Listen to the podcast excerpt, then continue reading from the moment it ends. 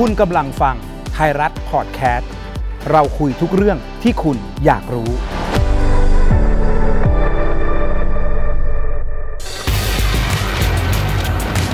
สถานีผีดุ เรื่องลี้ลับจากคนเห็นผี โดยแจ็ควัชรพลฝึกใจดี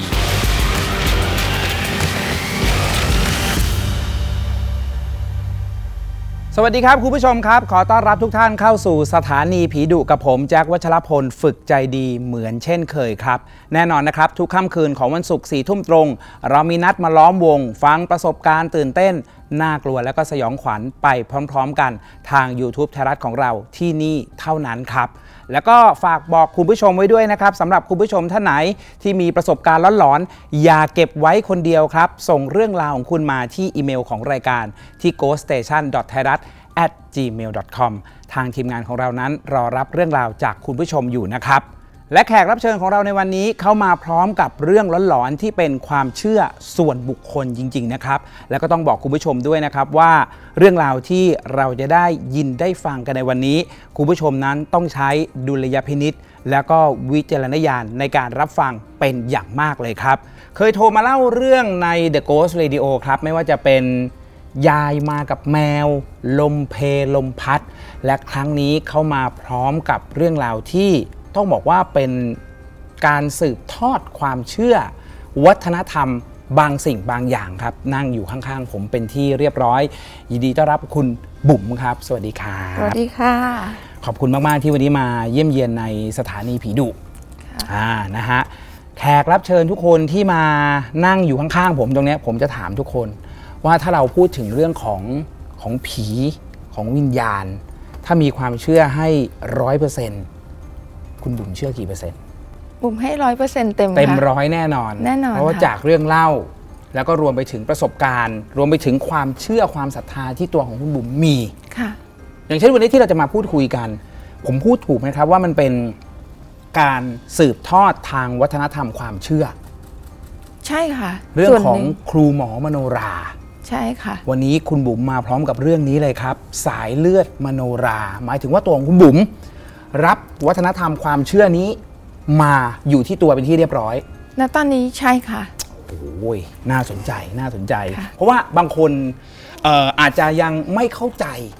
ไม่รู้จักครูหมอมโนรา ไม่เข้าใจว่าทำไมต้องมีการรับความเชื่อสืบทอด วัฒนธรรมเนี้ยค่ะมาต้องให้คุณบุ๋มเล่าให้ฟังเอ่อบุ๋มขอเท้าความก่อนนะคะ ถ้าก่อนหน้าเนี้ย พี่แจ็คถามประโยคเมื่อกี้ว่ามีความเชื่อหรือเปล่าอืมผมกล้าพูดได้เลยว่าเมื่อก่อน 5 ปีที่แล้วอะอืมบุ๋มเชื่อว่าวิญญาณมีจริงอืมผีมีจริง แต่เอ่อการถูกร่างทรงหรือถูกแฝงเนี่ยบุ๋มแค่50 50อืมไม่ได้ลบหลู่แต่ก็ไม่ได้เชื่อเต็มร้อย เพราะว่าเราไม่เคยมีประสบการณ์ ส่วนเรื่องครูหมอมโนราค่ะ ด้วยความที่บุ๋มอะเป็นเด็กต่างจังหวัดอืมมาจากนครศรีธรรมราชนะคะครับ พื้นเพที่ที่บ้านก็คือเป็นตาสีตาสาทั่วไปอะค่ะ แล้วเอ่อบุ๋มอะจบป .6 ที่นู่นแล้วก็มาเรียนกรุงเทพตั้งแต่ม .1 อืมปีหนึ่งเราก็จะได้กลับบ้านแค่ครั้ง บางที2ปีครั้งอะไรอย่างเงี้ยค่ะครับเราก็ไม่ได้มีแบบวัฒนธรรมทางมโนราอืมเหมือนกับเราไม่ได้สัมผัสหรือไปแบบไปไม่ได้ยุ่งคุกคลีเกี่ยวมากๆไม่ได้ใช่ค่ะอืมเราอาจจะคุกคลีกับเพื่อนที่แบบ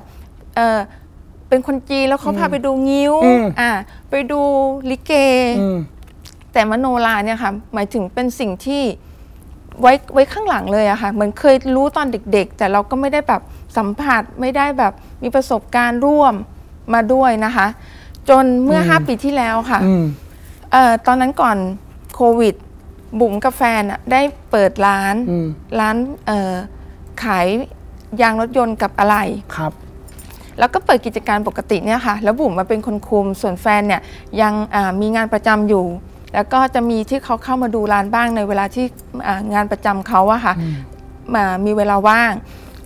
มีวันหนึ่งมีลูกค้ามาเปลี่ยนยางอืมที่ร้าน ในขณะที่เขาเปลี่ยนยางบุ๋มก็จะมีลูกอ่าลูกน้องสองคนนะคะอืมทำการเปลี่ยนเราก็จะเป็นการเทคลูกค้า แล้วเขาก็เดินเข้ามาหาบุ๋มอะค่ะเป็นพี่ผู้ชาย ซึ่งวันณวันเนี้ยเราเป็นกัลยาณ กัลยาณมิตรกันนะคะครับสืบเนื่องมาจากวันนั้นค่ะในขณะที่ลูกน้องกำลังเปลี่ยนยางเนี่ยบุ๋มก็เอ่อเขาก็เลยเดินเข้ามาหา แล้วบอกว่าขอโทษนะครับน้องอืมหากที่พูดอะไรไปเนี่ย น้องจะเชื่อไหมอืมบุ๋มก็อ๋อเอ๊ะเขาอาจจะถามเกี่ยวกับตัวแม็กตัวยางหรือเปล่าอะไรเงี้ยค่ะอืมอืมอืมปรากฏว่าเขาดันบอกว่า พี่เห็นมีองค์ครูอยู่กับน้อง ณตอนนั้นอยู่ๆมีใครก็ไม่รู้ค่ะลูกค้าค่ะเดินมา น้อง ถ้าพี่พูดอะไรน้องจะเชื่อไหมพี่เห็นบางสิ่งบางอย่างอยู่กับน้อง ใช่ ถ้าเป็นคนทั่วไปผมผมผมว่ามันมีอยู่สองแบบคือแบบแรกค่ะ อะไรอะนั่นคือแหละเป็นอะไรค่ะแบบสองคือถ้าเขามีความเชื่อความศรัทธาหรือว่ารู้ตัวเองอยู่แล้วเนี่ยเขาจะรู้ทันทีว่าเฮ้ยสิ่งที่โดนทักเนี่ยมันถูกต้อง ค่ะคุณบุ๋มอยู่ในจำพวกไหนนะตอนนั้น จำพวกแรกเลยค่ะ อะไรอะไร อะ เออ พี่คนนี้เขาสติไม่ดีหรือเปล่าเออ เขาเพี้ยนหรือเปล่า แล้วหรือว่าเขาเป็นพวกแบบ ช่วงนั้นจะมีหมอดู 5G 4G อะค่ะ อืมอืมเป็นพวกหลอกลวงมิจฉาชีพหรือเปล่าบุ๋มก็เออเออเหรอคะก็แค่เหรอคะแล้วก็พยายามเดินไปหาน้องๆค่ะ คือไปอยู่ใกล้น้องๆที่เป็นลูกลูกน้องเรา อืมอืมแล้วก็แบบอืมคนนี้น่าจะสติไม่ดี เขาก็ไม่ลดละเขาก็เดินมาหาอีก อืม น้องน้องเคยไหว้ครูไหมเราก็คิดในใจ เอ้ยพี่คนนี้ไม่ปกติแล้วล่ะ อืม เสร็จทีนี้ก็เลยบอกก็แกล้งบอกอ๋อไม่เคยหรอกค่ะพี่ เพราะว่าหนูนับถือศาสนาพุทธ หนูเอาพระพุทธเจ้าเป็นที่ตั้ง แล้วก็เลยบอกว่าอ๋อไม่ใช่นะ อันเนี้ยที่พี่เห็นน่ะเป็นองค์ครูใหญ่ ๆ น้องมาจากทางใต้ไหมอืมพี่เห็นเป็นองค์ครูมโนราอยู่หลังน้องอืมเราก็เอ๊ะหรือว่าเราดำวะ คือความรู้สึกตอนนั้นคือเราดำหรือตาเราเขาอาจโตจะมองออกว่ามองออกว่าเราเออราเป็นคนใต้ แล้วก็แบ่งรับแบ่งสู้ว่าอ๋อค่ะหนูเป็นคนใต้แต่ว่าไม่มีหรอกค่ะพี่ เพราะบ้านหนูก็ไม่มีอ่าแล้วก็ยืนยันแค่นั้นเขาบอกว่างั้นจำคำพี่ไว้นะ ว่าน้องอะมีองค์ครูอยู่ครับค่ะอ่าเราก็ตามตามน้ำอะค่ะก็คือพยายามเหมือนเดินหนีเขาไปดูน้องๆทำงาน ก็ผ่าน part นั้นไปค่ะครับจนล่วงเลยเวลามาเอ่อก่อนโควิด อีกก็คือแฟนบุ๋มอะค่ะเขาทำงานเป็นช่างครับ เดินทางไปทำงานต่างจังหวัด แล้วมันมีช่วงนั้นเขาจะต้องไปที่ภาคเหนือไปทำงาน บุ๋มไม่ได้ตามเขาไปด้วย แล้วก็นอนดูซีรีส์อะค่ะ ปกติเลย ประมาณสักตีหนึ่งตีสองแล้วค่ะพี่แจ๊คกลายเป็นว่า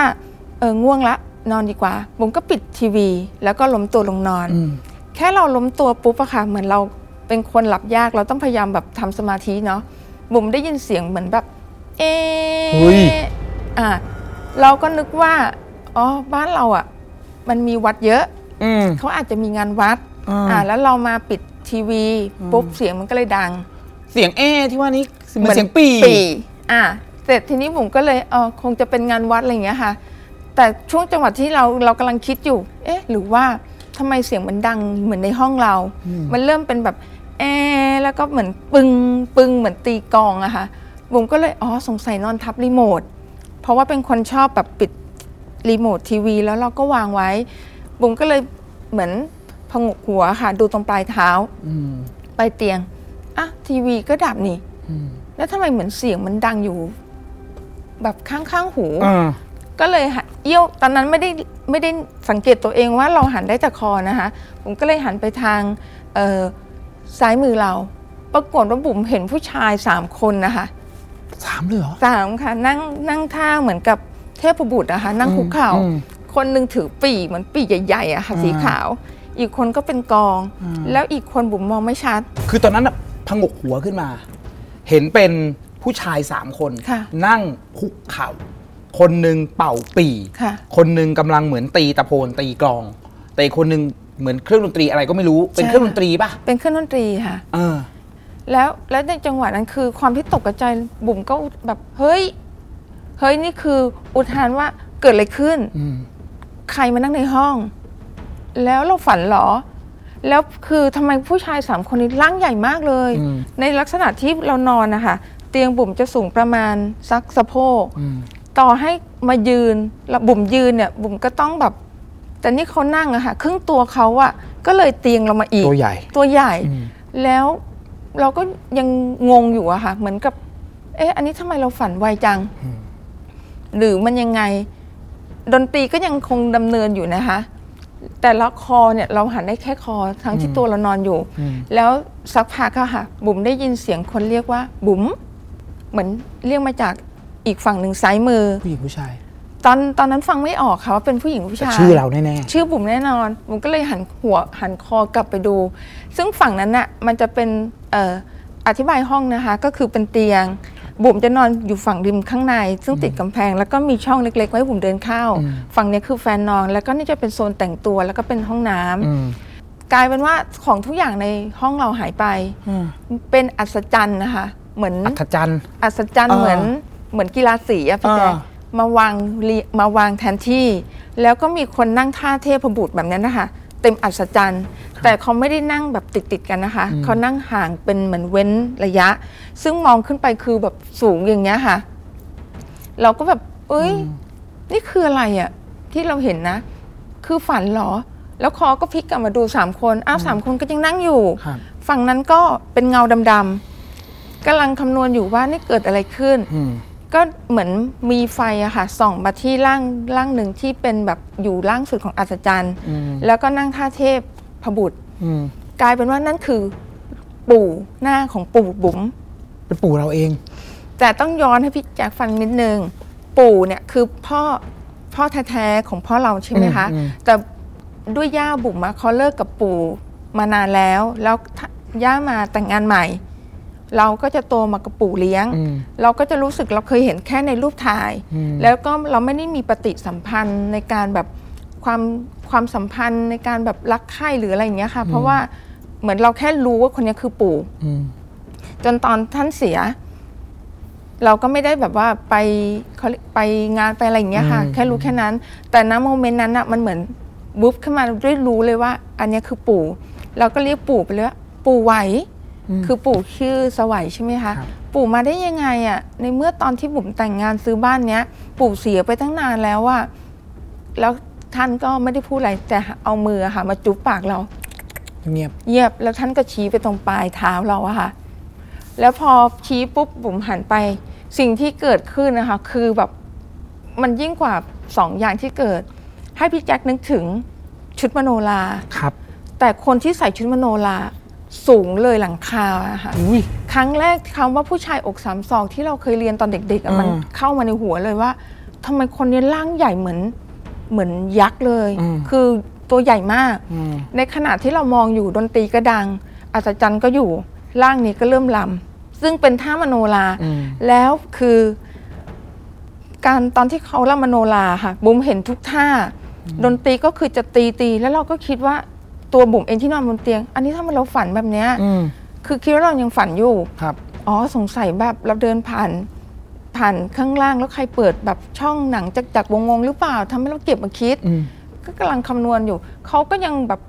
ยังลำอยู่นะคะ แล้วก็เริ่มมีเสียงร้องค่ะอืมร้องเป็นภาษาใต้เป็นมโนราค่ะครับซึ่งตอนนั้นยังจับใจความไม่ได้ แต่รู้สึกดนตรีจะเริ่มเร่งละ เหมือนดนตรีจะตีเร็วขึ้นเร็วขึ้นอืมแล้วก็มีเสียงร้องมาว่า เดี๋ยวถ้า เดี๋ยวเดี๋ยวครูหมอมโนราอืมชี้นิ้วไปที่ใครอืมคนนั้นจะต้องเป็นมโนราต่ออืม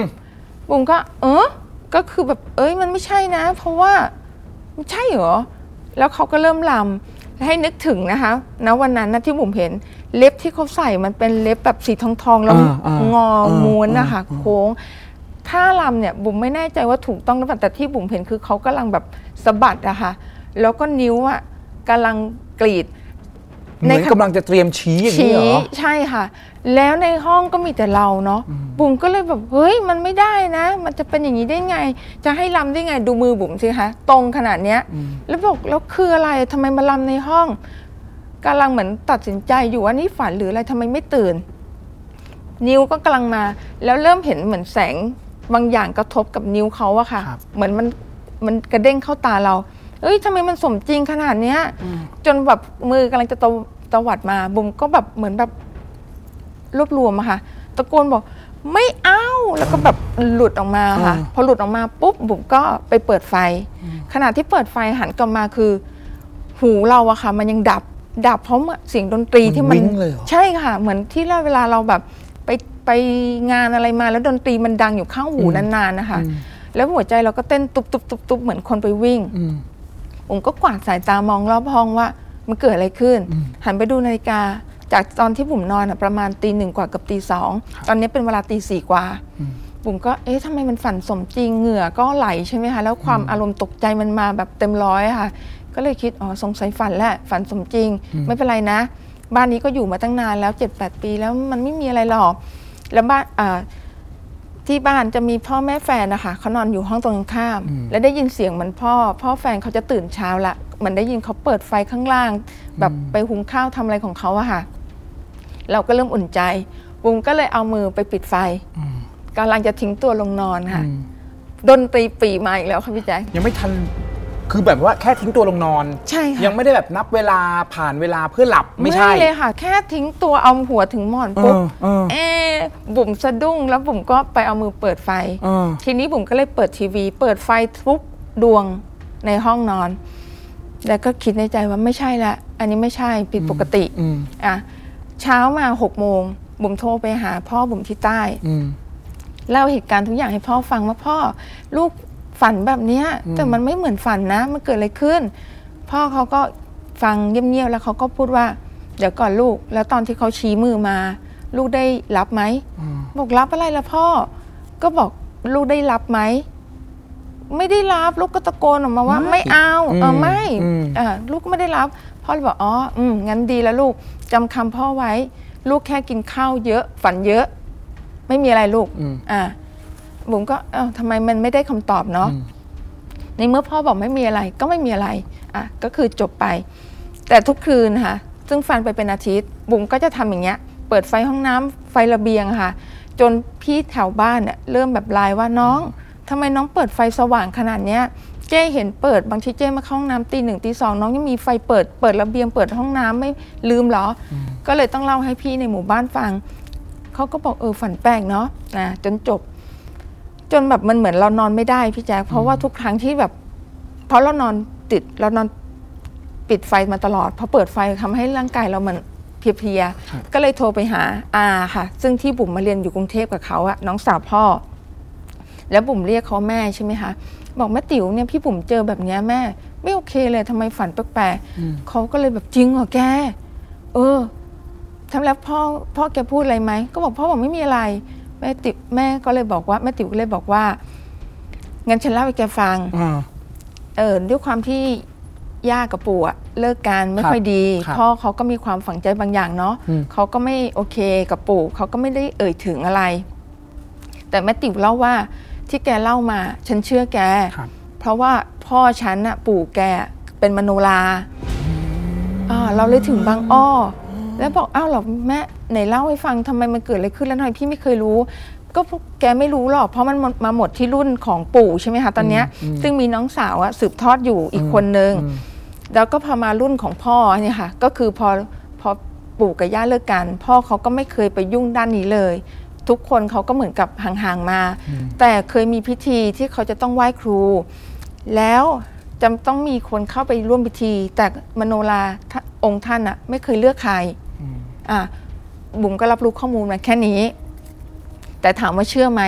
ก็ไม่ได้เชื่อนะพี่แจ๊คก็เหมือนกับอ๋อคงฝันนะแม่ หรือพี่อาจจะไปดูดูอะไรมาอย่างเงี้ย จนจบไป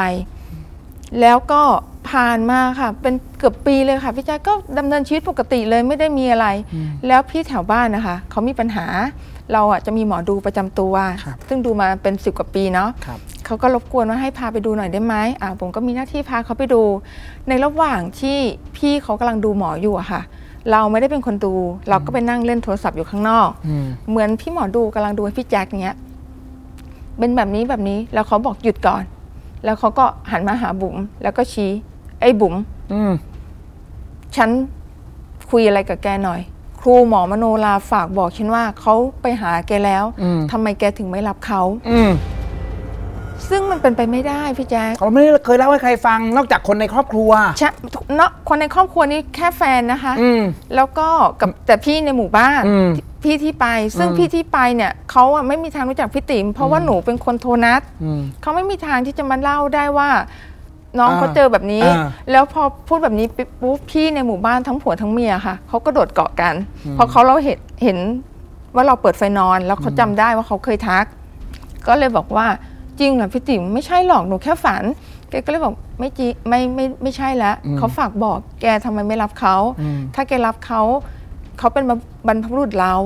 มันจะมีสิ่งดีๆเกิดขึ้นเยอะเลยเราก็อืมไม่หรอก ไม่เอาหรอกพี่ติ๋มผีนะอะเราก็คิดว่ายังไงก็ผีอะพี่แจ๊คหนูก็กลัวผีเนาะครับ ไม่เอาหรอก แล้วก็ตอนนั้นร่างทรง 4G 5G กำลังแบบเหมือนแบบระบาดอะอืม เราก็คิดไม่ไปก็ถ้ารับมาอะไรไม่รู้เดี๋ยวไปนั่งเข้าทรง หลอกลวงชาวบ้านโดนแบบเขาตำรวจจับอีกไม่เอา เขาก็เลยบอกถึงเวลาแล้วบุ๋มบอกอะพี่ติ๋มหนูดูพี่ติ๋มมาตั้งกี่ปีทำไมพี่ถึงไม่เคย อืม มาบอกหนู ว่าหนูมีทำไมอยู่ๆวันนี้ถึงมาพูด เขาก็บอกว่ามันได้เวลาถึงเวลาเปิดปุ๊บ ยังไงก็ต้องรับอืมหนูก็ฟังเหมือนกับผ่านหูซ้ายเข้าหูขวาครับจนมาเรื่อยๆเรื่อยๆเริ่มมีโควิดอืมแต่เหตุการณ์มันเริ่มแปลกตรงที่ว่าปุ่มเริ่มฝันอืมฝันเห็นคนแก่ผู้ชายเมาอืมนุ่งสโลงมีผ้าเขาวมาพาด เมาแอตัวแดงตลอดอืมแล้วเราก็ลุงคนนี้เป็นอะไรฝันเห็นทีไรชอบเมาอ่าเขาก็บอกว่า มึงไปเอาหน้าโทษนะคะ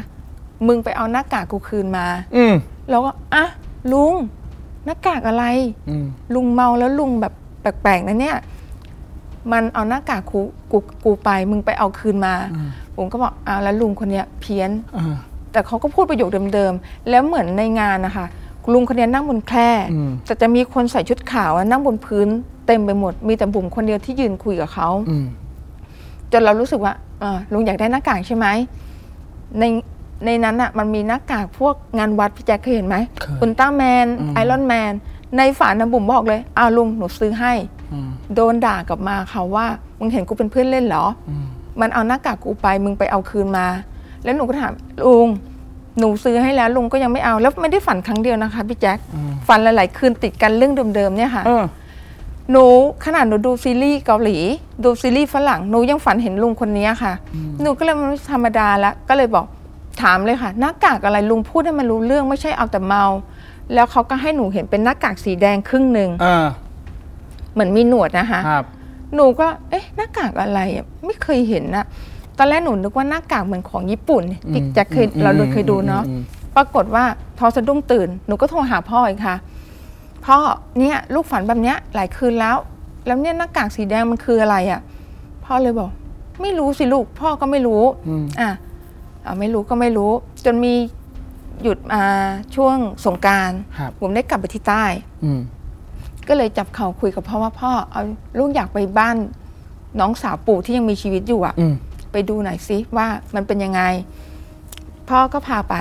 ไปถึงอะค่ะพี่แจ๊คแล้วก็เล่าทุกอย่างเหมือนที่เล่าให้พี่แจ๊คฟังให้คุณย่าเนี่ยฟังย่าก็เลยบอกอ่างั้นขึ้นไปบนบ้าน ซึ่งเป็นบ้านไม้นะคะสองชั้น บนบ้านเนี่ยไม่มีใครอยู่แล้ว แล้วมันมีห้องห้องหนึ่งค่ะ เปิดเข้าไปก็คือห้องโล่งๆแล้วก็มีหิ้งอันหนึ่งเหมือนหิ้งพระ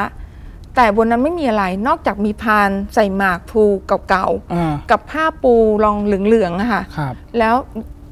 ย่าก็จุดธูปบอกว่าไหว้สิลูกไหว้ครู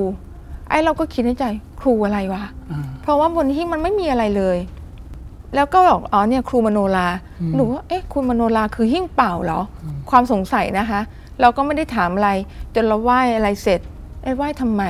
เราก็คิดแค่นั้น พอลงมาข้างล่างปุ๊บในในขณะที่กำลังลงมาค่ะ เรามีความรู้สึกว่าให้ถาม ก็เลยถามว่าเออย่ามีหน้ากากอะไรเคยอยู่บนนั้นไหมย่าเขาเลยหันมา ใช่อืมหน้ากากตาพันบุญอืมแล้วก็บอกอ๋อมีเหรอเขาบอกมีอะแล้วทำไมให้หนูไหว้หิ้งแล้วหน้ากากไปไหน ก็ย้อนกลับไปว่ามีน้องคนหนึ่งคนสุดท้องอืมเป็นคนที่หัวสมัยใหม่เขาไม่ได้เชื่อเรื่องอย่างนี้ครับเขาก็เหมือนพูดลบหลู่แล้วก็ทำให้เขาอะค่ะป่วยอ่าพอเขาป่วยเข้าโรงพยาบาล รักษาทุกโรงพยาบาลเลยนะคะ จนคุณหมอให้เชิญญาติมาดูใจครับว่าดูใจนี่คือว่าไม่รอดแล้วเหรอจ้ะจะไม่รอจะตายแล้ดวนะคือเหลือแต่หนังหุ้มกระดูกเออแล้วก็ให้อาหารทางสายยาง แล้วอยู่ๆอะค่ะครูหมอเขามาเข้าฝัน คุณย่าเนี่ยแหละให้คุณย่าไปที่โรงพยาบาล แล้วบอกว่าที่เคยพูดเอาไว้อะอืมมันเป็นการลบหลู่ให้ขอขมาอืมเขาก็เลยไม่มีหนทางแล้วยังไงก็เรียกญาติมาดูใจเขาก็เลยเอาทูบเทียนนะคะมาแล้วก็ใช้มือพยุงช่วย แล้วบอกให้ตั้งจิต ว่าถ้าหายเขาจะจัดโรงครูมโนราให้อืมหายค่ะพี่แจ๊คหายเลยเหรอหายจริงพูดๆนะจากแบบหมอให้มาดูใจแล้วนะ เรียกลูกหลานทุกคนดูใจแล้วค่ะเอออันนี้คือ หายแล้วทุกวันนี้เออยังมีชีวิตอยู่นะคะเออแล้วพอแกออกจากโรงพยาบาล แกก็เลยมาอัญเชิญหน้ากากตาพันบุญครับไปจัดพิธีลงครูให้อืมซึ่งทุกวันเนี้ยหน้ากากอันนี้ก็คือยังอยู่ที่บ้านของน้องสาวคนนั้นอืมอ่าแล้วบุ๋มก็เลยย้อนกลับมา ถ้าถามนะตอนนั้นเชื่อไหม ก็ยังไม่เชื่อนะคะ ก็คือ50 50จนเวลาผ่านไปอีกค่ะ โควิดปีที่2 3มันเริ่มหนักเนาะและแต่ว่าทางเอ่อ ในหมู่บ้านเนี่ยบุ๋มก็ยังกลับบ้านพยายามกลับได้ให้ได้ทุกปีอืมช่วงเดือน10มีพี่ในหมู่บ้านเขา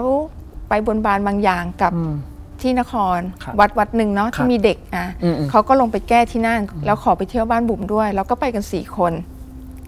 ตอนที่เราพาไปที่วัดอะค่ะ วัดแรกก็คือวัดเด็กคนเนี้ยค่ะ วัดไอ้ไข่แล้วกันนะครับก็ไหว้อะไรเสร็จอยู่ๆพี่เขาบอกเออ เห็นบอกว่ามีวัดตาพันบุญอืมไปไหว้ไหมอะเราก็ไปไหว้ พอมาไหว้วัดตาพันบุญไหว้นู่นไหว้นี่เสร็จ ก็ยังไม่ได้มีความรู้สึกอะไร แต่พอเราออกมาค่ะ เราก็เป็นคนชอบเสี่ยงดวงกำลังจะเดินมาเสี่ยงดวงลอตเตอรี่อะไรเงี้ยค่ะ มีผู้ชายเดินเข้ามาบอกว่า เป็นมานางมโนราต้องไปไหว้ที่จังหวัดหนึ่งอีกจังหวัดหนึ่งนะอืมมีองค์ครูปฐมมาปฐมกษัตริย์อยู่ที่นั่นอืมซึ่งเดินมาหาเราให้อีกแล้วเหรออีกแล้วค่ะเออเราก็เลยอืมอะไรอะ คือกลางวันนะคะ แล้วมาทักเขาบอก แต่เขาพูดเป็นภาษาใต้นะคะ ว่ายังไงก็ต้องไปครับ ไปไปหาองค์ท่านก่อน แล้วจะรู้อะเราก็เลยหันมาบอกแฟนว่า เนี่ยมีลุงมาทักแบบนี้อีกแล้วนะ แล้วแฟนก็เลยบอกเอาไงดี เพราะว่ามีเพื่อนมาด้วยใช่ไหมคะพี่ในหมู่บ้าน ก็เลยหันไปถามว่าพี่เดี๋ยวบุ๋มมาขอขับตีรถจากเนี้ยจังหวัดเนี้ยนครเนี่ยไปอีกจังหวัดหนึ่งอืมได้ไหมไปหรือจะให้ผมไปส่งที่บ้าน เขาบอกว่าไปได้ พอเราไปปุ๊บอะค่ะ ไปถึงวัดอะพี่แจ๊คมันเป็นวัดบ้านนอกธรรมดานะ อ่า ซึ่งมันไม่ได้มีพิธีอะไรแล้วก็เข้าไปพอจอดรถบุ๋มก็บอกว่าเออจอดตรงนั้นแหละ ลงจากรถปุ๊บอะค่ะ อยู่ๆเหมือนมีของอะหล่นใส่หน้าบุ๋ม อืม ซึ่งเราเห็นแล้วแหละ ว่ามันเป็นตัวลายๆ งูเขียวตัวประมาณเท่าแขนนะคะ งูเหรอ ใช่ค่ะ หล่นลงมาจากต้นไม้พอดีพาดกลางนะคะ แล้วเราก็แบบเหมือนจะกรีดแต่เราก็บอกจะกรีดนะในวัด อืมแล้วก็กระโดดอืมถอยหลัง อืม แล้วคนในวัดอะค่ะเขาก็พูดว่าโว้ท่านมารับแล้วเหรอ ท่านมาโอ้โหรับเลยเหรอ หนูเลยหันไปบอก ป้าไม่ใช่ท่าน งูงูนะใช่ค่ะเออแล้วมันก็เหมือนกับเลื้อยเข้าไปในใต้รถอีกคันหนึ่งนะครัคะบ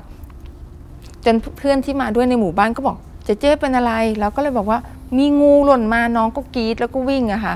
อะเสร็จเราก็เลยแบบแต่ทุกคนแถวนั้นที่เขาเหมือนขายดอกไม้อะค่ะเขาก็พูดว่าโอ้โหดีมากเลยนะ ท่านอุตส่าห์มารับครับเราก็บอกอม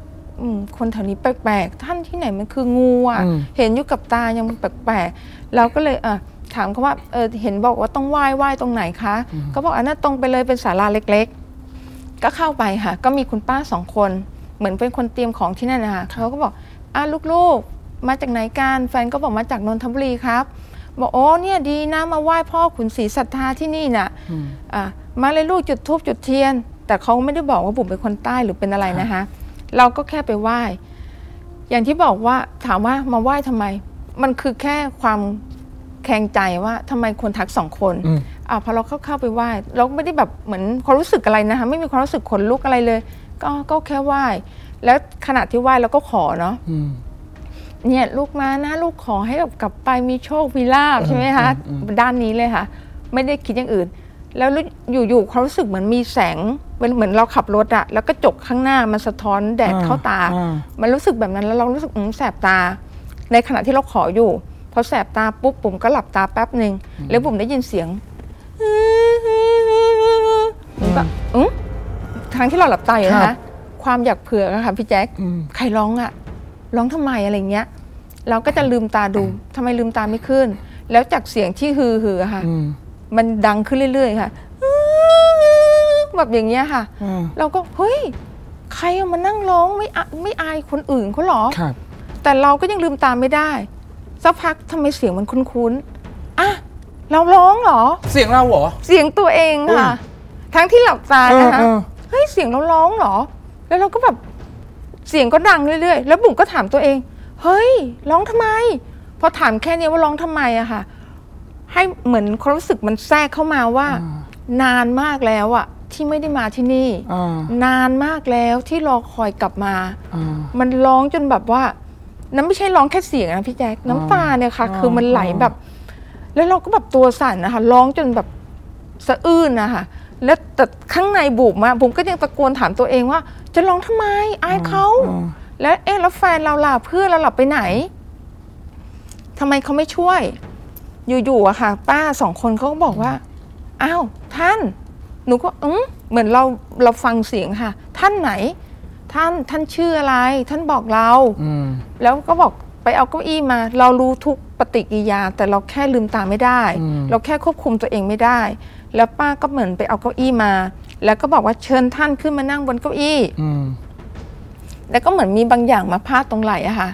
ท่านท่านบอกพวกเราว่าท่านชื่ออะไรอืม แล้วก็เอาแต่ร้องค่ะ ร้องเหมือนคิดถึงโหยหาอย่างเงี้ยค่ะ อืม มือเราก็ยังพนมอยู่นะคะ ทั้งที่นั่นอะบุ๋มก็ยังถามตัวเองว่าอย่าร้อง ร้องทำไม อายเขาทำไมไม่มีใครช่วย อืมแต่เสียงเราไม่ได้ออกมานะคะ มีแต่เสียงร้อง ครับ ค่ะ จนพอป้ามาหันไปถามแฟนได้ยินเสียงถามว่าลูกๆน้องน้องคนเนี้ยร่างเนี้ยเขาเป็นมโนราหรือเปล่า แฟนหนูก็บอกว่า อืม ไม่เป็นครับ แต่มีคนเคยทักว่าเขามีครูมโนราแล้วแล้วบอกเขาเป็นคนที่ไหนบอกคนนคร แล้วบอกว่าคนนครเหรอ มโนราเขาแรงนะ ครูมโนราแรงอืมแล้วบอกเคยผ่านพิธีไหว้ครูไหมก็บอกไม่เคยอืมจนสุดท้ายก็คือมันนานแล้วค่ะ เราก็เริ่มข้างในรู้สึกเหมือนเหนื่อย ป้าเขาก็เลยบอกล่างอะท่านคะ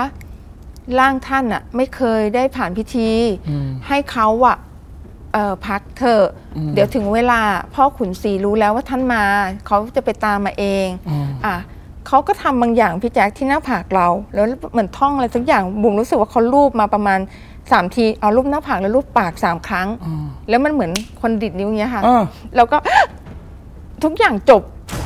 เหมือนถ้าเรียน acting คือสุดสุดจริงอ่าอะพี่แจ๊คคือแบบอ้าว แล้วก็แบบสะอื้นนะคะหันไปอีกทีอ้าวแฟนหายเพื่อนหายเขาก็โดดไปอยู่ข้างนอกหนีค่ะ อืม คือไปยืนเกาะกันเลยนะคะ แล้วเราก็แบบเออทำไมไม่ช่วยบุ๋มอะแล้วแฟนก็ยกโทรศัพท์อยู่อะค่ะ บอกว่าเผื่อลอืมำอ้าว เอาท่าเราถ่าย รอถ่ายจะไปลง YouTube บอกหืมน่ารัก น่ารักที่สุด เผื่อเผื่อจะลำอ่าอ่าแล้วเราบอกแล้วทำไมไม่ช่วยเนี่ยเขาบอกว่าถ้าเป็นครูบาอาจารย์ ต้องไม่ทำร้ายเราสิอืมเขาก็อยากเห็นเหมือนกันเขาก็ไม่ได้เชื่ออืมเสร็จป้าเขาเลยบอกว่าลูกปกติจะมีพิธีทุกปีนะ พิธีไหว้ครู ลูกมีองค์ครูอยู่นะ แต่ยังไม่รู้ว่าองค์ไหนอืมเพราะฉะนั้นเดี๋ยวเมื่อถึงเวลาไม่ต้องกลัว เดี๋ยวครูหมอมโนราจะไปตามมาเองอืมเราก็เดินสะอื้นฮักออกไปโดยงงๆอยู่นะคะอ๋อนี่เหรอ ยังไงอยู่ๆร้อง แล้วพอขึ้นมาบนรถอะค่ะสภาพคือ ทุกคนนั่งเกาะนั่งห่างแฟนก็นั่งห่างอืมอืมๆเหมือนกลัวเราอะค่ะ แล้วบอกจะลงอีกไหม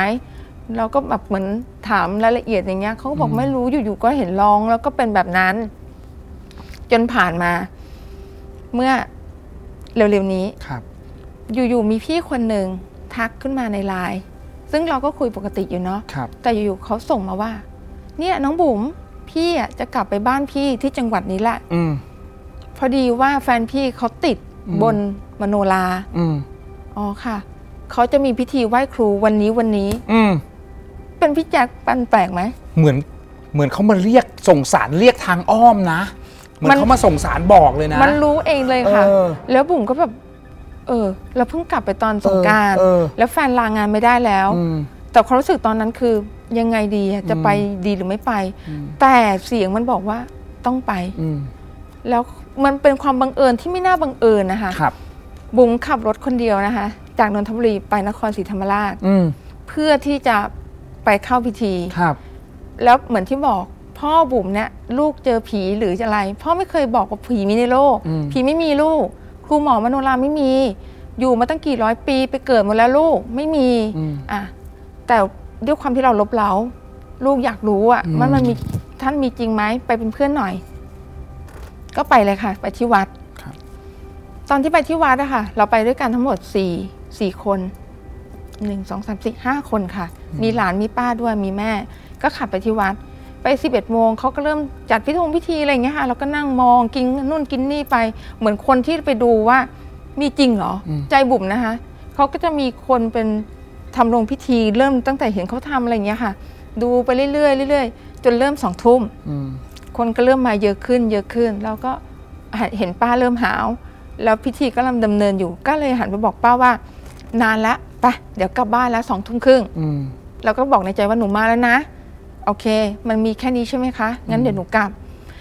ใครที่มาทำพิธีอะค่ะเขาจะใส่ชุดขาวหมดเลยอืมแต่วันที่บุ๋มไปอะเราก็จะแนวแบบกางเกงผ้าเมืองเหนือเสื้ออไม่ซึ่งไม่ได้เข้าตีมอะไรกับเขานะคะ เพราะเราไม่ได้คิดว่าเราจะไปร่วมพิธีอย่างนั้น แค่ไปดูเฉยๆให้ได้รู้อืมขณะที่กำลังนั่งกินขนมอะค่ะว่าเออเดี๋ยวคุยกันแล้วสองทุ่มครึ่งอีกแป๊บนึงจะกลับดนตรีเริ่มดัง แล้วเขาเริ่มเชิญครูมโนราต่างๆ พี่แจะเคยเห็นคนอิสลามไหมคะ อิสลามปกติไม่เข้าวัดอืม แต่ที่นี่มีอิสลามที่ผูกผ้าอิยาบอืมเดินลำมาค่ะแบบเป็นอืมผู้หญิงแล้วอืมตาปิด เดินลำแหวกผู้คนมาแล้วพุ่งเข้าไปที่ลานมโนราอืมบุ๋มก็เลยหันไปมองว่านั่นคืออะไรอะ่ะเขาเป็นอะไรอะ่ะพ่อ พ่อบอกไม่รู้สิอะแล้วทำไมอิสลามเข้าวัดได้ เราก็ยังสงสัยกันอยู่อืมระหว่างที่สงสัยบุ๋มเริ่มมีอาการเหมือนแบบปวดไหล่ข้างเนี้ยค่ะ เราก็คิดว่าอ๋อสงสัยเรานั่งนานตะคริวอาจจะจับบุ๋มก็เลย เอี้ยวตัวเพื่อจะไปอืมจับตะคริวใช่ไหมคะอืมอ่าปรากฏว่า หลับเหมือนกับคนแบบ ไม่รู้เลย รู้ค่ะ รู้แค่ว่าอืมเหมือนตาหลับแล้วหนัก อ่า แล้วสักพักมือก็เริ่มขึ้น อ่าเสร็จทีนี้ปรากฏว่า ตอนตอนนั้นน่ะหูเราได้ยินแล้วน้ำเหมือนเราพยายามจะฝืนนะคะ ว่านี่คือเกิดอะไรขึ้น เราเป็นอะไรเราจะล้มเหรอ แล้วก็ได้ยินเสียงตะโกนมาว่าอะองค์ท่านลงมาแล้ว เชิญท่านเข้าไปที่โรงครูมโนราซึ่งคนอะเป็นจำนวนพันคนโรงครูเป็นที่ศักดิ์สิทธิ์ที่ห้ามใครเข้าไปอืมแต่มีเราอะกำลังเดินเข้าไปที่นั่น แล้วเราก็พยายามบุ๋มเองพยายามฝืนแล้ว แต่มันฝืนไม่ได้อืมแล้วเสียงหนึ่งก็พูดขึ้นมาว่าไหนเธอสัญญาว่าจะลำให้เราอืมลำสิลอืมำแล้วหนูก็แบบถามว่าใครอะ ใครจะให้หนูลำเสียงหนึ่งอะค่ะแววมา เราชื่อ แม่แขนอ่อนนางหง อืมแต่เขาพูดเป็นภาษาใต้นะคะ ครับ เสร็จนั่นนะคะเราก็เข้าไปอยู่ในโรงพิธี แล้วก็ลำในขณะที่ลำตาเราก็หลับ แล้วเราก็ร้องไห้อยู่ตลอดเวลา เพราะว่าอืม ตัวเราเองอะข้างในอะฝืน อย่าลำเราลำไม่ได้ เราไม่ได้มีทักษะในการลำมือยังกับกระดานเนี่ยจะลำได้ยังไง อืมแล้วอายเขาอย่าลำนั่งลง แต่เสียงข้างในผู้หญิงก็จะพูดตลอดว่าลำสิลอืมำเธอสัญญาแล้ว เธอสัญญาแล้ว เธอต้องลำ ตั้งแต่สองทุ่มอะค่ะ จนถึงสี่ทุ่มครึ่งอืมสองชั่วโมงอะลำอยู่นั่นเหรอฮะ ลำอยู่อย่างนั้นนะคะ จนเขามีคนทำพิธีเขาเดินมา แล้วเขาเอาเหมือนน้ำมนต์ในปรำพิธีอะค่ะ พรมเหมือนเดิมเลยค่ะ เป๊ะ แต่คราวนี้มันมีอาการเหนื่อยด้วยไงคะแล้วเราก็คือหันไปมองแบบ เกิดอะไรขึ้น คือเรารู้แหละ แต่แบบหมายถึงว่าเรามาอยู่ตรงเนี้ยทำยังไง แล้วเราก็หันไปสบตาพ่อค่ะ ซึ่งพ่อมายืนอยู่ข้างโรงครูมโนราครับแล้วพ่อก็เหมือนพูดว่าลูกมาร้องเป็นเด็กเลยนะคะ ทั้งที่เราแก่ขนาดเนี้ยพ่อแล้วก็โผล่ไปหาพ่อค่ะ ก็คือเดินเซไปพ่อก็รับเสร็จ แล้วเขาก็พยุงเราไปเนาะเพราะว่าเหมือนแขนขาเราอ่อนแรง พอเราไปนั่งอยู่ค่ะ เขาก็ให้ดื่มน้ำอะไรเสร็จ แล้วบอกลูกจะกลับบ้าน ลูกกลับบ้านแล้วลูกไม่เอาแล้ว ลูกจะกลับบ้านแล้วก็มีผ้าสีขาวอะค่ะพาดอยู่บอกนี่คืออะไรเขาบอกว่าถ้าเข้าโรงครู จะต้องแต่งองค์อะให้ครบอืมเขาก็เลยดึงบุ๋มกำลังจะดึงผ้าองค์ครูคืนให้ อยู่ๆอะค่ะเพราะส่งน้ำมากำลังดื่มน้ำในพิธีเขาบอกอะในเมื่อครูหมอทั้งหลายมาแล้ว หลายปีแล้วที่เราไม่ได้มาเจอกันลำลูกลำให้ลูกหลานดูอีกรอบอืม ปีที่บุ๋มเคยได้ยินนะคะ อืม มันดังขึ้นเอ๊ะเท่านั้นนะคะบุ๋มก็ลำไปอีกรอบหนึ่งโดยอืม ที่แบบ เราไม่รู้ตัว จนจบ เราก็เลยกลับบ้านอ่าแล้วพ่อก็ขับรถมาให้ใช่ไหมคะเพราะว่าตอนเราไม่มีเรียไม่มีแรง แล้วพ่ออยู่ๆเขาก็พูดมาในรถว่า อืม ถ้าเป็นคนอื่นอะ พ่อคงไม่เชื่อ อืม แต่นี่เป็นลูกตัวเอง อืม มีจริงนะลูก ครูหมอมโนรา อืม พิธีของการไหว้ครูมีสี่วัน หนูเลือกที่จะไปวันแรกอืมแล้วจะไม่ไปแล้ว แต่กลางคืนของวันที่สี่วันที่สามค่ะอืมเขาก็จะให้บุ๋มอะไปเขาก็มาพรุ่งนี้ไปไปลาลงครูให้เราอืมก็เลยต้องตื่นเช้าบอกพ่อว่าต้องไปลาให้เขาว่าพ่ออะพ่อก็ไปด้วยอีกอืมไปคราวเนี้ยกลางวันนะคะเก้าโมงคิดว่าไปถึงยกมือไหว้หนูมาลาแล้วนะคะ แล้วก็กลับ ไม่ใช่ค่ะ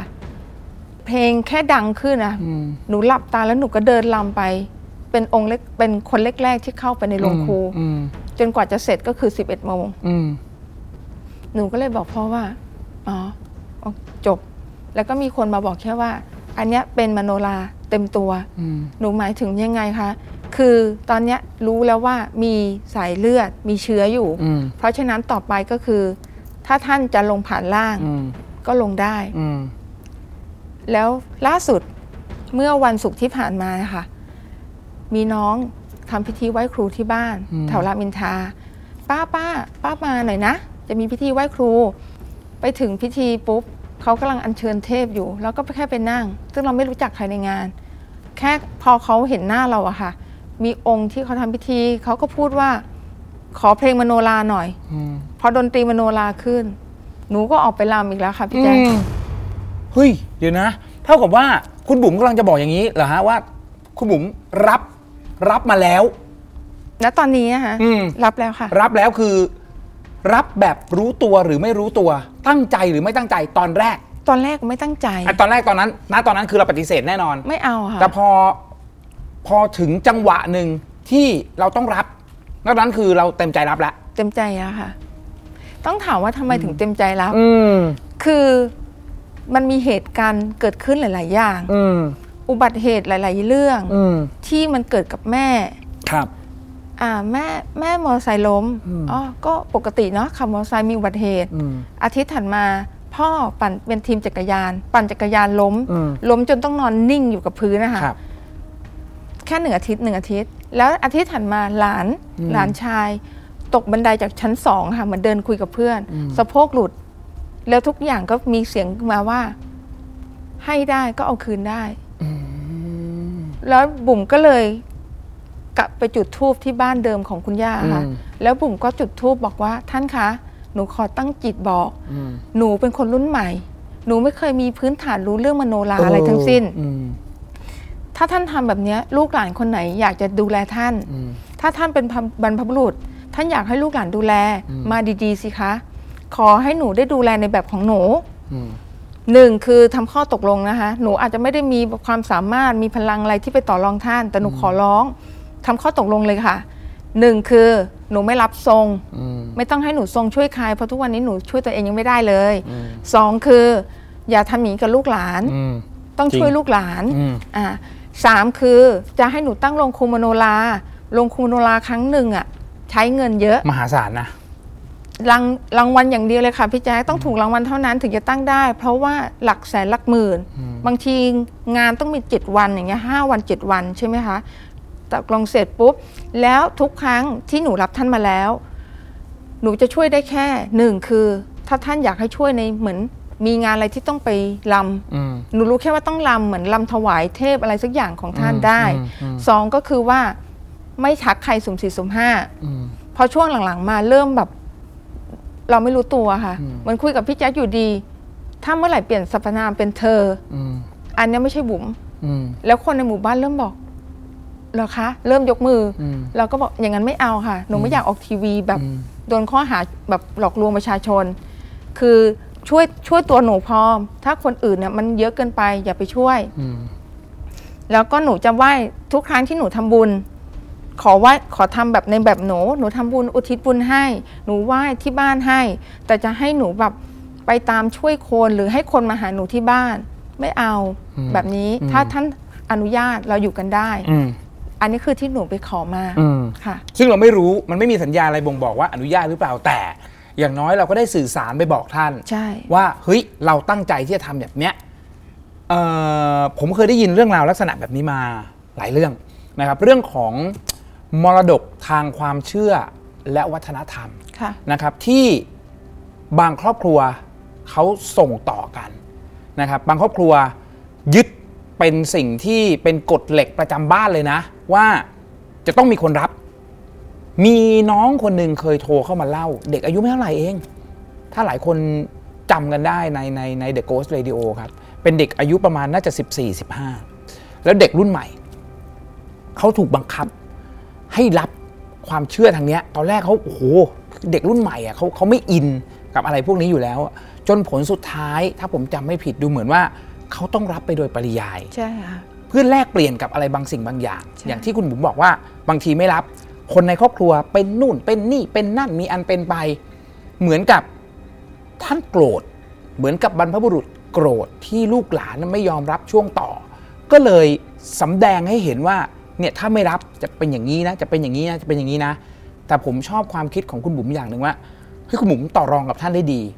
บอกกล่าวท่านได้ดี โอเค เราไม่รู้หรอกว่าท่านโอเคหรือไม่โอเคใช่แต่อย่างน้อยเนี่ยเราได้สื่อสารไปตรงๆ บอกท่านว่า ถ้าอยากให้ลูกหลานรับช่วงต่อไปอะก็ต้องดูแลกัน ใช่ค่ะไม่ใช่ว่าเอะอะไม่พอใจทำร้ายคนนู้นคนนี้ อย่างเงี้ยอยู่กันได้ อันนี้ผมว่ามันเป็นความคิดที่ โคตรแฟร์เลย แล้วมันเป็นการรับที่ผมว่าถูกต้อง ถูกป่ะถูกค่ะแล้วความความเชื่อของคุณบุ๋มเองกับอีกหลายๆคนที่ไปรับวัฒนธรรมพวกนี้มา มันก็ไม่ มันไม่ใช่เรื่องผิด เพราะมันไม่ได้ทำให้ใครเดือดร้อนจ้ะเมื่อไหร่ก็แล้วแต่ที่เราเอาความเชื่อมรดกทางความเชื่อ ทางวัฒนธรรมเหล่านี้มาแปลเปลี่ยนจากความเชื่อส่วนบุคคล เอามากลายเป็นเชิงพาณิชย์ นั่นอะคือสิ่งที่ผิดอืม ถูกไหมถูกค่ะไปเรียกเก็บเงินไปเข้าทรงไปหลอกใช่คนอื่นไปหลอกชาวบ้านใช่อันนั้นน่ะผิด แต่อันเนี้ยมันเป็นความเชื่อที่มันเป็นส่วนบุคคลจริง ๆ มันเป็นความเชื่อในครอบครัว เชื่อเพื่อความสบายใจค่ะเชื่อเพื่อให้ลูกหลานอยู่ในกรอบในเกณฑ์ ไม่ไปทำผิด ไม่ไปทำร้ายใครค่ะแน่นอนว่าบ้านก็จะมีกฎบ้าน ใครที่เป็นคนดีอยู่ในกฎกติกา บรรพบุรุษก็จะคุ้มครอง ใช่ แต่ถ้าเมื่อไหร่ก็แล้วแต่คนในบ้านนั้น ไปทำอะไรที่มันไม่ถูกต้อง ไปทำอะไรที่มันผิดศีลค่ะ บรรพบุรุษย่อมไม่คุ้มครอง ใช่ ทุกวันนี้โอเคกับสถานะนี้ โอเคค่ะ อืม แล้วก็แฟนบุ๋มเนาะสามีก็เริ่มโอเคขึ้น อืมก็เริ่มจากเข้าที่ใจ เขากลัวที่เขาอาจจะกลัวแล้วก็เออเออมันมีจริงเหรออืมของอย่างเงี้ยค่ะอืมแต่พอเป็นเราอะค่ะ อืม เราก็เป็นคุยกันตรงๆมันแมนๆเลยว่า ครับเอ้ยบุ๋มไม่ได้อยากจะเป็น แต่ในอืมเมื่อจะต้องเป็นเราก็ต้องทำให้ดีอืม อะมันลองดูกันสักตั้ง แล้วเหตุการณ์มันก็ไม่ได้จบแค่นั้นค่ะ อย่างรถเนี่ยค่ะ มันบุ๋มเพิ่งออกรถป้ายแดงมาไม่ได้ไม่กี่เดือน อืม ทุกครั้งที่ไปซื้อของไปอะไร จะเริ่มมีคนทักว่าอ้าวทำไมมากับแฟนแล้วไม่เรียกแฟนลงมา อืมแล้วก็หันไปมองซึ่งรถเราไม่ได้ติดฟิล์มแบบทึบนะคะ อืมบอกป้าหนูมาคนเดียว แล้วผู้ชายคนนั้นล่ะที่นั่งอยู่ในรถอะอืม หนูก็อืม ป้า ไม่มี ผู้ชายเนี่ยร่างใหญ่นะ หัวจะติดหลังคาอยู่แล้วน่ะ เออ บุ๋มก็เลยเหรอ คือเจอทักบ่อยๆ แล้วเราก็เลยมีวันหนึ่งไปซื้อกาแฟในปั๊มอะค่ะกำลังนั่งดูดกาแฟแล้วกำลังจะเอาแก้ววางหันกลับไปคือด้านหลังข้างคนนั่งอะค่ะอื มมีผู้ชายนั่งอยู่จริงๆเห็นเหรอเห็นเลยค่ะ เห็นด้วยตาเนื้อ แล้วเราก็อุทานมันเลยคือ เฮ้ย แล้วก็กระโดดลงจากรถนะคะเพราะคิดว่าเราอะลืมล็อกประตู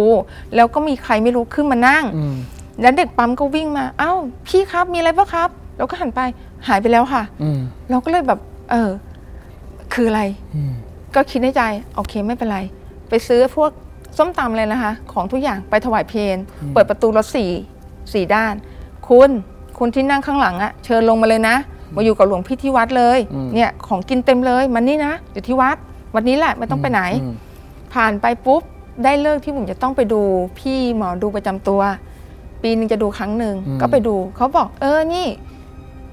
เขาไม่ได้เห็นนะคะ ว่าเราขับรถไปเพราะบ้านเขาว่ามีรั้วที่ปิดอืมเราจะจอดรถไว้ส่วนข้างนอก นี่พอดูดูนี่แกได้ของแล้วนี่ ของอะไรพี่ติ๋ม ไม่บ้านก็รถอะครูหมอนมโนราให้อืมเราก็ได้แบบเหลือกตามองบนนะคะหืมครูหมอมโนราให้อะไรไปดาวเองเนี่ย เอาคันเก่าไปเธออะไรเงี้ย ก็เนี่ยเขาให้รถคันเนี้ยเขาเลือกอืมท่านเลือกอ๋อเหรออืมแล้วก็ไม่เห็นได้เลยจะได้ตังค์สิต้องได้ตังค์แล้วไปซื้อนั้นถึงจะเรียกว่าให้อืมแต่ท่านไปในรถตลอดเลยนะอืมเป็นผู้ชายเออหนูเห็นหนูเคยเห็น แล้วบอกว่า แล้วทำไมไม่ใส่ชุดมโนรา เขาไม่จำเป็นต้องใส่ชุดมโนราตลอด 24 ชั่วโมง อยู่ที่ว่าเขาจะไปในแบบไหนอืมเพราะฉะนั้นให้รู้ไว้เลยว่ารถคันเนี้ยท่านไปด้วยตลอดอืมอย่างวันนี้ที่มาที่นี่ครับก็มาด้วยเอาตอนนั้นที่ท่านเชิญท่านลงไปไม่ได้ลงใช่ไหมไม่ลงค่ะนึกว่าเชิญท่านลงไปแล้วท่านลงหนูไปบอกหลวงพี่ที่วัดด้วยนะคะอ่าหลวงพี่คะมีคนอยู่ในรถหนูหนูชวนมาอยู่วัดกับหลวงพี่ภาระพระอีกเนี่ยภาระหลวงพี่อีกหลวงอะพี่หันไปมองคันไหนอะโยมคันนั้นค่ะหลวงพี่แต่หนูเชิญเขามาอยู่เป็นเพื่อนหลวงพี่ที่วัดหลวงพี่ก็ หลวงพี่เลิกลากแล้วหนึ่ง จริง ๆ แล้วเวลาคนเราคิดอะไรไม่ออกจริงๆนะ เวลาเจอของแบบของไม่ดีของที่ไปบูชามาแล้วรู้สึกว่าไม่อยากจะบูชา รู้สึกว่าผีตาม มายังไงก็ไม่รู้ ส่วนมากจะนึกถึงพระ พระกับวัดค่ะ พระกับวัดเข้าจ้ะขับรถเข้าไปในวัด ค่ะ ไปบอกหลวงพี่ว่าเนี่ยมีมีคนตาม ค่ะ มีอะไรบางสิ่งบางอย่างฝากไว้หน่อย ถามหลวงพี่ ถามหลวงพ่อสักคำกันไหมไม่ได้ถามว่าท่านเนี่ยอยากรับฝากหรือเปล่า ไม่ได้ถามลยเออ ค่ะเวลา คนเราทั่วไปนะ เวลาแบบอยากทำบุญหรือว่าเวลาปกติไม่คิดถึงวัด แต่เวลาเจอเรื่องแบบโอ้ยเจอผีตามคิดถึงวัดเพราะฉะนั้นนะการทำบุญเนี่ยก็สำคัญเหมือนกันเอานอกเรื่องนอกเรื่องคุณผู้ชมว่าแต่อยากจะบอกว่าสิ่งที่คุณบุ๋มเล่าอะครับ ผมว่ามันไม่ผิดเลย มันเป็นความเชื่อที่มันเป็นวัฒนธรรมความเชื่อที่คงกันไว้เถอะ ดีกว่าปล่อยให้วัฒนธรรมความเชื่อเหล่านี้มันหายไป เพราะความเชื่อที่คุณบุ๋มเชื่อ หรือแม้กระทั่งหลาย ๆ ครอบครัวที่เชื่อ ไม่ได้ทำให้ใครเดือดร้อนค่ะ นี่คือเรื่องราวของครูหมอมโนรา สายเลือดมโนรา ทุกวันนี้ถ้ามีสติแบบปกติรำไม่เป็น แต่ถ้าเมื่อไหร่ก็แล้วแต่ท่านมารำเป็นรำเป็นค่ะ ตามคลิปที่ได้เห็นกันค่ะ ไม่เคยเรียนรำมโนรามาก่อน เขาบอกว่ารำมโนราต้องตัวอ่อนมากนะพี่แจ็คดูมือบุ๋มนี่เออกระดานนี่แล้วปกติพี่มือต้องต้องแบบบุ๋ม เหรอ ปกติอะค่ะ คนที่เขาเรียนลามโนรามือเขาจะงอได้แล้วตัวนี่ต้องอ่อน ตัวต้องอ่อนใช่ อืมแล้วก็ แขนเขินนี่ต้องแบบเขาจะให้ดัดมือในกะลามะพร้าว เออต้องต้องทำตั้งแต่เด็กนะ เด็กๆใช่ ก็ทั้งหมดเลยครับผมว่าคุณผู้ชมใช้ดุลยพินิษแล้วก็วิจารณญาณของแต่ละคน ค่ะ เพราะเรื่องพวกนี้อย่างที่บอกว่าเป็นความเชื่อส่วนบุคคลจริง ๆ นะครับ แล้วก็เป็นความเชื่อส่วนบุคคลที่ไม่ผิด เพราะ เป็นความเชื่อที่ไม่ได้ทำให้ใครเดือดร้อน ค่ะ คุณบุ๋มไม่ได้ไปเปิดสำนัก ใช่ คุณหนึ่งคุณบุ๋มไม่ได้แบบ เฮ้ย เป็นร่างทรงแล้ว มาเดี๋ยวฉันช่วยฉันดูอะไรให้ เอาสตุ้งสตางค์มาแลกกัน ใช่ ผมว่าอันเนี้ยมันมันไม่ใช่เรื่องที่ผิด ใช่ค่ะนะครับเพราะฉะนั้นเก็บวัฒนธรรมแบบนี้เอาไว้ เก็บค่ะความเชื่อเหล่านี้เอาไว้ ผมเชื่อว่าทุกทุกภาคบางครอบครัว มีความเชื่อที่แตกต่างกันไป คุณบุ๋มไม่ใช่ครอบครัวแรกที่มีความเชื่อเกี่ยวกับมโนรา มีหลายๆครอบครัวค่ะแล้วก็ใครที่นับถือความเชื่อเหล่านั้น ก็เห็นมีแต่สิ่งดีๆ เพราะทุกคนอยู่ในในศีลในธรรมใช่ ไม่ไปทำร้ายใครไม่ไปเบียดเบียนใครถูใช่กไหมค่ะใช่เออถือว่าเป็นเรื่องที่ดีค่ะนะวันนี้ขอบคุณมาก ๆ ครับที่มาเล่าเรื่องนี้ให้พวกเราได้ฟังกันเรื่องของสายเลือดมโนราค่ะขอบคุณมาก ๆคยิรับนดีค่ะ สถานีผีดุ เรื่องลี้ลับจากคนเห็นผี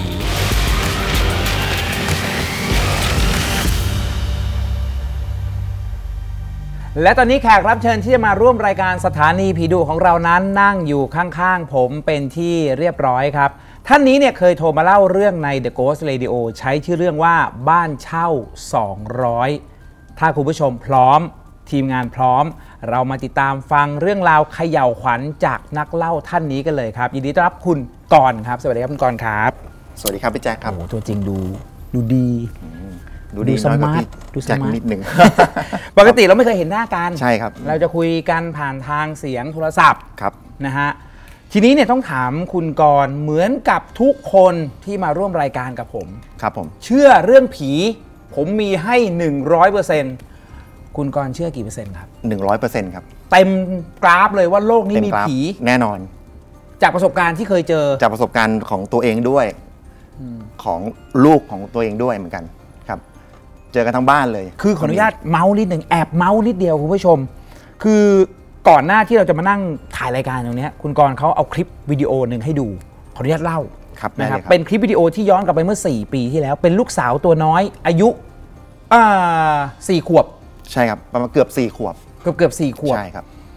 ไปทำบุญที่วัดนะครับ แล้วก็ขากลับมันเหมือนจะไม่มีอะไร ปรากฏว่าทั้งหมดเนี่ยเดินผ่านเมน ใช่แล้วน้องอยู่ๆก็หยุดที่หน้าเมน แล้วก็ชี้ขึ้นไปบนเมน แล้วก็บอกว่าสงสารใช่ครับ สงสารคนนั้นอืม ที่อยู่บนเมน คุณกรณ์ก็พยายามจะถามน้องว่า หนูเห็นอะไร หนูรู้เหรอว่าที่เนี่ยคืออะไร น้องไม่รู้นะครับว่าสิ่งที่น้องชี้อยู่ตรงเนี้ยมันคือมันคือเมน ใช่ แล้วก็เลยถามว่าน้องเนี่ยเห็นอะไรน้องบอกว่าเห็นเป็นเด็กผู้ชายใช่ครับ ถูกไหมถูกต้องเด็กผู้ชายน่าสงสารกำลังทำอะไรอยู่ก็ไม่รู้ แล้วก็น้องเนี่ยพยายามจะวิ่งขึ้นไปบนเมน เพื่อที่จะไปไปช่วยด้วยความที่น้องเป็นเด็กอะ่ะ แล้วไร้เดียงสาเขาน่าจะเห็นอะไรที่มันมันต้องน่ากลัว มันต้องผิดปกติ มันต้องผิดรูปผิดร่างเขาถึงอยากจะไปช่วย ใช่ คือผมเห็นคลิปโอ้โหตกใจมากนะ คือเราก็จูงลูกนะครับอ่าอายุ3ขวบอ่าก็จูงปกติอยู่แล้วออกมาจากการทำสังฆทานอืมจู่ๆก็กระชากมือเราเลยอืมวิ่งวิ่งเข้าไปทางหน้าเมนเลย ตกใจนะครับไหมตกใจดิตกใจเราต้องวิ่งตามอืมทั้งทั้งภรรยาทั้งพี่ชายเขาวิ่งตามครับนะครับ แล้วเขาก็พูดว่าหนูสงสารเขาหนูจะไปช่วยเขาอืมสงสารเขามากเลยนะครับ แล้วก็จะวิ่งขึ้นไปที่เมนนะครับเราพยายามดึงกระชากเท่าไหร่ก็ ไม่ยอมจะขึ้นไปให้ได้บอกหนูสงสารเขาหนูสงสารเขาเออคือจังหวะนั้นเนี่ยคือถึงแม้เราตกใจแต่เราก็หยิบกล้อง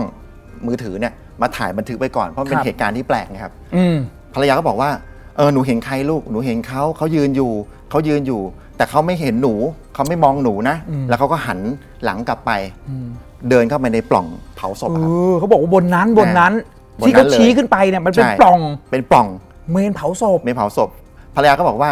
เฮ้ยทำไมเขาไม่ทำความสะอาดเลย ตรงนั้นมันสกปรกมากเลยคือเมนสกปรกมากเลยนะครับครับแต่ก็คงเป็นความเชื่อของเขาว่าอืมเอ่อถ้ามีงานถึงจะค่อยทำความทำใช่เขาจะไม่ควทำความสะอาดล่วงหน้า แล้วยังไม่ยอมคือลูกสาวก็พยายามจะขึ้นบันไดเมนขึ้นไปอะเออในคลิปอะครับก็พยายามกระชากไว้แล้วเราก็สัมภาษณ์ลูกครับตอนนั้นกลางวันนะครับประมาณ 11โมงเองอืมนะครับสัมภาษณ์ลูกว่าเห็นอะไรเห็นอะไรอะเขาก็บอกหนูเห็นเขาหนูเห็นเขาหนูสงสารเขามากเลย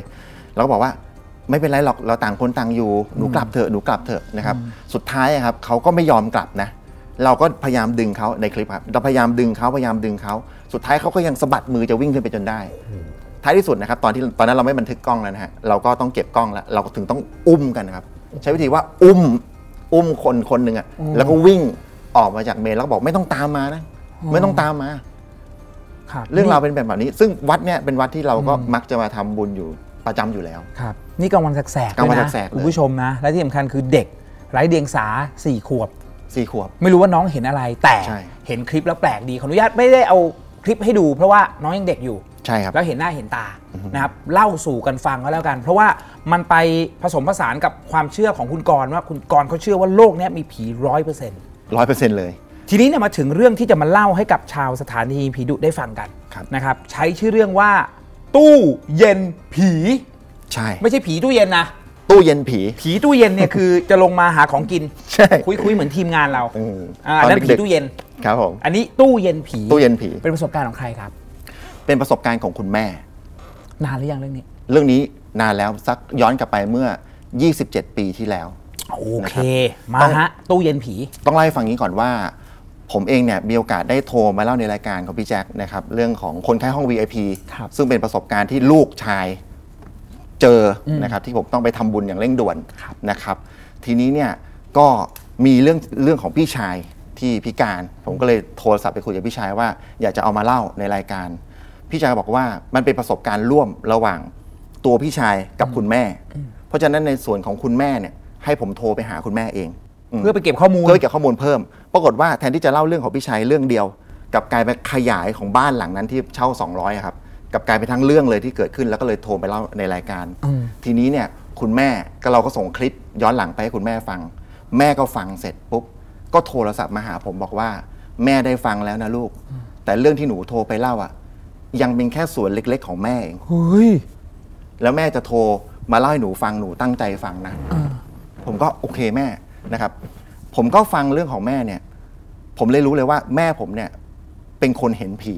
อืม อ่าคนเห็นผีเนี่ยคือเวลาผีปรากฏกายออกมาเนี่ยเขาจะปรากฏกายออกมาตามสภาพของเขาเลย เวลาไหนอย่างไรทั้งกลิ่นเสียงนะสัมผัสมาหมดเลยนะครับผมก็เลยถามแม่ว่าเฮ้ยแม่เห็นผีตั้งแต่เมื่อไหร่นะครับแม่บอกว่าเห็นผีตอนอายุประมาณได้สักสิบห้าปีนะครับเนื่องจากว่าแม่ผมเนี่ยเป็นคนชาวริมน้ำอ่าจังหวัดแห่งหนึ่งนะครับ ก็จะมีมีกิจกิจกรรมคือชอบว่ายน้ำเล่นกันกับเพื่อนครับ ๆนะครับ เขาก็จะว่ายน้ำเล่นกันมาตั้งแต่แต่ไหนแต่ไรแล้วแต่จะมีอยู่กิจกรรมหนึ่งที่เขาชอบมากคือการดำน้ำแข่งกันดำน้ำแล้วถ้าเกิดใครโผล่หัวออกมาเนี่ยก็จะไปตีหัวคนนั้นอืมอ่าใครโดนตีเสร็จคนนั้นก็ต้องเป็นครับ แบบเนี้ยคือทุกคนเนี่ยประมาณ4ี่ห้าคนก็จะว่ายน้ำแข็งมากเลยนะครับตรงริมแม่น้ำเนี่ยมีอยู่วันหนึ่งนะครับ ก็เล่นกันประมาณประมาณ5้าโมงเย็นเล่นกันไปเรื่อยๆ ทีนี้เนี่ยแม่เห็นว่า เอ๊ะทำไมเพื่อนคนเนี้ย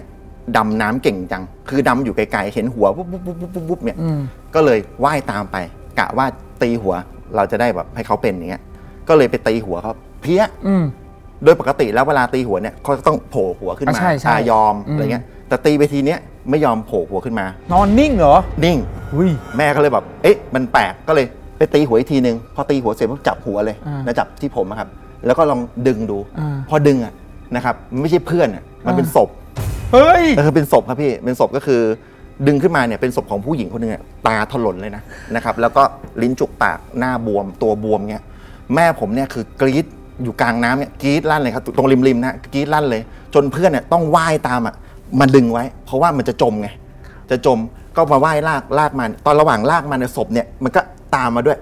ตามมาด้วยเหมือนกระเพื่อมน้ำตามมานะครับอ่า เขาตกใจกันมากเลยจะไปเรียกผู้ใหญ่แถวๆนั้นน่ะมาช่วยกันเอาไม้เนี่ยมาเขี่ยศพให้มาติดกับฝั่งก่อน หลังจากนั้นก็เรียกร่วมกตันยูเนี่ยมา เก็บกู้ไป ครับคือเป็นประสบการณ์ที่บอกว่าแม่ผมเนี่ยเห็นแบบศพเนี่ยแบบเต็มหน้าเต็มตาแบบเนี้ยนะครับทำให้แกช็อกมากเลยยับประชิดด้วยนะอาชิดเลยเอามือจับด้วยนะมือจับแล้วดึงอย่างนี้เลยอุ้ยนึกว่าเพื่อน ครับ นะครับมันทำให้เหตุการณ์เนี้ยแม่ช็อกมากๆ ทีนี้เนี่ยในคืนนั้นเลย แกหลับอยู่นะครับ บอกว่ามันมันไม่ได้ดึกมาก คือที่บ้านของแม่เนี่ยเป็นบ้านข้างล่างเป็นปูนข้างบนเป็นไม้ติดกับถนนหน้าบ้าน ได้ยินเสียงใครสักคนหนึ่งร้องไห้ ร้องฮือฮืออย่างเงี้ยตอนแรกก็นอนฟังอยู่ก็ไม่คิดว่าจะเป็นเสียงแบบใครอะไรเงี้ย แต่มันร้องร้องหนักมาก กระซิกกระซิก อะไรแบบเนี้ยนะครับ จนแกก็สงสัยแกก็เลยชะโงกหน้าไปดู สิ่งที่เห็นก็คือ ผู้หญิงคนเนี้ยตาเนี่ยถลนออกมาจากเบ้าเนี่ย ลิ้นจุกปากหน้าปิดลูก คนเดียวกันเหรอใช่ครับ ตัวบวมน้ำอย่างเงี้ย ยืนมือเก่งๆเนี่ย ผมสยายอย่างเงี้ยแล้วยืนมองแกจ้องแกเนี่ย เราร้องไห้ครับแกกรี๊ดลั่นบ้านเลยช็อกนะครับ คนในบ้านเนี่ยเปิดไฟกันแบบว่าเป็นอะไรเป็นอะไรเงี้ยเล่าให้ใครฟังก็ไม่มีใครเชื่อพี่แจ๊คครับ บอกว่าตาฝาดไปเองจำภาพมานะครับ หลังจากเหตุการณ์นั้นนะครับ ไม่ว่าจะหลังจากเนี้ยไม่ว่าจะไปที่ไหน จะเริ่มเห็นอะไรแปลกๆได้ยินเสียงแปลกๆจนถึงขนาดเห็นอากงตามสันเจ้า อืมเห็นแม่ย่าตามต้นไม้โหเห็นครับพอแกเห็นปุ๊บ แกก็รู้สึกว่าน่าจะหาประโยชน์จากการที่เห็นได้ เออ ด้วยการไปขอเลขนี่คือแม่ของผม ผมเลยต้องเล่าเรื่องนี้ให้ฟังก่อน เฮ้ยคุณแม่เจ๋ง จริงเออ นะครับ ไปขอเลขไปต่อรองกับเขาถ้าอยากได้ ถ้าอยากได้นะ เดี๋ยวจะเอานี่มาไหว้นะ ไปขอขูดเลขเงี้ยแล้วแม่ก็รู้สึกว่าการเห็นผีของแกเนี่ยนะครับทำให้แกมีเขาเรียกว่ามีโอกาสในการได้เลข ครับนะครับเขาก็ซื้อเลขถูกมาเรื่อยๆเรื่อยๆมันจึงเป็นเหตุผลว่าทำไมในเรื่องบ้านเช่า 200อะ ที่แม่เจอผีวันแรกเลยอะทำไมแกจึงทนอยู่ถึง3เดือน เพราะแกเห็นผีจนชินจนชินถึงขนาดแกไปต่อต่อรองกับผี ได้ ทุกวันนี้แกก็ยังเป็นอย่างนั้นอยู่ คือถ้าให้เลขถูก เดี๋ยวจะให้นู่นให้นั่นให้นี่นะใช่ครับ โอ้โหแต่แต่มีสักกี่คนบนโลกใบนี้ที่คิดได้อย่างนี้อะผมถามหน่อย ก็ถึงขนาดที่ว่าถึงขนาดที่ว่ามันจะมีอยู่ช่วงเหตุการณ์หนึ่งที่ว่าตู้โทรศัพท์ตามชุมสายโทรศัพท์ ที่ประมาณสักเที่ยงคืนตีหนึ่งให้เราไปกดเบอร์แล้วโทรอะครับ คุณแม่ผมเป็นหนึ่งในนั้น อืม ที่จะต้องโทรไปเพื่อที่จะขอเลขขอหวยอะไรเงี้ยแกเป็นอย่างนั้นเลย ไม่ว่าจะเข้าทุกทางป่าเข้าอะไรเงี้ยแกไปหมดทุกทางนะ ทุกทางสุดยอด นะครับ เพราะฉะนั้นเนี่ยกลัวไหมกลัว แต่เวลาเจอก็จะต่อรองได้ ครับ ลักษณะเป็นแบบนี้ครับครับ ทีนี้เนี่ยก็มาถึงเรื่องที่จะเล่าให้ฟังอืม ในวันนี้ ฮะเหตุการณ์เนี่ยมันย้อนกลับไปเมื่อ 27 ปีก่อน นะครับตอนนั้นผมอายุได้ประมาณสัก14 15ผมเองไม่มีประสบการณ์ในในเรื่องนี้ แต่เคยเห็นสถานที่นี้อืมคุณแม่เนี่ยมีเพื่อนสนิทอยู่คนหนึ่งเดี๋ยวผมขอตั้งชื่อว่าป้านิ่มกันแล้วกันป้านิ่มเป็นเพื่อนสนิทขายพลอยกับแม่มาในตลาดพลอยนี่แหละแกคงไปได้ยินไอเดียไอเดียหนึ่งมาบอกว่า ที่ท่าเรือหนึ่งที่แหลมแหลมหนึ่งในจังหวัดเนี้ยนะครับ ชาวประมงเนี่ยชาวเรือเนี่ยเวลาเขาขึ้นฝั่งมาครับเขารู้สึกว่าเขาอยากจะ ร้องเพลง อยากจะกินข้าว อยากจะสังสรรค์แต่มันหาที่ไหนไม่ได้อืมถ้ามีร้านอาหารแบบคาราโอเกะเนี่ยอ่าแกก็คงจะแบบทำเงินได้อืมป้านิ่มบอกว่าเอาไหมเดี๋ยวตัวเขาเนี่ยจะออกเงินน่ะทั้งหมดเลยนะครับออกเงินให้ลงทุนให้ทั้งหมดเลยครับแต่ขออย่างเดียวคือแม่เนี่ยไปอยู่เป็นเพื่อนหน่อย แล้วช่วยทำอาหารอืมแล้วก็คอยดูแลเด็กในร้านอะไรแบบเนี้ยครับแม่ก็เห็นว่าโอเค ก็เลยตัดสินใจเดินทางไปที่ ท่าเรือที่นี่นะครับ ทีนี้เนื่องจากว่าเราเป็นคนในเมืองนะครับป้านิ่มก็เลยตัดสินใจเช่าบ้านอยู่หลังหนึ่งครับสถานที่เนี่ยต้องบอกกันว่ามันเป็นตึกแถว เป็นตึกแถวชั้นเดียว มันก็จะมีทั้งหมด 6 ห้อง ร้างทุกห้องครับไม่มีคนเช่าสักห้องแม่บอกว่าเอาห้องขวาสุดก็คือห้องที่ห้องที่หกเนี่ย มันใหญ่ดีนาน่าจะทำกิจการได้เขาก็เข้าไปตกแต่ง ติดไฟสีแดง สีเขียวครับเป็นไฟกระพริบกระพริบกระพริบอืมอ่าอืมอืมเราลองจินตนาการตามมาเป็นอย่างเงี้ยแล้วจะมีโต๊ะมีตู้คาราโอเกะนะครับห้องมันก็จะลึกเข้าไป หลังจากตู้คาราโอเกะเสร็จก็จะเป็นห้องห้องห้องนอนเป็นห้องพักเด็กเสิร์ฟแล้วกันครับ แล้วก็เป็นห้องน้ำลึกเข้าไปก็จะเป็นครัว ลักษณะเป็นซองลึกเข้าไปอย่างนี้ครับ ก็เป็นไปอย่างที่ป้านิ่ม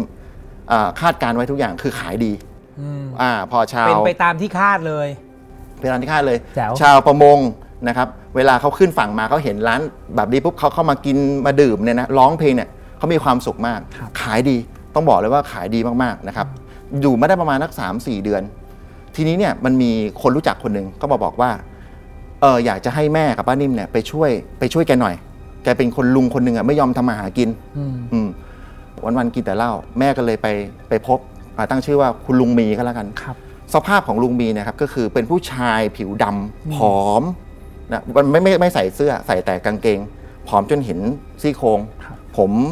เป็นผมแบบสีขาวขาวๆเราๆอย่างเงี้ยครับแล้วแก้มตอบๆคือไม่ยอมทำมาหากิน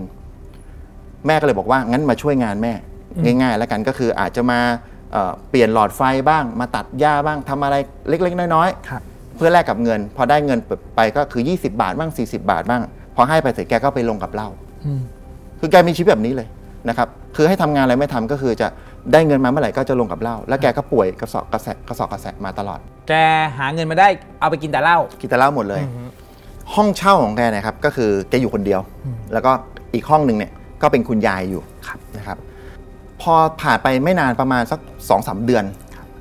แกตายครับ แม่ก็ไปช่วยจัดงานศพให้นะครับ ก็คือสวดสามวันตามพิธีพุทธ จัดงานศพอะไรให้เรียบร้อยป้านิ่มแกนึก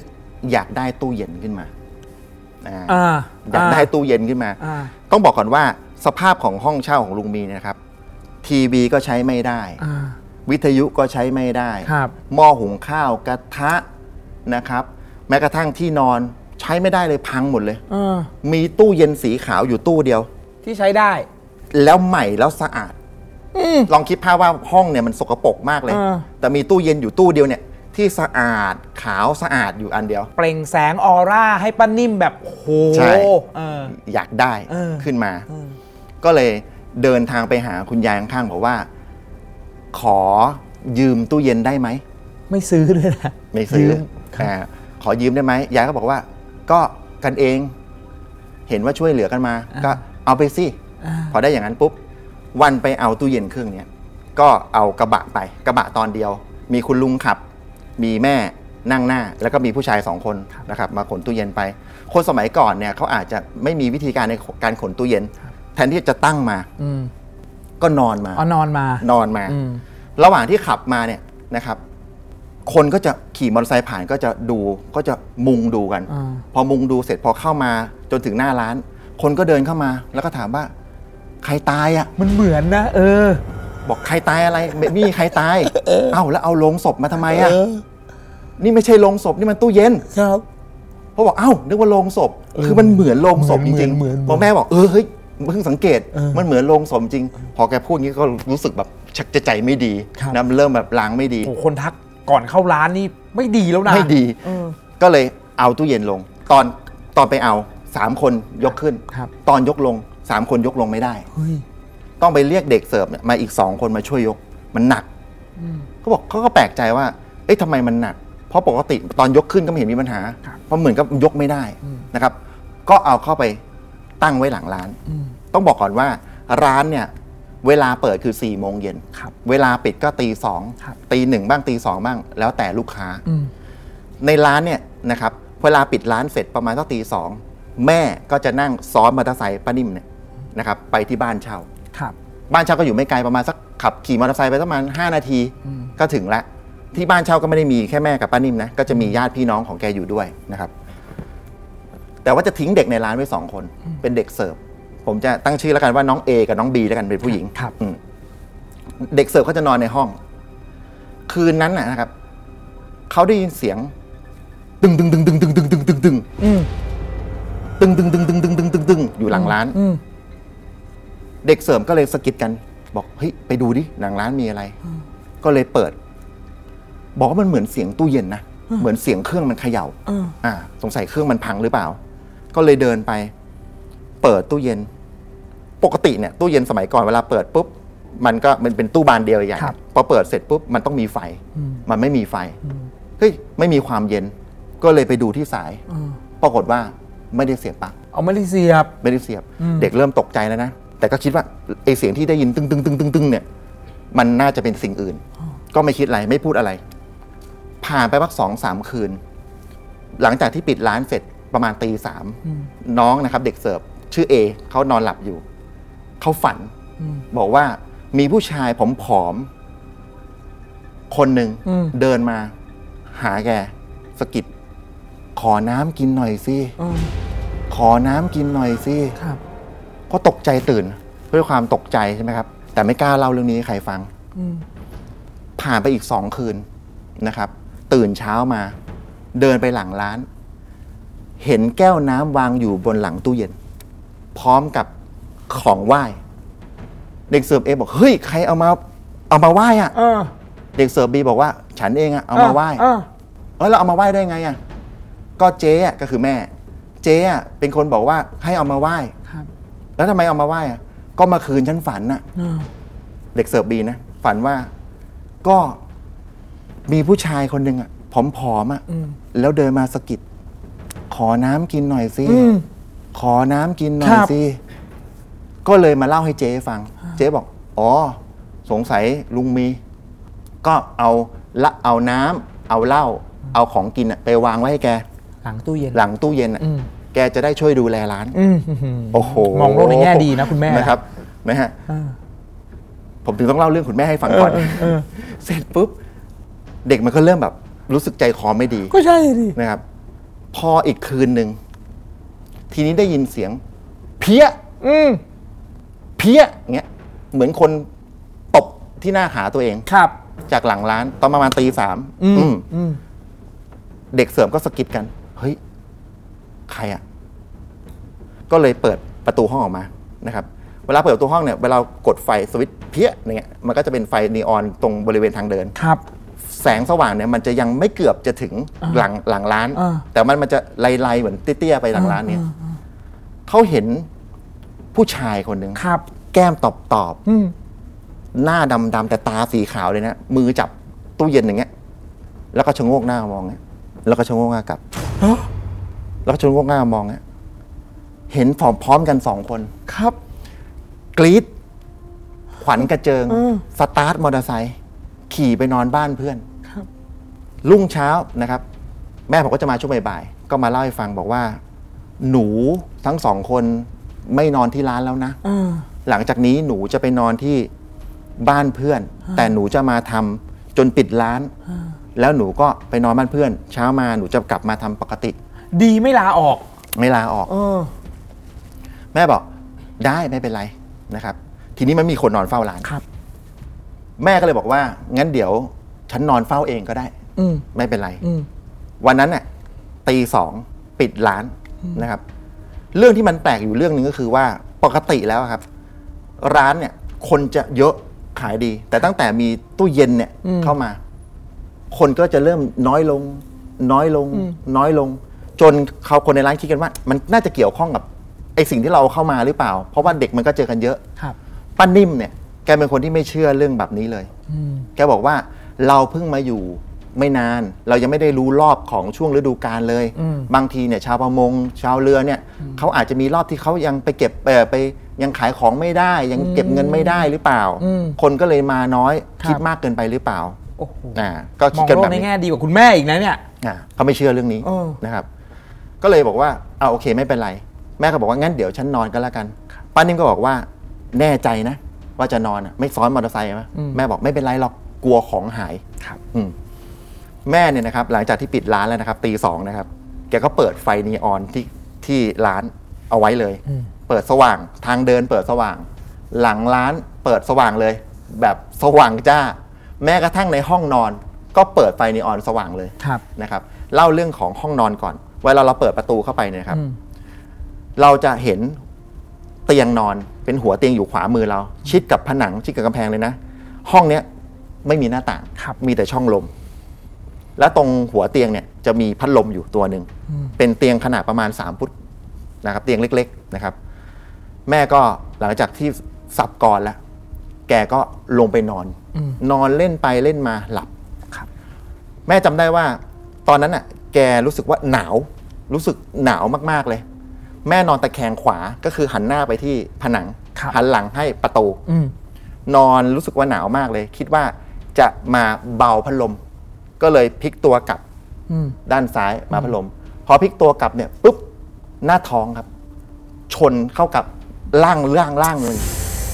ชนเข้ากับใครสักคนหนึ่งเออ แบบท้องเนี่ย ติดกับ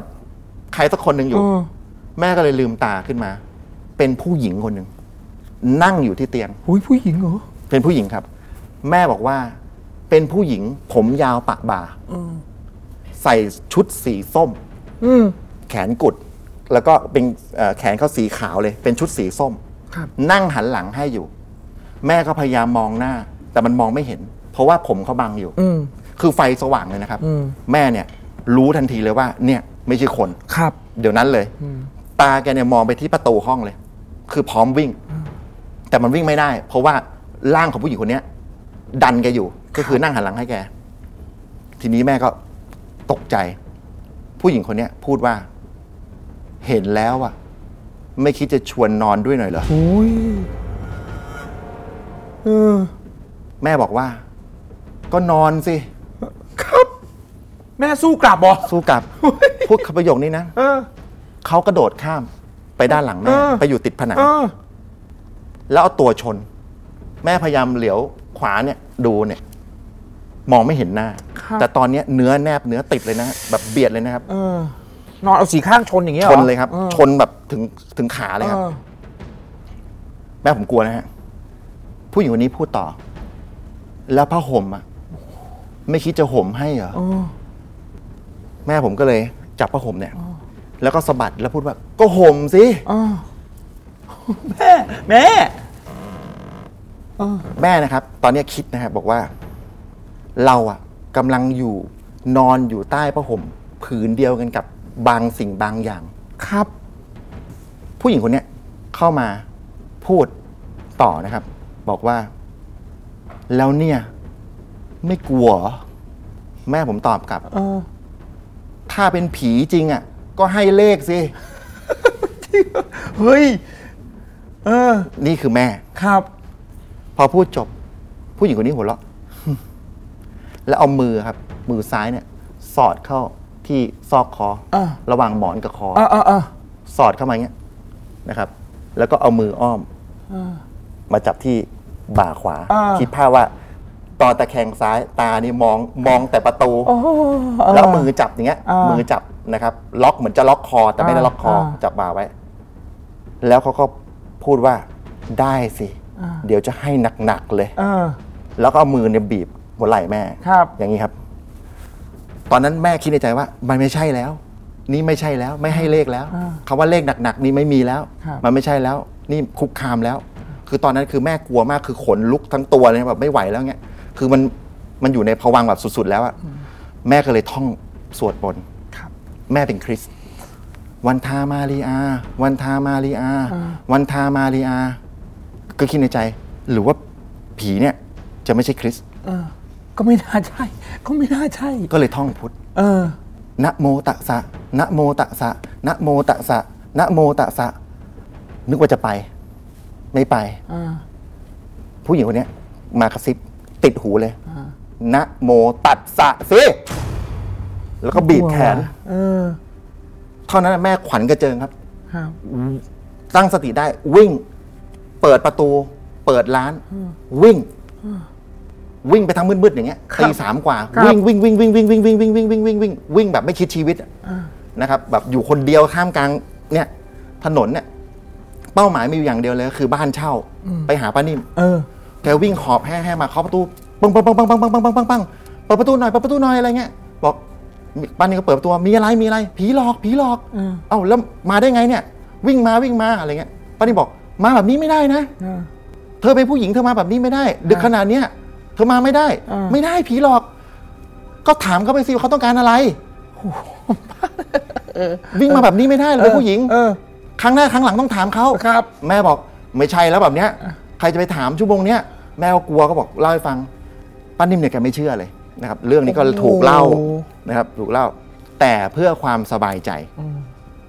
เพื่อความสบายใจของคนในร้านและแม่เอาอย่างนี้แล้วกันถ้าเหตุเกิดเนี่ยน่าจะมาจากตู้เย็นเพราะอยู่มาหลายเดือนไม่มีนี่ตั้งแต่ตู้เย็นนี่มานี่ทุกวันเลย เดี๋ยวเอาตู้เย็นไปไว้ที่บ้านเช่า โอ้โห คือปกติไว้ที่ร้าน แต่เพื่อความสบายใจแล้วที่ร้านเนี่ยไม่ไม่ต้องเจอ ไม่ต้องเจอ ไว้ที่บ้านเช่า เพราะที่บ้านเช่า มีเจ้าแม่กุดอิมอยู่ ก็จะเอาเจ้าแม่กุดอิมเนี่ยรูปปั้นเจ้าแม่กุดอิมไปวางเอาไว้หลังตู้เย็นเออแกคิดแค่นั้นเปิดประตูเข้ามาเนี่ยสิ่งแรกคือจะเห็นตู้เย็นเครื่องนี้ มีเจ้าแม่กุดอิมตั้งอยู่อืมซ้ายมือเป็นห้องน้ำครับขวามือเป็นห้องนอนสองห้องครับเป็นห้องสบายง่าย ๆ แบบนี้ เหตุการณ์มันผ่านไปสองสัปดาห์ เออ ไม่มีอะไรเกิดขึ้นอืมมันก็จริงอย่างที่ป้านิ่มว่านะครับ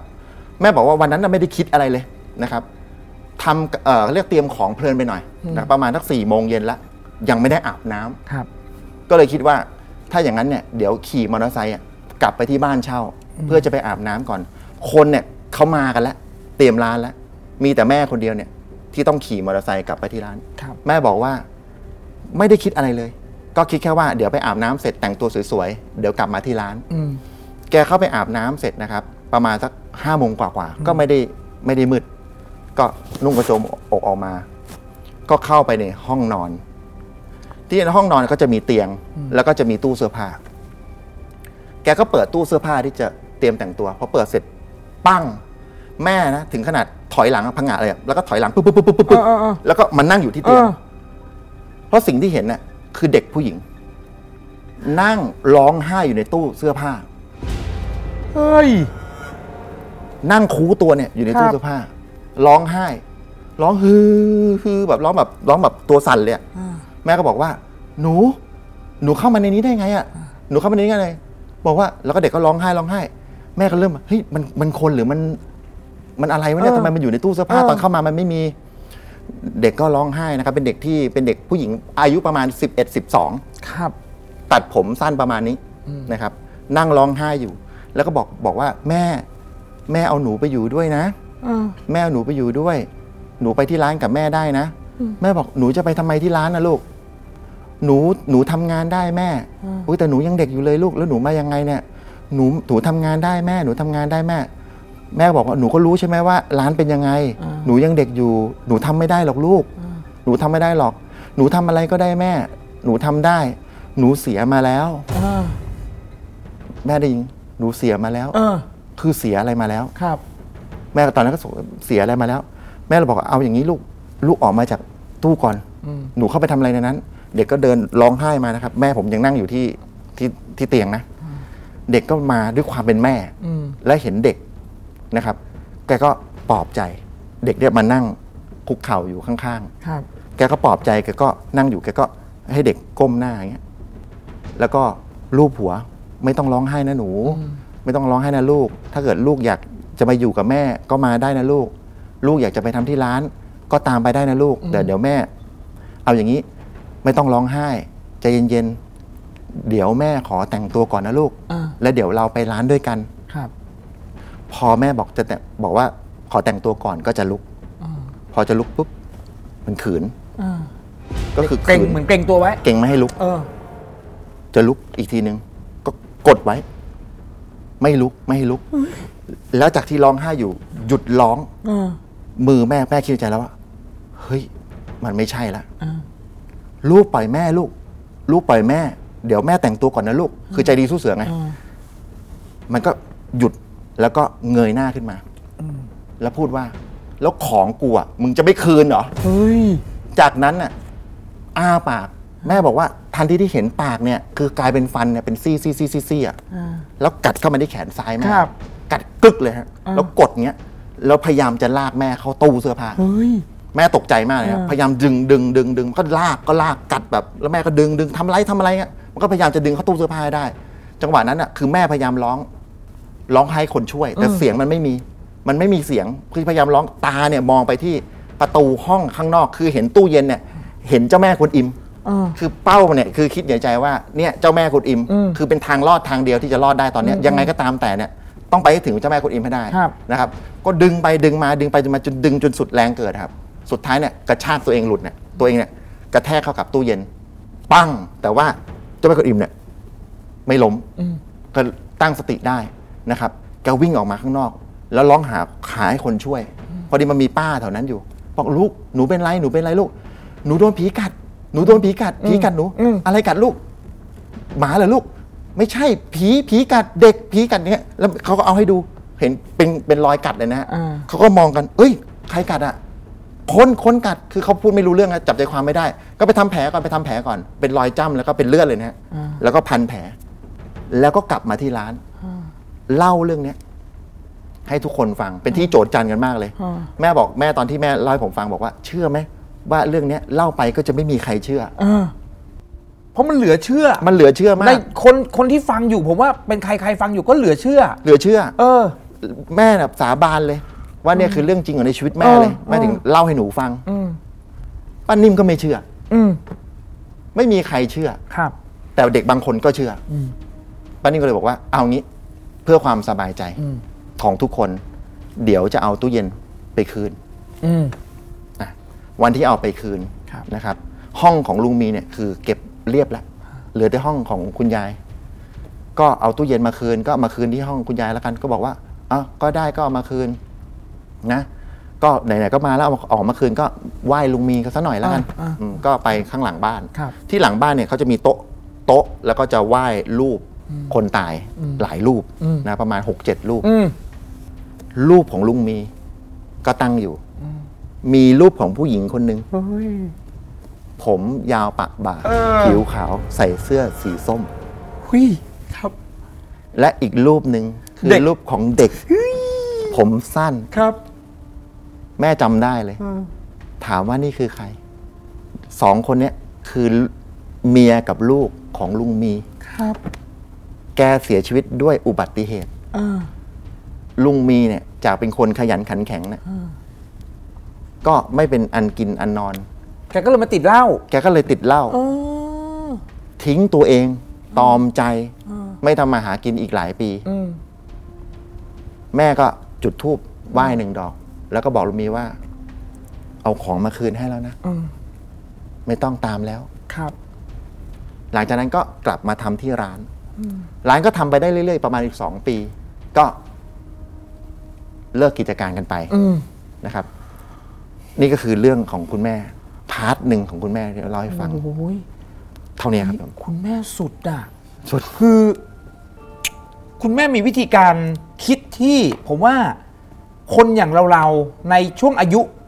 แบบที่คุณแม่ของคุณกรณ์เป็นนะตอนนั้นเนี่ย หลายคนบอกว่าคิดไม่ได้ขนาดนี้ เจอผีมากจนเอาวะเราได้ต้องหาประโยชน์กับการมองเห็นผีสิวะ ใช่ ต่อรองกับผีเลยต่อรองเลย ขอหวยกับผีเลย ถ้าเจอขอเลย แล้วก็ได้ ได้ แล้วก็เอามีการแลกเปลี่ยนกัน ใช่ ถูกไหมฮะ เป็นอย่างนี้เลยครับ จนกลายเป็นว่าการเห็นผีของคุณแม่เนี่ย มันแยกแยะไม่ออกแล้วนะ ว่าอันไหนผีอันไหนคนถ้าเจอแบบตรงๆจริง ๆ ถ้าเขามาแบบมันไม่ผิดรูปผิดร่าง ใช่ครับ ถูกไหมเหมือนกับที่คุณแม่เจอน้องผู้หญิง ก็ไม่รู้เหมือนกันว่าเป็นเด็กจากไหน เด็กในหมู่บ้านวิ่งเข้ามาในบ้านหรือเปล่า ใช่ แล้วมาหนีอะไรมาหรือเปล่าใช่ ผลสุดท้ายพอมารู้จริง ๆ ว่า อ๋อเขาไม่ใช่คน เพราะฉะนั้นสิ่งที่คุณแม่เจอ เจอคู่ สิ่งที่ร้านเจอ เจอเป็นผู้ชายถ้าเป็นผู้ชายนี่ถูกสะกดเอาไว้ พอถูกสะกดไว้เสร็จปุ๊บ ผู้หญิงกับลูกออกมาออกมาตามเพื่อที่จะมาเรียกร้องให้เอาของเนี่ยกลับไปคืนที่เดิม ใช่ครับ คือถ้าตอนนั้นป้านิ่ม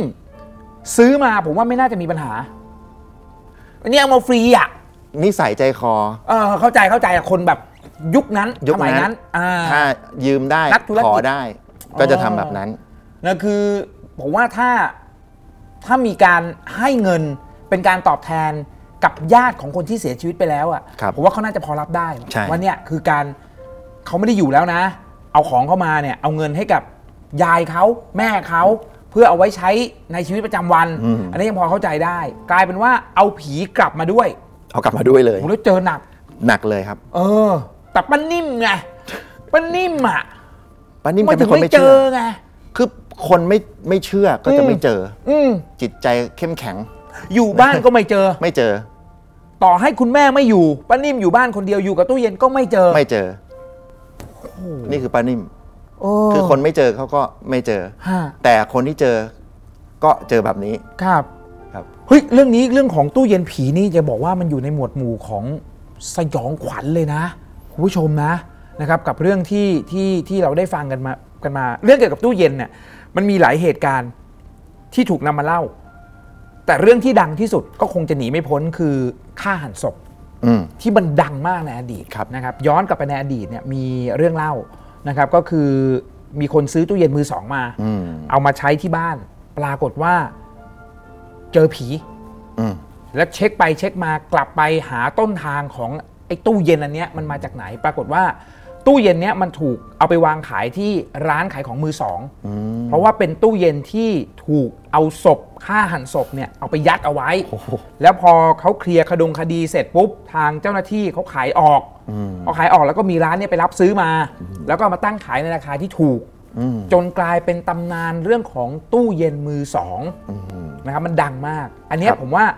ไม่ได้เกี่ยวข้องอะไรกับตู้เย็นอืมแต่ดูเหมือนว่าตู้เย็นตู้เนี้ย มันน่าจะเป็นตู้เย็นที่ถูกซื้อมาทีหลัง แล้วก็น่าจะเป็นตู้เย็นที่เขาน่าจะหวง เก็บเงินซื้ออะสะอาดที่สุด เออนะครับ เอาไว้ใช้งานได้เฟอร์นิเจอร์ในมากบ้านที่สุดใช่ ถูกไหมเหมือนของเขาน่าจะรักหวงเป็นเรื่องธรรมดา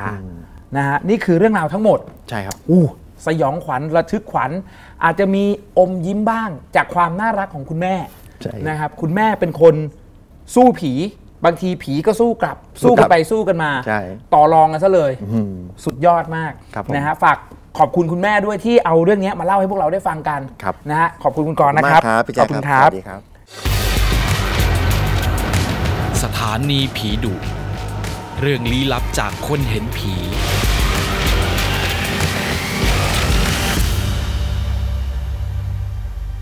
และตอนนี้แขกรับเชิญที่จะมาสร้างความหลอนให้กับคุณผู้ชมชาวสถานีผีดุในค่ำคืนวันนี้นั่งอยู่ข้างๆ ผมเป็นที่เรียบร้อยครับ เคยโทรมาเล่าเรื่อง พี่มาอยู่กับหนูไหม เกือบไม่รอดใน The Ghost Radio และครั้งนี้เข้ามาพร้อมกับประสบการณ์ตื่นเต้นอีกหนึ่งเรื่องที่จะมาเล่าให้พวกเราได้ฟังกันครับ ยินดีต้อนรับคุณเชฮะสวัสดีครับคุณเชครับ พี่ คุณเชยังไม่ตาย อันนั้นมันคนละเชกันอ่านะปกติเราคุยกันผ่านทางสายโทรศัพท์ ใช่ครับผม นี่คือเห็นหน้ากันครั้งแรก ครับผม ตื่นเต้นไหมครับ ตื่นเต้นพี่ตอนนี้เริ่มหลงรักพี่แล้วจะบ้าเหรอครับนะฮะเดี๋ยวนะผมถามแขกรับเชิญทุกคนครับว่า ถ้าพูดถึงเรื่องของผีวิญญาณ และมีความเชื่อให้ร้อยเปอร์เซ็นต์ครับคุณเชเชื่อเรื่องผีกี่เปอร์เซ็นต์ เต็มร้อยครับพี่เต็มร้อยว่าโลกนี้มีผีอย่างแน่นอน ใช่ครับจากประสบการณ์ที่เคยมาเล่าให้พวกเราได้ฟังกัน ครับผม และครั้งนี้ก็มาพร้อมกับอีกหนึ่งเรื่องที่มันเกิดขึ้นในป่าปะใช่ครับเพผมราะว่าจากเรื่องชื่อเรื่องอะครับ เดรฉานพงไพร ใช่ครับ เป็นประสบการณ์ของใครครับ นี่เป็นประสบการณ์ของเพื่อนที่ชื่อว่าหนึ่งนะครับของผมเป็นเพื่อนสนิทกันอืมเหตุการณ์เนี่ยจะพาพี่แจ็คครับย้อนไปเมื่อ 4 ปีก่อน รอบนี้คือพาเข้าป่า เข้าป่านะ ใช่พี่ชก่ออนบฟังเรื่องในป่า ครับอืมคือก่อนหน้านี้จะมีแชร์ไปเป็นประสบการณ์ทางเหนือ รอบนี้ลงใต้แล้วพี่ ครับครับ เป็นป่าทางใต้ ใช่ครับอืมเป็นจังหวัดหนึ่งแล้วกันครับของทางภาคใต้ เรื่องเนี่ยเริ่มต้นแบบนี้ครับก็คือว่าเพื่อนผมที่ชื่อว่าหนึ่งเนี่ยเขามีงานอดิเรกอย่างหนึ่งครับก็คือการตกปลาครับแล้วทีนี้เนี่ยเขาก็จะมีการแสวงหาแหล่งน้ำในการตกปลาเนี่ยไปเรื่อยๆครับวันนั้นเนี่ยเริ่มต้นจากเรื่องเนี้ยเป็นเหตุการณ์แรก ซึ่งทั้งหมดเนี่ยที่ผมจะมาถ่ายทอดวันนี้มีทั้งหมด 3 เหตุการณ์ครับครับ เหตุการณ์แรกเนี่ยย้อนไปเมื่อ 4 ปีก่อนช่วงเดือน 5 ครับพี่ ตอนนั้นเนี่ยเป็นช่วงเวลาประมาณสักบ่ายสองนะครับเพื่อนผมเขาก็ขับรถมอเตอร์ไซค์นะครับผมเข้าไปในป่าครับพี่แต่ว่าตรงนั้นน่ะจะเป็นแหล่งใหม่ แล้วก็เป็นพื้นที่ใหม่เลย มันไปเจอกับทางแยกครับผมอืมอ่าทีนี้เนี่ยเขาก็เลยต้องตัดสินใจว่าจะไปทางไหนดีเลือกระหว่างซ้ายกับขวาครับแต่ว่าพอดีว่าเส้นทางในทางซ้ายเนี่ยมันค่อนข้างที่จะมีถนนแล้วก็สะดวกกว่าครับอืมก็เลยตัดสินใจไปในทางซ้ายก่อนทางซ้ายก่อนใช่ครับพี่อืมพอขับรถไปเรื่อยๆอะนะครับ ก็จะมีผ่านเหมือนกับเป็นศูนย์พิทักษ์พันธุ์สัตว์ป่าครับครับแต่ว่าเพื่อนผมพอเขาเห็นแล้วเนี่ยเขาก็อ่าโอเคก็มีอยู่อะไรเงี้ยก็ไม่ได้สนใจมากครับ แล้วก็ เดินหน้าต่อไปครับผม จนพอพอไปเรื่อยๆเนี่ยก็เหมือนเห็นมาแล้วครับผมเป็นลางๆว่าตรงนี้มันมีเป็นแหล่งน้ำครับเขาก็เลยไปหาที่เหมาะๆครับเพื่อจอดรถมอเตอร์มอเตอร์ไซค์แล้วตรงนี้คือผมขออนุญาตอธิบายในส่วนของตัวพื้นที่สักเล็กน้อยนะครับ ให้ position หรือว่าตำแหน่งของผมตรงนี้เป็นเหมือนเพื่อนที่ผมกำลังตกปลาอยู่อืมนะครับด้านหน้าตรงนี้ก็จะเป็นเหมือนลำธารครับพี่มีฝายมีฝายอยู่ ทางที่เข้ามาเนี่ยจะเป็นถนนแบบนี้ครับก็คือเข้ามาแบบนี้ แล้วก็โค้งเข้ามา ตรงนี้ก็จะเป็นพื้นที่ครับมองไปทางนี้จะเป็นพุ่มไม้นะครับแล้วก็ถ้ามีไปตรงนี้ก็จะเป็นเส้นทางเข้าไปต่อได้ครับผมแล้วก็มีเส้นทางไปตรงนี้ด้วยนะครับผมทางขวาจะมีศาลศาลหนึ่งอยู่ สารที่นี้คุณเช เพื่อนบอกไหมว่า มันเป็นสารอะไรสารพระภูมิสารเจ้าที่ คือมันลักษณะจะเป็นเหมือนไม้เก่าๆครับพี่ โอ้ใช่ถ้าคสารับรไม้นี่ไม่ใช่พระภูมิละครับผมเออครับผมแล้วก็หลังจากนั้นเนี่ยเขาก็ได้ตกปลาอยู่นะครับระยะเวลามันก็เพลินๆครับผ่านไปประมาณชั่วโมงกว่าๆครับพี่ทีนี้เนี่ยมีคุณลุงคนหนึ่งครับเขาใส่ชุดลายพรางดูท่าทางใจดีพี่ใช่ลายพรางเหมือนลายทหารนี่เหรอใช่ครับผมอืเขาจูงรถมอเตอร์ไซค์เก่าๆคันหนึ่งมาจากทางบริเวณนี้นะครับ มาเรื่อยๆเรื่อยๆเรื่อยๆครับแล้วก็มาหยุดอ่าพอหลังจากที่เขาหยุดเสร็จปุ๊บเนี่ยเขาก็ทักทายกับทางเพื่อนผมนะครับเขาจริงๆเขาพูดด้วยสำเนียงภาษาใต้อืมแต่ว่าตรงนี้ขออนุญาตถ่ายทอดเป็นภาษาภาคกลางครับกันนะครับเขาถามว่าน้องบาวเป็นไงได้บ้างไหมนี่เพื่อนผมก็โต้ตอบกลับไปครับบอกว่าก็เรื่อยๆครับลุง ทีนี้ทางลุงก็ถามอีกบอกว่า เอาแล้วตกไปเนี่ยเอาไปทำอะไรเพื่อนผมก็ตอบกลับมาว่าอ๋อจริง ๆ แล้วผมตกเพื่อเช็คระบบนิเวศครับเป็นการตกเชิงอนุรักษ์ คือตกได้แล้วก็จะปล่อยไปครับผม แล้วเขาก็เริ่มชอบอะครับเพราะลุงคนนี้แกจริง ๆ แล้วในภายหลังเนี่ยก็คือว่าเขาทำงานเกี่ยวกับอนุรักษ์พันธุ์สัตว์ป่าครับผมที่ก็คือเป็นเส้นทางตรงที่ผ่านมา ก็เลยถามต่อเอาแล้วเป็น ลูกหลานใครชื่ออะไรอะไรอย่างเงี้ยก็คุยกันไปครับผม พอได้คุยกันไปนะครับ ก็เข้าใจว่า เออ เหมือนจะรู้จักกับญาติของทางเพื่อนผมเหมือนกันรับคนกันพี่เองทั้งนั้น ใช่ครับผมอะพอจบบทสนทนาเนี่ยคุณลุงแกก็จูงรถมอเตอร์ไซค์นะครับ แล้วก็มาเรื่อยๆ แล้วอ้อมไปทางด้านหลังครับผมแล้วก็เข้าไปในพุ่มไม้พี่ หลังจากนั้นหนึ่งเขาก็อะโอเคก็ไปสนใจกับการตกปลาต่อนะครับเขาก็ตกปลาผ่านไปเรื่อยๆครับประมาณสักชั่วโมงเศษๆพี่ จนเริ่มรู้สึกตัวแล้วเฮ้ย มองไปฟ้าเริ่มเป็นสีส้มๆฮะโอ้เริ่มเย็นแล้วใช่ครับพี่ทีนี้ก็เออเก็บอุปกรณ์กลับดีกว่าพอหลังจากเก็บอุปกรณ์แล้วเนี่ยคือหนึ่งเขารู้สึกว่าเฮ้ยทางที่ลุงแกเข้าไปเนี่ยมันน่าที่จะมีแหล่งน้ำหรือลำธารอะไรให้เราพอไปสำรวจต่อได้ไหม เขาสงสัยครับเขาก็เลยอะลองเดินเข้าไปสำรวจดูครับ แต่ปรากฏว่าตรงนั้นเนี่ยมันเป็นทางตันพี่แจ็คหมายถึงว่าทางที่คุณลุงคนนั้นเข็นมอเตอร์ไซค์เข้าไปอะนะครับผมมันตันในที่นี้คือมันตันแบบไหน คือมันเป็นพุ่มไม้รกๆครับอ้าว คือบริเวณพุ่มไม้รกๆเนี่ยพอเราเข้าไปใช่ไหมพี่ คือหนึ่งเขาสังเกตเนี่ยมันไม่ได้มีร่องรอยการแหวก หรือว่ามีไม่ใครมีเดิน ทางไม่มีอะไรครับ เลย ใช่ฮะแล้วมันก็เป็นพื้นที่ตันที่แบบพออ้าวมองเข้าไปเห็นด้านในอะพี่ ครับ ครับ พอ เขาเห็นแบบนั้นเนี่ยเขาก็รู้แล้วว่า อืมก็ใช่อืมต้องใช่แน่อืมๆครับพอหลังจากนั้นเนี่ยอะโอเคมันจวนละทีนี้ก็เก็บอุปกรณ์แล้วก็เดินทางออกไปครับผมครับ แล้วก็พอไปถึงบ้านเนี่ยหนึ่งเขาก็เก็บความสงสัยตรงเนี้ยไว้นะครับ เวลามันก็ได้ผ่านไปประมาณช่วงอาทิตย์กว่าๆพี่ ทีนี้มีโอกาสอยากจะกลับไปอีกครั้งหนึ่งครับ แต่ก่อนจะกลับไปเนี่ยด้วยความที่อะเรื่องเนี้ยเราคาใจเราควรที่จะหาสอบถาม ก่อนที่จะไปเนี่ย เขาก็แวะไปที่ร้านก๋วยเตี๋ยวครับไปนั่งกินก๋วยเตี๋ยว พอเสร็จเรียบร้อยเนี่ยก็อะเห็นทางพี่เจ้าของร้านแกว่างๆอยู่ ก็เลยตะล่อมลองถามดู ทีนี้พี่ร้านก๋วยเตี๋ยวเนี่ยก็บอกว่าอืมเรื่องนี้พี่ก็ไม่ชัวร์นะอ่าแต่ว่าพี่อะได้ยินคุ้นๆมาจากพี่ร้านขายของชอืมำครับหนึ่งเขาได้ยินอย่างนั้นเขาก็อ่าโอเคงั้นเดี๋ยวลองแวะไปร้านขายของชำต่อ หลังจากที่แวะไปร้านขายของชำนะครับ คือเขาก็เนียนๆนะพี่ไปซื้อน้ำซื้อหนมนะครับ แล้วพอเห็นพี่เขาว่างอ่ารอบนี้ก็เอาใหม่อีก ก็ถามทางพี่ร้านขายของชำเนี่ยแกก็เลยถ่ายทอดเนื้อหาให้ฟังว่า อืมลุงคนเนี้ยนะ คือแกน่าสงสารอืมตัวแกเสียชีวิตจากอุบัติเหตุอืมก็คือลื่นถลายแล้วก็ตกไปตอนช่วงน้ำหลากครับครับ ก็เลยทำให้เสียชีวิต แล้วก็เวลาตอนที่แกยังมีชีวิตอยู่อะแกชอบแวะมาซื้อเครื่องดื่มแอลกอฮอล์ทีนี้พอหนึ่งเขารู้ของชอบ เขาก็เลยอะจัดไปสองขวดครับพี่กะว่าจะแวะไปเพื่อไปหาลุงอืมเขาก็ขับรถมอเตอร์ไซค์อะนะครับ เข้าไปณจุดเดิมที่ผมได้เล่าที่ไว้ตกปลาใช่ครับผมอืมแต่ว่าระหว่างทางเนี่ยคือจะผ่านในส่วนของศูนย์พิทักษ์สัตว์ป่า แล้วตอนนั้นน่ะคือด้วยความที่เห็นพวกพี่ๆของ ศูนย์นะนะครับเขากำลังปิ้งย่างกันอยู่ครับทีนี้เขาก็เลยอ้าวได้ทักทายพี่ๆแล้วทีนี้เนี่ยก็เลยได้มีการเล่าเรื่องเนี้ยให้กับพวกพี่ๆเขาฟังครับ พี่ๆเขาบอกว่า โอ้ยน้อง ตรงนั้นน่ะคนเขาเจอกันเยอะแล้วอืมโอ้ยแต่ว่าแกใจดีนะ แกไม่มีอะไรหรอกครับอ่าครับ ทีนี้ด้วยความที่มันคุยกันถูกคอพี่แล้วหนึ่งเขาก็อยากได้ข้อมูลมากกว่านี้ครับเขาเลยแบ่งปัน เครื่องดื่มให้พี่เขาไปขวดหนึ่งอืมหลังจากนั้นพี่เขาก็เลยนำรูปภาพของคุณลุงอะครับ มาให้ดูเออก็เห็นหน้าตรงเป๊ะพี่ แล้วมาใช่เลย ใช่เลยครับอืมแล้วก็มาพร้อมกับชื่ออะไรเงี้ย แต่ว่าชื่อนี่ขอสงวนแล้วกันนะครับครับอืมหลังจากนั้นเนี่ยหนึ่งเขาก็อะโอเคครับ ได้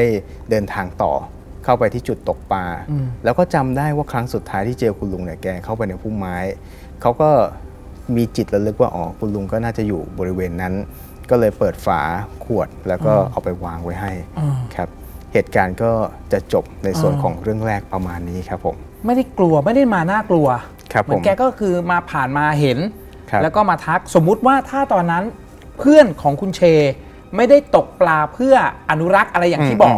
ตกปลาเพื่อความสนุกอืม แกอาจจะมาอีกแบบหนึ่งก็ได้ใช่พี่เพราะดูเหมือนว่าแกก็ทำงานอยู่ในส่วนของการพิทักษ์อุทยานครับผมพิทักษ์สัตว์ป่าเหมือนกันครับถูกไหมใช่แกคงครัมาบดูเจตนาแหละไม่งั้นแกไม่ถามหรอกอืมตกไปทำอะไรครับถ้าบอกอ๋อ ผมตกเล่นๆครับ เอามันเอาสนุกอืมผมว่าเพื่อนคุณเชอะน่าจะโดนอีกแบบหนึ่งใช่พี่เออครับนี่คือแค่ซอฟต์ๆเรื่องแรกก่อน ใช่ครับผมอ่าเรื่องในป่าเรื่องแรกครับ เรื่องที่สองเรื่องที่2นะครับจะเกิดขึ้นในสถานที่เดียวกันนะครับ แต่ว่าเป็นช่วงเดือน 9 พี่ครับตอนนั้นเป็นช่วงปลายฝนต้นหนาวครับ วันนั้นเนี่ยเป็นวันที่ประมาณช่วงบ่ายๆแล้ว ทีนี้เนี่ยหนึ่งอะเขาก็จะไปหาเส้นทางในการตกปลาอืมเหมือนเดิม แต่ว่ารอบนี้เนี่ยคือมีสมาชิกมาเพิ่มครับ ก็คือมีน้องๆของหนึ่งเขาแวะมาหา ก็คือจะมีน้องแล้วก็มีเพื่อนน้องรวมทั้งหมด 2 คนครับนะครับ ด้วยความที่หนึ่งอะกำลังจะออกไปตกปลาแล้วก็อ่าได้พูดคุยกับเด็ก ๆ ไป เด็ก ๆ ก็ตื่นเต้นครับว่าเฮ้ยพี่ผมขอตามไปด้วยอะไรเงี้ย พอหนึ่งเขาเห็นว่าอ่ารอบนี้คือไม่ได้ไปคนเดียวแล้ว มีน้องไปด้วยก็เลยติดของไปด้วยครับ ก็จะมีพกเป็นกลิดเงินแล้วก็เหรียญครุฑอืมครับหลังจากนั้นก็อะมอเตอร์ไซค์พร้อมน้ำมันพร้อมก็โอเคเดินทาง เดินทางไปครับ รอบนี้เนี่ยคือหลังจากจบเหตุการณ์แรกไปเนี่ยหนึ่งเขาก็ไปซอกแซกตามเส้นทางทางซ้ายเนี่ยมาทะลุปูโปร่งแล้ว คือรอบนี้ก็เลยอะพอมาถึงทางแยกตรงเนี้ยก็เลยตัดสินใจที่จะไปทางขวา ไปทางรกดูครับอืมคือทางขวาเนี่ยนอกจากมันจะรกแล้วนะพี่แจ็คคือหน้ากว้างเนี่ยมันยังแคบด้วย คือหน้ากว้างเนี่ยขนาดประมาณครึ่งเมตรเท่านั้นเองครับโหใช่พี่ แล้วก็บรรยากาศนะครับพอเข้าไปเรื่อยๆเนี่ยหมายถึงว่าถนนใช่ไหมใช่ที่มีครับผมความกว้างแค่ครึ่งเมตร ใช่ครับมันก็ผมเล็กมากนะ แคบครับพี่อืมอืมแล้วก็พอได้เข้าไปนะครับ บริเวณทางขวาเนี่ยก็จะเป็นป่าทึบๆครับอืมแต่ว่าบริเวณทางซ้ายเนี่ยจะเป็นเหมือนกับแหล่งลำธารแล้วก็มีเป็นเนินหินเป็นอะไรพวกเนี้ยครับแนวธรรมชาติ มันก็เลยจะสามารถที่จะเหมือนแวะเป็นจุดๆเพื่อจะตกปลาได้ครับ พอแวะไปเรื่อยๆนะพี่ด้วยความที่รู้สึกว่าเฮ้ย มันมีปลาน้อยจังเลยว่ะอะไรเงี้ยทางหนึ่งก็เลยได้บ่นครับพอบ่นออกมาแบบนั้นปุ๊บเนี่ยเพื่อนน้องเขาได้ยินก็เลยแนะนำบอกว่าพี่พี่ผมว่ามันมีที่หนึ่งนะ เข้าไปข้างในอีกหน่อยอะอ่าตรงนั้นปลาชุมเลยครับครับหนึ่งก็เลยเอ้ยเอองั้นเดี๋ยวเองบอกพี่แล้วกันนะว่าตรงไหน ทีนี้ก็ขับรถมอเตอร์ไซค์อะนะครับ เข้าไปต่ออพอขับเข้าไปเรื่อย ๆ เนี่ยคือมองจากไกลๆนะครับ ผมผ่านไประยะทางเกือบประมาณ 1 กิโลนะพี่ เห็นเป็นเหมือนบ้านฮะอืมเออหลังหนึ่งเป็นบ้านไม้ครับอืมแล้วพอเข้าไปใกล้ๆอีกรู้สึกว่าเฮ้ยมันแปลกๆ เพราะว่ามันมีเป็นพวกรูปปั้นเสืออมครับ หลายขนาดมีทั้งเล็กกลางใหญ่ครับครับผมวางเรียงรายอยู่เต็มเลยพี่อืมพอใกล้จะเข้าไปถึงเนี่ย ทางเพื่อนน้องเนี่ยก็เลยบอกว่าพี่จอดแป๊บนึงเดี๋ยวผมไหว้ทางเจ้าพ่อเสือก่อนครับ ก็คือเป็นศาลเจ้าพ่อเสือพี่ตรงนั้นครับ ก็เลยจอดรถไป แต่ด้วยความที่หนึ่งเนี่ยเขาไม่ได้มีความเชื่อในในศาสนาคนละศาสนานะครับเขาก็เลยไม่ได้ไหว้ครับผมครับเขาก็รอให้น้องๆเด็กๆเนี่ยไหว้กัน พอหลังจากนั้นก็อะพาเด็กๆขึ้นรถมา แล้วก็เดินทางต่อลึกเข้าไปครับประมาณสัก 2 กิโลครับครับพอ 2 กิโลเนี่ยก็จะไปถึงจุดที่เพื่อนน้องเนี่ยบอกว่าตรงเนี้ยมันป่าชุมนะครับครับ ไอตัวสถานที่จะหน้าตาประมาณนี้ครับพี่พอเข้าไปถึงใช่ไหมครับ ตรงนี้ก็จะเป็นป่านะครับ แล้วก็ตรงนี้ก็จะมีในส่วนของตัวลำธารครับ แล้วด้านหน้าตรงเนี้ยพี่มันจะเป็นสะพานปูนนะครับหนึ่งเขาหาที่เหมาะๆจอดรถมอเตอร์ไซค์ไว้ แล้วก็เดินข้ามฝั่งไปครับพอเดินข้ามฝั่งไปเนี่ยตรงฝั่งเนี้ยมันจะเป็นบริเวณต้นน้ำครับนะครับ แล้วก็ตรงนี้ก็จะเป็นบริเวณปลายน้ำ เด็กๆเนี่ยเลือกที่จะไปบริเวณปลายน้ำครับคือไปเล่นแล้วก็ไปหาจับปลากันนะครับแล้วก็ส่วนหนึ่งเนี่ยเขาอยู่บริเวณต้นน้ำครับผมเพื่อจะตกปลาของเขาครับ ทีนี้เนี่ยระหว่างที่กำลังตกปลาอยู่พี่ มันผ่านไปคือหลังจากคือเหตุการณ์เนี้ยมันเริ่มต้นตั้งแต่ช่วงบ่ายสองใช่ไหมฮะครับแวะตามจุดต่างๆ เวลามันก็เดินไปเรื่อยๆ ประมาณบ่ายสามสี่โมงเย็นจนมาถึงตรงเนี้ยประมาณ5้าโมงเย็นครับอืมพอตกไปเรื่อยๆเนี่ย ก็เริ่มรู้สึกอีกทีหนึ่งครับพี่ว่าเออมันมันเริ่มจะเย็นอีกแล้วฮะครับ ทีนี้มันมีสิ่งที่แปลกเกิดขึ้นครับ ก็คือว่ามีเสียงเรียกหนึ่งอืมครับหนึ่งเขาก็หันไปครับ คือต้นเสียงเนี่ย มันจะอยู่บริเวณที่จอดรถมอเตอร์ไซค์ไว้อืมพอหันไปไม่เจออะไรพี่แจ๊คอืมครับ ทีนี้เขาก็รู้รู้สึกว่า อืมไม่อยากจะโต้ตอบไปเพราะเหมือนแบบอยู่ในป่าเงี้ยพี่มันความเชื่อว่ามันถ้าคุณไม่ควรขารับ ใช่ใช่ครับถ้าไม่ผเห็นตัว ห้ามใช่ขานรับ ใช่ครับผมอืมครับเขาก็อืมมันเริ่มมีอะไรแล้ว ทีนี้ก็เลยเหมือนแบบเรียกพวกเด็กๆกันนะบอกเฮ้ยเก็บกันได้แล้วอืมเย็นแล้วอะไรเงี้ยครับแต่ว่าเด็กๆก็ยังสนุกกันอยู่พี่ก็ยังเล่นยังอะไรกันอยู่ครับ เวลามันก็ผ่านไปอีกสักพักหนึ่งครับผมก็มีเสียงดังมาอีกรอบแล้วพี่หนึ่งอืมครับ แล้วก็ตอนเนี้ยก็เฮ้ยรู้สึกมันไม่ได้แล้ว ก็หันไปมองพวกน้องๆครับ ทีนี้น้องๆเนี่ยอยู่ๆอาการเปลี่ยนพี่แจ๊คอ๋อคือน้องๆได้ยินด้วยครับอ๋อดีเหมือนกันเหรอ ใช่รอบนี้คือน้องๆได้ยินด้วยเออทีนี้ก็เลยรีบเก็บของเก็บของก็แล้วก็วิ่งออกมาพี่ แต่สิ่งที่มันน่าตื่นเต้นไปมากกว่านั้นคือ หลังจากที่น้องๆกำลังวิ่งออกมาครับอืมมันมีลักษณะของ ผมควรเรียกว่ามันเป็นอ่ามนุษย์นะพี่อืมคือเป็นตัว ขาวอืมๆผิวซีดนะครับอืมลักษณะก็คือแขนขาเนี่ยจะยาวเรียวครับ แล้วก็มีเหมือนลักษณะเป็นกรงเล็บอะพี่อ่าคานมาครับผมอ่าแล้วก็ไต่มาตามน้ำอะพี่ มันตายอยู่บนน้ำมันวิ่งมาบนน้ำอย่างนี้เหรอ คือคือมันวิ่งมาพี่มันมีอ่าเสียงวิ่งมาแล้วเสร็จแล้วมันก็ไต่มาหน้าอ่าตรงน้ำอะครับ ตรงที่เด็ก ๆเขาเล่นกันอยู่อ่าทีนี้เด็ก ๆ ก็รีบวิ่งหน้าตั้งออกมาครับผมอ่าพอหนึ่งเขาหันไปเห็นจังหวะนั้นนะพี่ คือด้วยความที่พกกลิดเงินอยู่ ที่ด้านหลังเขาเลยล้วงไป อ่า เตรียมจะชักออกมา แต่ว่ามันมีมือครับ เย็นอืมๆมาจับที่ข้อมือ อืมก็คือแบบเฮ้ยหนึ่งเขาอะไรวะทีนี้เขาก็เลยหมุนตัวกลับไปพี่ ครับแต่ว่าภาพที่เห็นเนี่ยคือเป็นคุณลุงครับอ่าใส่ชุดลายพรางเฮ้ย คนเดิมเหรอครับ แกยิ้มให้เอพี่ อเสร็จแล้วแกก็พูดว่า อย่าไปแทงมัน หุ้ยเดี๋ยวมันตามถึงบ้าน หุ้ยน่ากลัว พอเห็นลุงปุ๊บเฮ้ยแต่ว่าในใจยังรู้สึกเป็นห่วงน้องๆอยู่ ครับ ทีนี้หนึ่งเขาก็เลยอะปึ๊บพอพอหลุดจากตรงนั้นมาปุ๊บเนี่ยเขาก็ดึงออกมา แล้วก็ในใจเขาตอนนั้นคือเราต้องปกป้องเด็กอืม ครับ ก็เตรียมว่าเฮ้ยยังไงถ้ามันไม่ทันไงก็ต้องต้องต้องทำอะครับ ครับ แต่ว่าด้วยความที่เด็กๆเนี่ยกระตือรือร้นมากกว่าที่คิดครับพี่คือน้องวิ่งหน้าตั้งมาจนถึงใกล้จะถึงสะพานปูนแล้วอืมหนึ่งเขาก็เลยหันไปครับ เตรียมจะไปสตาร์ทรถมอเตอร์ไซค์ครับ แต่ว่า มันมีรถมอเตอร์ไซค์ของคุณลุงอะพี่อืมคันเดิมอะอ่ามาจอดเทียบข้างอยู่เฮ้ยครับเออแล้วทีนี้เนี่ยหนึ่งเขาก็อืมก็โอเคเดินไปครับ พอข้ามสะพานไปเสร็จก็สตาร์ทรถโดยที่มือก็ยังถือกลิดอยู่นะพี่ครับครับพอสตาร์ทรถอะไรก็บิดน้องๆก็ขึ้นมาปุ๊บก็อะบิดออกมาเลยครับพี่พอบิดออกมาด้วยโหทางที่มันแคบอะนะพี่แล้วก็ป่าก็ลกๆทึบๆอะนะครับ แล้วก็โหทางก็เป็นแบบมีหินมีอะไรมัน อุปสรรคลำบากครับพี่ก็ขับออกมาได้เรื่อยๆครับ ทีนี้เนี่ยมันก็มีเสียงกริ๊งอืมกริ๊งกริ๊งครับดังมาเป็นระยะระยะครับพี่ แล้วก็พอมองกระจกหลังไปเนี่ยเห็นไอ้ตัวนั้นน่ะกำลังไล่อยู่เออครับผม แล้วก็ขับรถออกมาเรื่อยๆเลยพี่ครับซึ่ง ตรงนี้พี่แจ็คเชื่อไหมอย่างที่ผมได้บอกไปก็คือว่าระยะทางเนี่ยมันประมาณ 2 กิโลอ่าจากศาลเจ้าพ่อเสือใช่ไหมครับมันควรจะใช้เวลาประมาณสัก 10กว่านาที อืม แต่ว่าหนึ่งอะเขาบอกว่าในภาวะตรงนั้นน่ะเขาบิดไปเนี่ยมันใช้เวลาไปประมาณครึ่งชั่วโมงกว่าพี่ ยังไม่ถึงเลยเหรอ ใช่ครับผม และสิ่งที่มันบ่งบอกว่าเฮ้ยมันนานจริงก็คือว่าตัวเกน้ำมันนะพี่อ่ามัมันตกไป อ่าซึ่งไอ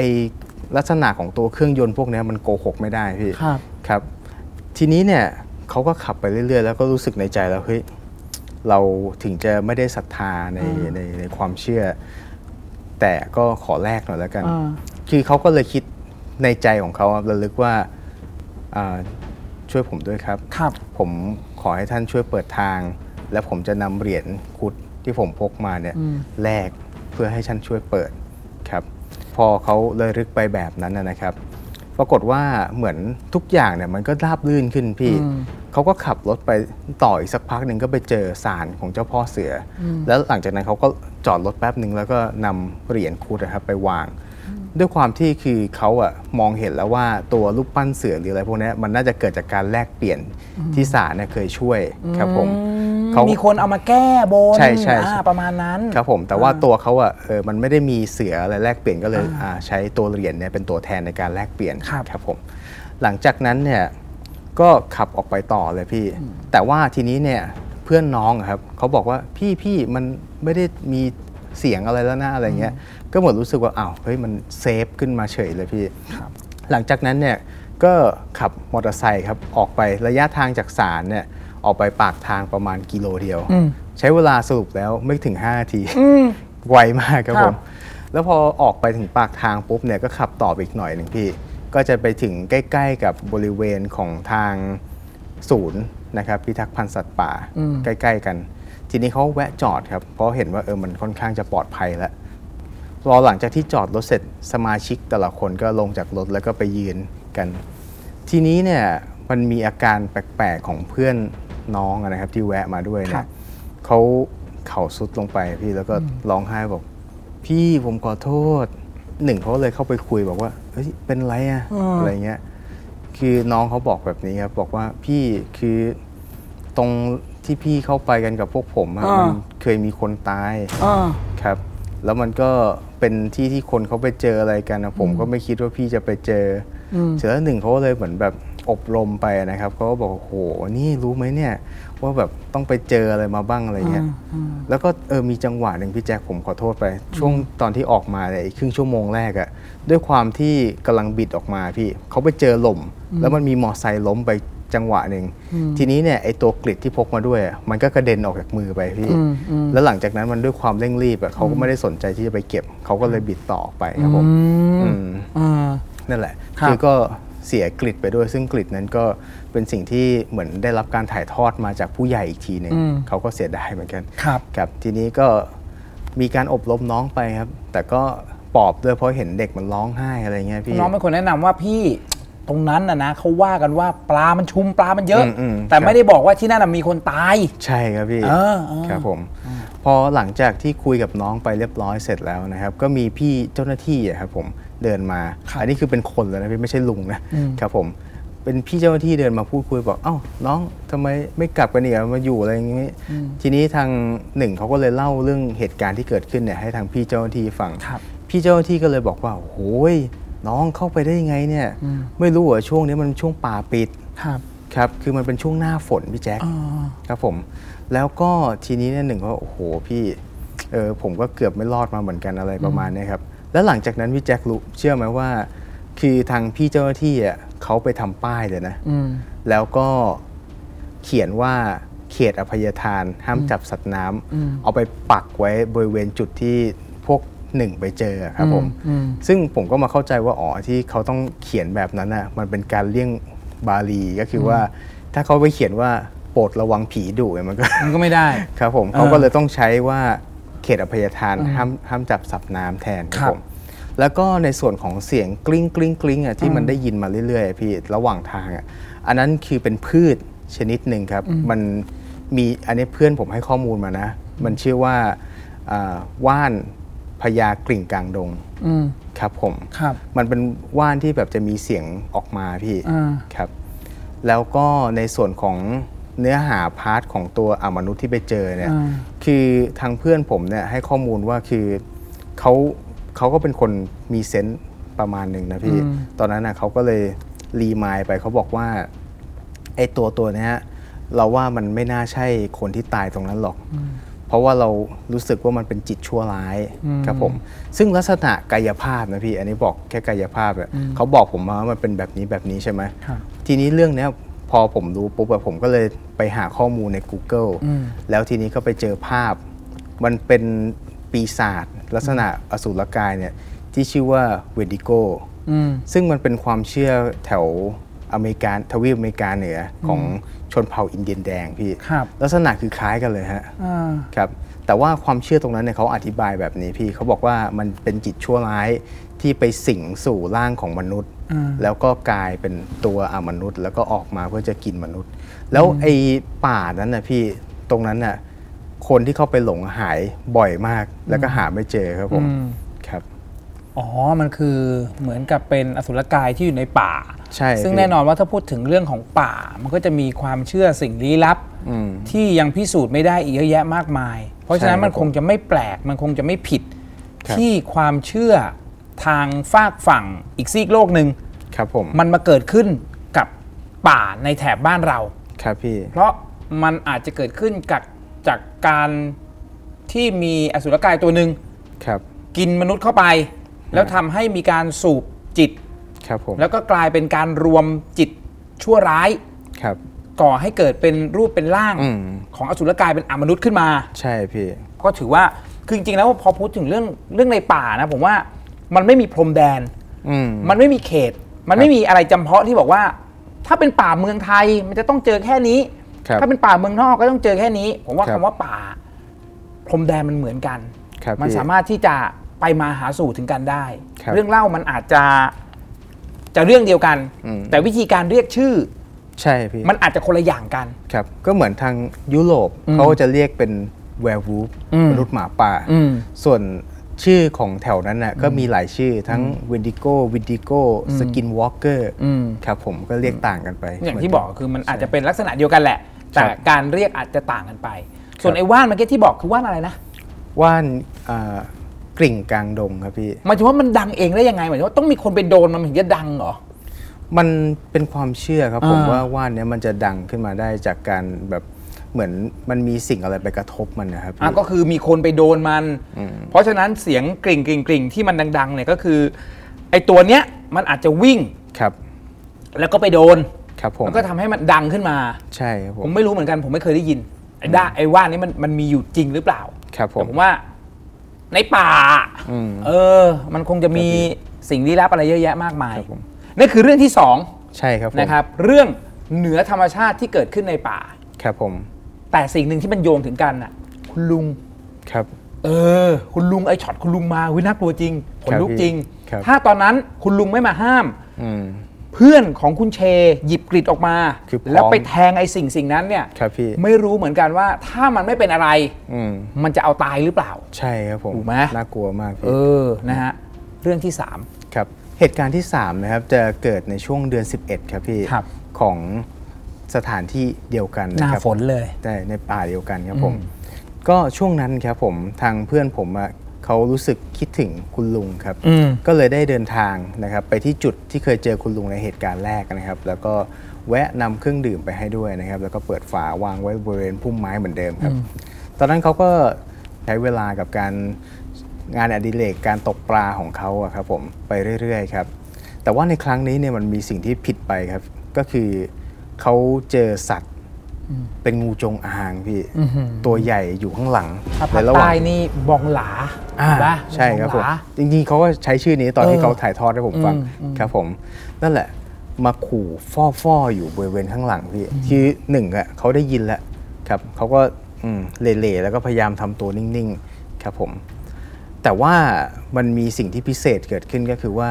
มีเสียงเข้มๆนะครับ ดังมาบอกว่า อย่าไปทำน้องบาวอืมเขารักธรรมชาติเหมือนเราอ่าปล่อยเขาไปอ่าพอเสียงนั้นดังเสร็จแล้วนะครับ ทีนี้เนี่ยงูจงอางเนี่ยก็อยู่ๆสงบลงพี่อ่าหลังจากที่สงบลงเนี่ย ตัวลำตัวเนี่ยก็ค่อยเลื้อยนะครับ แล้วก็ผ่านบริเวณขาของเพื่อนผมไปคนลุก หลังจากที่ผ่านไปใช่ไหมพี่ข้างหน้ามันก็เป็นลำธารเขาก็ว่ายน้ำไปฮะว่ายน้ำขึ้นฝั่ง ไปขดตัวอยู่ตรงศาล ครับจากเรื่องแรกอะพี่อ่าอ่าครับผมอ่า ไปขดตัวนอนอยู่ตรงนั้นเฉยๆเลย ที่บอกเป็นสารไม้อะนะ ใช่ครับผมเออทีนี้เนี่ยก็เลยได้เหมือนกับสรุปว่าตรงนั้นน่ะไอ้งูตัวนั้นอาจจะเป็นเหมือนกับงูเจ้าที่ครับ อืม เสร็จแล้วทีนี้เนี่ยพอเพื่อนผมอะรู้สึกว่ามันไม่ไม่นี่ละก็ เก็บอุปกรณ์ แล้วก็เตรียมตัวที่จะขับรถออกไป ซึ่งระหว่างทางที่เขาจะขับเนี่ยคือด้วยความที่เส้นทางมันออกได้หลายเส้นทางนะพี่เพราะว่าเขามาบ่อยแล้วไอ้ตรงเนี้ยครับเขาก็ขับรถเนี่ยผ่านนะครับผมบริเวณหน้าศาลตอนจังหวะที่ขับรถผ่านนะครับ งูเขาก็ชูคอขึ้นมาอืมครับพี่มองเสร็จแล้วทีนี้พอขับผ่านไป ก็ขดตัวลงคือเขามองจากกระจกมองหลังอะนะโอ้พี่เหมือนมาดูเหมือนมาดูครับผมเออ ทีนี้พอสถานการณ์มันดูปลอดภัยแล้ว คือเพื่อนผมก็เลยพูดในใจไปบอกขอบคุณนะลุงที่ช่วยอีกครั้งหนึ่งอ่าครับครับ สักพักหนึ่งพี่มีเสียงดังมา จากด้านหลังบอกว่าไม่เป็นไรน้องบ่าว คนกันเองอืมครับครับ ซึ่งไอตัวพฤติกรรมของงูเนี่ยผมรู้สึกว่ามันมันผิดปกติมากพี่อ่าธรรมชาติของมันไม่ใช่อย่างนั้น คือนิสัยมันต้องก้าวร้าวอะใช่คือถ้ามันมาเต็มขนาดนั้นมันมันต้องพร้อมแล้วแหละมันจะก้าวร้าวอย่างเดียวคือ มันกำลังวางไข่อืม แต่ถ้าเป็นพฤติกรรมงูจริงๆอะมันจะหนี คือผมครับพูดถึงงูจงอางแล้วขนลุก ครับพี่ผมเคยไปถ่ายรายการอืมที่ใต้นี่แหละ ครับผมไอ้เจ้าวีวีก็ไป ครับกำลังจะเดินไปที่เหมือนกับเป็นทางเดินผ่านพุ่มไม้ทางป่าเพื่อที่จะไปทะลุอีกทางหนึ่งครับก็เดินเข้าไปจ่ายเงินแล้วเรียบร้อยนะมันเป็นเหมือนแบบเป็นอุทยานนะครับผมเราก็เดินไปแล้วก็ถ่าย ก็มีตากล้องถ่ายผมก็เดินเดินเดิน พอเดินไปถึงจุดจุดหนึ่งอะ มันมีเสียงที่พื้นอืมอืมแล้วผมก็มองเห็นว่ามันมีหางครับของงูที่ตัวลายครับๆแล้วมันไปเร็วมากอืมหางมันเนี่ย ผมว่าน่าจะพอๆกับแขนผมครับพี่แล้วเลื้อยผ่านแบบตัดหลังเราไปอะอืมแสดงว่าเราเดินผ่านไปแล้ว แล้วเขาคงตกใจครับแล้วก็เลื้อยผ่านไปอืมงูจงอางอืมนอนอาบแดดอยู่โอ้เออครับคือถ้าตอนนั้นมีใครไปเหยียบสักคนหนึ่งนะโอ้ ผมว่ามีตายครับผมพี่ถึงนึกภาพของงูจงอางที่เลื้อยผ่านแล้วแบบตัวลายๆเขาจะมีลายเป็นบ้องบ้องครับผมบ้องบ้องๆเรียวยิ่งอายุเยอะเท่าไหร่เนี่ยลายเขาจะเห็นชัดครับ เออแล้วครับ แล้วดุอืมแต่ด้วยสัญชาตญาณของงูอะส่วนมากคือ ถ้าเขาไม่มีอะไรครับเขาจะหนีอืมเขาจะหนี แต่ถ้าเมื่อไหร่ที่เขามีไข่อืมแล้วเราไปใกล้ในพื้นที่ของเขาเนี่ยผมว่าเขาเอาอืมครับเอพี่อนะครับ เท่ากับว่าเรื่องที่คุณเชเล่ามา มันเป็นเรื่องที่เกิดขึ้นในป่าสามเรื่อง แต่มันเกี่ยวโยงกันครับพี่เริ่มต้นมาจากเพื่อนคนหนึ่งที่อยากจะเข้าไปตกปลาเพื่อไปดูว่าระบบนิเวศของที่เนี่ยเป็นไงมันบ้างสมบูรณ์หรือเปล่าอืมครับผมคือการตกปลาครับ ระหว่างที่ตกปลาอยู่มีคุณลุงปริศนาคนหนึ่งครับเข็นรถมาทักทายเอ้ยเป็นไงบ้างอ๋อโอเค ไม่มีอะไรแค่มาเช็คระบบนิเวศ แกก็เข็นรถเข้าไปครับหลังจากตกปลาเสร็จปุ๊บหันไปมองอีกทีนึงปรากฏว่าไอ้ทางที่แกเข็นเข้าไปอะมันเป็นทางตันครับ แล้วก็เอาเรื่องนี้ไปเล่าให้กับคนอื่นฟัง ว่าครับเจอคุณลุงคุณลุงแบบนี้ครับผมชาวบ้านเขาบอกว่า อ๋อ คุณลุงคนนี้เสีย อย่าบอกว่าเสียตรงนั้นนะก็ตรงที่ตกปลา ผมว่าน่าจะอยู่แถวๆใช่ไหมนั้นใช่น่าจะอยู่ในครับแอเรียบริเวณนั้นใช่ใช่ครับผมหรือ จิตของแกก็ยังผูกพันอืมอยู่ในสถานที่แห่งนี้ เหมือนอยากจะมาช่วยดูแล ช่วยดูแลหลังจากครับที่ผมตัวเองต่อให้ตัวเองเสียไปแล้วตายไปแล้วครับแต่จิตของของคุณลุงอะยังคอยดูแลปกป้องครับผมผืนป่าอุทยานแห่งนั้นดูคแห่รับงนั้นผมอยู่ครับก็อย่างที่เราคุยกันแต่แรกว่าถ้าวันนั้นเพื่อนของคุณเชเข้าไปไม่ดีครับผมก็ไม่รู้เหมือนกันว่าจะเจออะไรบ้างใช่ครับพี่กับเหตุการณ์ที่คุณเชเล่ามาทั้งหมดมันเกี่ยวโยงเกี่ยวเนื่องกันหมดเลยครับผม เท่ากับว่าเพื่อนของคุณเช มีเพื่อนเป็นคุณลุงครับที่เป็นผี ใช่ครับพี่มีคิดถึงกันด้วยนะ ครับผมเออเรื่องนี้มันนานหรือยังนะสี่ปีก่อนพี่ ทุกวันนี้เพื่อนของคุณเชยังไปอีกไหมอะมีโอแวะกาสมีมีแวะไปหลังจากนั้นอยู่ครับ แล้วก็ได้เล่าให้ผมฟังบอกว่า ตอนนี้แกไม่ได้ลายพรางแล้วอ่าแกใส่เป็นชุดเหมือนชาวบ้านแล้ว คุณลุงอะนะใช่ครับผมหรอ ใช่ครับเหมือนแบบ มีน่าจะมีคนไปเจอแล้วก็ทำวงทำบุญอะไรให้แกอาจจะเป็นญาติญาติๆอะไรพวกนี้ครับผมครับอืมนะแกก็คงแหละบริเวณอยู่ในวนเวียนอยู่แถวนั้นแหละใช่ครับคอยปกป้องในที่ที่แกผูกพันอยู่ครับผมนะครับเพราะฉะนั้นเรื่องราวในที่มันเกิดขึ้นในป่านะ คือถ้าถ้าไม่ไม่ชำนาญจริง อย่าเข้าลึกคนเดียวครับหมายถึงว่าอย่าเดินเข้าป่าลึกๆคนเดียวอืมมันต้องมีความชำนาญประมาณนึงครับมันต้องมีเพื่อนครับมันต้องมีคนนำ ครับผมเพราะฉะนั้นถ้ามันเกิดอะไรขึ้น ระหว่างทางตอนที่เราไปคนเดียวอะอย่างเช่น ไปเจอสัตว์มีพิษ ไปเจอสัตว์อะไรที่มันอันตรายครับ แล้วมันเกิดขึ้นกับตัวเราอะมันจะแก้ยากนะใช่พี่เออเป็นไปได้อันตรายนะครับ ก็ถ้าเราไม่ชำนาญไม่มีความรู้ อย่าเสี่ยงกับการเข้าป่า ครับผมเออเข้าไปแค่อุทยานไปกางเต็นท์โอเคเข้าใจได้ แต่ครับอย่าไปลึกมากครับนะฮะนั่นคือเรื่องราวทั้งหมดคุณเช ใช่ครับผมขอบคุณมาก ๆ ที่วันนี้มาเล่าเรื่อง สิ่งลี้ลับที่มันเกิดขึ้นในป่าให้พวกเราได้ฟังกันแล้วกันนะได้ขอบพระคุณนะคขรับอบคุณมากครับ สถานีผีดุ เรื่องลี้ลับจากคนเห็นผี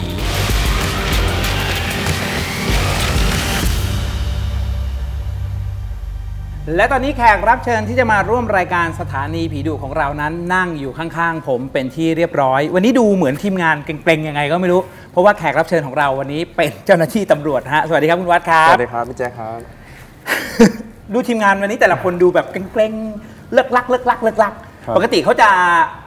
สบายๆวันนี้เห็นมีเจ้าหน้าที่มาครับ นะ เออเดี๋ยวถามอย่างนี้ก่อน เป็นตำรวจกลัวผีไหมครับ ถามว่ากลัวไหมเชื่อครับแต่ไม่กลัว เชื่อว่าโลกนี้มีผีแน่นอน ครับแต่ไม่กลัวผีครับ สามารถที่จะบุกตะลุยเข้าไปอยู่คนเดียวไปประจันหน้ากับผีได้ใช่ครับ โหสุดยอดครับ ตำรวจไทยต้องอย่างนี้ ต้องมีความกล้านิดนึงครับ เออแต่ผมไม่เอา ผมไม่เอาด้วยครับ นะฮะคุณว่าต้องบอกคุณผู้ชมอย่างนี้ก่อนนะครับ ว่าเคยมาเล่าเรื่องใน The Ghost Radio ไม่ว่าจะเป็นเปรตเดินดิน ค่ายทหารผีดุ หรือรวมไปถึงเรื่องรับแจ้งเหตุด้วย ครับ วันนี้คุณวัดมาพร้อมกับเหตุการณ์ที่เกิดขึ้นกับตัวเอง เป็นเรื่องที่เพื่อนเล่าให้ฟังครับพี่ เป็นเรื่องที่เพื่อนเล่าใช่ให้ฟังครับ เรื่องเสน่ห์แรงเสน่ห์หลอน ครับ อยากฟังเรื่องนี้ เพื่อนเล่าให้ฟังว่าไงคุณวัด เดี๋ยวผมจะเล่าแทน เป็นตัวตัวเป็นเป็นตัวเพื่อนนะครับพี่ เล่าไปนตัวเองไปเลยครับ อ่าโอเค ครับเรื่องนี้เกิดขึ้นกับผมเมื่อประมาณ 4 ปีที่แล้วครับพี่แจ็คตอนนั้นผมเรียนจบตำรวจ แล้วก็ได้มาบรรจุอยู่ที่สถานีตำรวจที่หนึ่งของปริมณฑลแล้วกันนะครับ พอทำงานได้ผ่านไปประมาณอาสองอาทิตย์ครับพี่แจ็คมันก็จะมีรุ่นพี่คนหนึ่งเขาย้ายเข้ามาเขาเป็นรุ่นพี่ที่มีความหล่อระดับหนึ่งเลยครับ เป็นคนที่หน้าตาหล่อจมูกโดง่งผิวขาว เขาชื่อพี่มาร์คครับ ผมเห็นครั้งแรกนี้คือสะดุดตากับพี่คนนี้มากเลยครับ ผมก็เลยเข้าไปทักทายแนะนำตัวเขา ก็สรุปได้มาได้มาว่าประมาณว่าพี่มาร์คอะครับ เป็นตำรวจจากอ่าต่างจังหวัดไอ้ยต่างอำเภออเขาย้ายเข้ามาที่โรงพักนี้ ก็คุยกันไปสักพักหนึ่งครับ พี่มาร์คก็ถามว่าเฮ้ยวัดมีที่พักแถวๆนี้ไหม เพราะว่าอ่าการเดินทางอะจากบ้านมาโรงพักอะมันไกล พี่ไม่สะดวกไม่สะดวกเดินทาง ผมก็เลยแนะแนะนำไปครับว่ามันจะมีอะที่พักอยู่แถวๆโรงพักนี่แหละ เป็นพวกอพาร์ตเมนต์เป็นห้องแถวอะไรอย่างเงี้ยครับ ให้เขาไปหาดูประมาณเนี้ยคหรับมายถึงว่าณตอนนั้นมันไม่มีบ้านพักของตำรวจไม่มีแฟลตครับ มันแฟดมันเต็มครับพี่แจ๊คอ๋อเพราะว่าข้าราชการตำรวจมันเยอะมันเลยเต็ม ทีเนี้ยครับพี่ม้าก็พอได้ข้อมูลจากผม ก็เหมือนอาเดินทางออกจากโรงพักไปครับ สักพักประมาณหนึ่งชั่วโมงหลังจากนั้นนะครับพี่ม้าก็โทรมาหาผมบอกว่า วัดพี่หาหมดแล้วอะมันไม่มีเออมันมีที่อื่นอีกไหม ผมก็เลยนึกสักพักหนึ่งครับพี่แจ็คมันจะมีเป็นเป็นบ้านพักของอาข้าราชการที่หนึ่งครับ เหมือนเขาเปิดเช่า มันจะอยู่โซนหลังโรงพักครับ ผมก็เลยแนะนำบอกว่าพี่มาร์กเนี่ยตรงเนี้ยมันว่างนะ พี่ลองเข้าไปดู เพราะว่ามันไม่ค่อยมีคนอยู่หรอก แต่ทางมันเปี่ยวนะพี่มันเก่าด้วยพี่จะอยู่ไหวไหมแกบอกโอเคงั้นเดี๋ยวพี่ลองไปดูก่อนแล้วกัน ทีเนี้ยครับหลังจากนั้นประมาณ 3 วัน ผมก็ได้รับสายจากพี่มาร์คพี่มาร์คก็โทรมาบอกว่า วัดเออมาช่วยพี่ขนของหน่อย อืมสรุปครับพี่แจ็คพี่มาร์คตัดสินใจเช่าบ้านพักที่นี่ครับ ได้เลยได้เลยครับ เออผมก็เลยนัดนัดวันเวลากับพี่มาร์คครับ ก็คือเป็นวันถัดไปจากวันนั้น ประมาณ 10โมงครับ ผมก็ไปถึงที่บ้านพักตรงนั้น ก็ไปกับเพื่อนประมาณมีรวมผมด้วยพี่มาร์คด้วย 5 คนครับพี่แจ็คก็ไปถึงบ้านพักตรงนั้นก็อธิบายบ้านพักนิดหนึ่งนะครับ มันเป็นทาวน์เฮาส์สองชั้นครับพี่แจ็คเรียงติดกันอืม ห้าหลังเป็นฝั่งตรงข้ามกันนะครับ ครับ ของพี่มาร์คนี่จะอยู่หลังสุดท้ายเลยครับพี่แจ็คอ่าข้างล่างเป็นปูน ข้างบนเป็นไม้ครับ ผมก็เดินสำรวจรอบๆครับพี่แจ็คข้างหน้ามันจะไม่มีกำแพงกั้นนะครับ ปกติทาวน์เฮาส์มันจะมีกำแพงกั้นขึ้นมา แต่ที่เนี่ยไม่มี โล่งเลย ก็คือโล่งเลยสามารถเดินเดินได้ทุกห้องเลยครับ ข้างหลังเหมือนกันครับ ไม่มีกำแพง ผมก็งงเอ๊ะทำแล้วมันจะอยู่ได้ไหมพี่มาร์คมันก็จะมีพวก หญ้าขึ้นมาเต็มเลยครับพี่แจ็คแล้วเพื่อนบ้านนะครับ ไม่มีเลยเห็นแค่ มีเพื่อนบ้านแค่หลังเดียว ก็คือหลังแรกก็เห็นเขาออกมาเออมามองพวกผมอะครับกำลังย้ายของอะไรอย่างเงี้ยครับ ก็ย้ายของเข้าไปข้างล่างพี่มาร์คจะไว้จะมีพวกโซฟาทีวี ส่วนชั้นบนครับจะไว้นอนก็มีที่นอน ก็ผมก็ใช้ชีวิตผ่านไปครับพี่แจ็คก็จะเจอพี่มาร์คบ้างเวลาอ่ามามาที่โรงพัก ก็สวัสดีทักทายกันปกติ แล้วก็จะเจอกันที่แบบ เป็นงานเลี้ยงโรงพักนะครับ แต่ผมสังเกตครับพี่มาร์คคือ จากคนที่หล่อผิวพรรณดีแกมีอาการเหมือนแกแกโซมกว่ากว่าปกติอะพี่แจ๊คผอม แล้วก็แบบตานี่ก็คือเหมือนไม่ได้นอน วันนั้นผมก็เลยตัดสินใจว่าเฮ้ยเข้าไปคุยกับแกดีกว่าว่าแกเป็นอะไร ก็เลยไปถามพี่มาร์คพี่เป็นพี่เป็นอะไรหรือเปล่า ช่วงนี้เที่ยวเยอะหรอหรือว่าเครียดอะไรเครียดอะไรหรือเปล่า แกหัวเราะครับ แกบอกว่าเปล่าพี่มีสาวใหม่ เออแล้วแกก็ขำพี่ว่าเออพี่มีพี่มีเด็กใหม่มีสาวใหม่อะไรประมาณเนี้ยครับเพราะด้วยความหล่อของแกผมก็มองว่าเป็นเรื่องปกติอยู่แล้ว และแกก็ขำแกก็พาคุยเรื่องอื่น ทีเนี้ยครับ พอผมรู้แล้วว่าเอ้ยมันไม่มีอะไรหรอก ผมก็ก็ปล่อยผ่านครับพี่แจ็คผ่านมาประมาณ 2-3 วันครับหลังจากนั้น มันเป็นวันที่โรงพักอะครับ มีอ่าทำบุญเลี้ยงพระ นิมนต์พระมาเลี้ยงเพลฉันเพลตอนนั้นผมไปนั่งอยู่หน้าโรงพักครับ มันก็จะมี เป็นหมวกตำรวจนะครับ แล้วก็จะมีที่นั่งสองที่ ผมไปนั่งอยู่กับเพื่อนครับก็นั่งเล่นคุยกันระหว่างรอพระมาสักพักหนึ่งเห็นรถพี่ม้าขับผ่านครับพี่แจ็คในรถมันผมเห็นว่าพี่ม้าเป็นคนขับ ข้างๆพี่ม้าครับ มีผู้หญิงคนหนึ่งผมสั้นๆ มีลักษณะที่แบบน่ารักอะครับ คือผิวพรรณดีผมสั้นๆ ผมก็เลยคุยกับเพื่อนว่าเฮ้ยพี่ม้าพาสาวมาด้วยว่ะก็เลยคุยกันแบบหยอกล้อสนุกเฮฮาครับสักพักหนึ่งวิทยุก็ดังขึ้นก็แบบก็เป็นเหมือนรุ่นพี่อะครับเขาก็แซวบอกเฮ้ยมาร์ค พาแฟนมาเลยเหรอวะแค่นี้อะไรประมาณเนี้ยครับแล้วพี่มาร์คก็ขับรถเข้าไปจอดในโรงพักสักพักหนึ่งครับ พี่มาร์คก็เดินมาหาผมบอก วัดเมื่อกี้พี่เขาแซวอะไรกันผมก็บอกเอ้าก็พี่เล่นพาผู้หญิงมาโรงพักขนาดเนี้ยเขาก็แซวกันสิพี่แกบอกเปล่านะเมื่อกี้พี่มาคนเดียว แกบอกว่ามาคนเดียวครับพี่แจ็ค แล้วทีเนี้ยครับผมก็เลยบอกเฮ้ยพี่อย่ามาอำผมผมเห็นจริง ๆ แต่แกก็เหมือนแบบ โอเคไม่เป็นไรปะเราเข้าไปร่วมพิธีกันเถอะ ก็พากันเดินเข้าไปในโรงพัก ทีเนี้ยครับ ระหว่างพิธีก็จะมีพวกอ่าพวกพี่ๆข้าราชการตำรวจอะครับ ก็มานั่งเรียงรายกันประมาณ 30กว่าคน ผมกับพี่มาร์คได้ทะได้รับหน้าที่ก็คือไปประเคนประเคนอ่าพวกสังฆทานพวกอาหารอะไรอย่างเงี้ยครับ ผมก็ประเคนกับพี่มาร์คทีเนี้ยครับมันมีพระรูปหนึ่งที่นั่งถัดจากพี่มาร์คไปเขามองพี่มาร์คแปลกๆครับพี่แจ๊คมองสายตาคือแบบเหมือนสายตากลัวหรือจะกลัวก็ไม่กลัวจะแบบ จะโกรธก็ไม่โกรธครับ แล้วเหมือนแบบตัวสั่นนิดๆด้วยนะครับพี่แจ๊คพระองค์พระรูปนั้นทีเนี้ยครับพระรูปนั้นก็เลยเหมือนแบบเรียกให้พี่มาร์คมา ให้ให้พี่มาร์คไปหาครับ แล้วเขาก็กระซิบอะไรกันก็ไม่รู้พี่แจ๊คพระรูปนั้นกระซิบกับพี่มาร์คพี่มาร์คนิ่งไปครับ แล้วก็สักพักหนึ่งก็พนมมือไหว้แล้วก็ค่อยๆถอยหลังออกจากตรงนั้น ผมมองสีหน้าพี่มาร์คคือไม่โอเคครับพี่แจ็คผมเลยเข้าไปถามว่าพี่มาร์คเมื่อกี้พระท่านพูดอะไรกับพี่เหรอ แกบอกเปล่าไม่มีอะไรครับ แล้วทีนี้ผมก็เลยไม่อยากเซาซีแกครับ ทีนี้หลังจากวันนั้นครับผ่านมาอีกประมาณ2-3วันครับพี่แจ็ค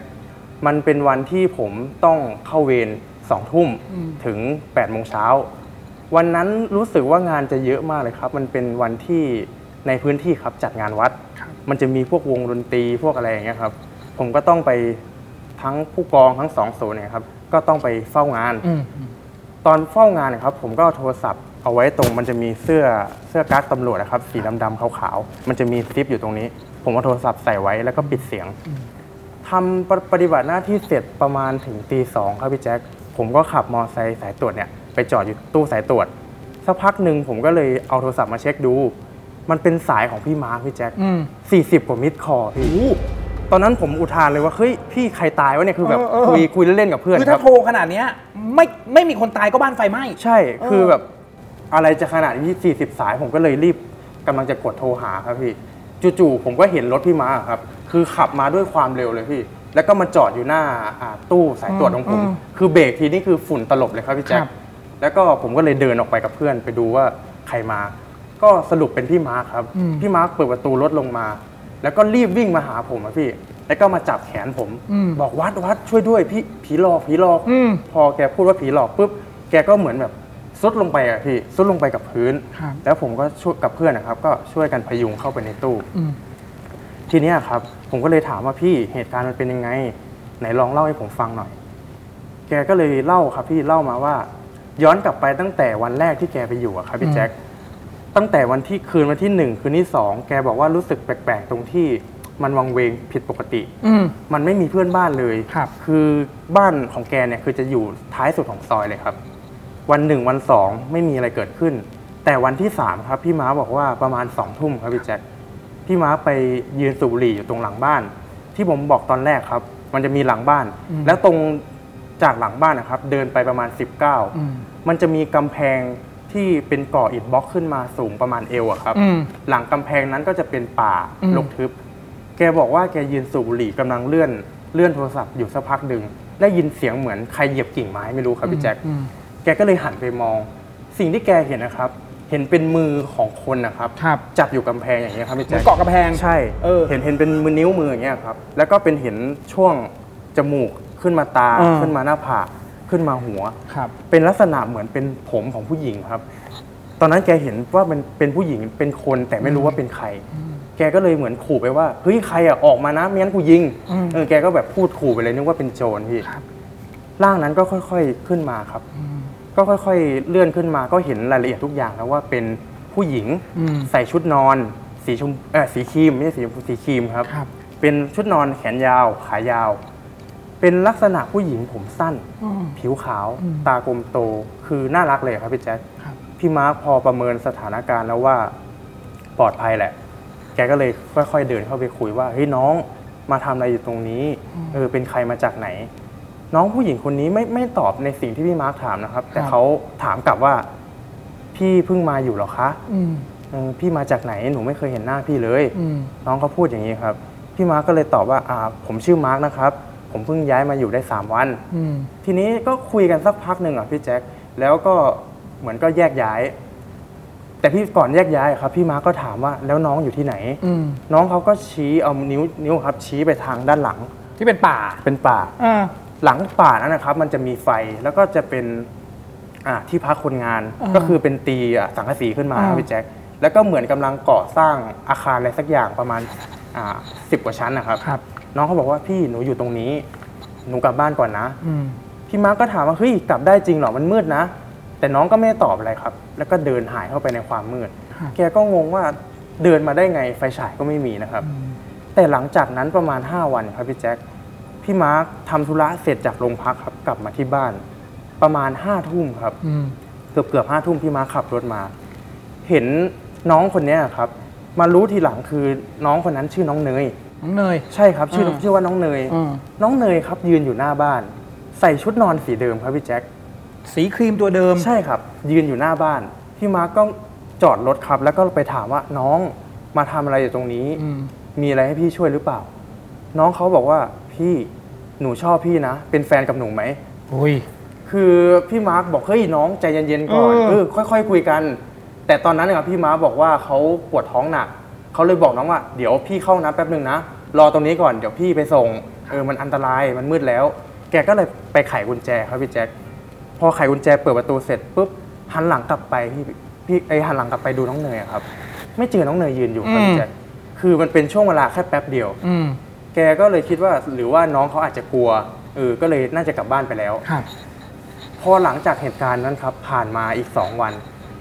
เวลาเดิมครับพี่แจ็คอืมห้าทุ่มอืมพี่ม้าขับรถมา น้องเนยยืนรอเหมือนเดิมครับพี่แจ็คอืมพี่พี่ม้าทีนี้คือต้องถามให้รู้เรื่องแล้วว่ามาทำไม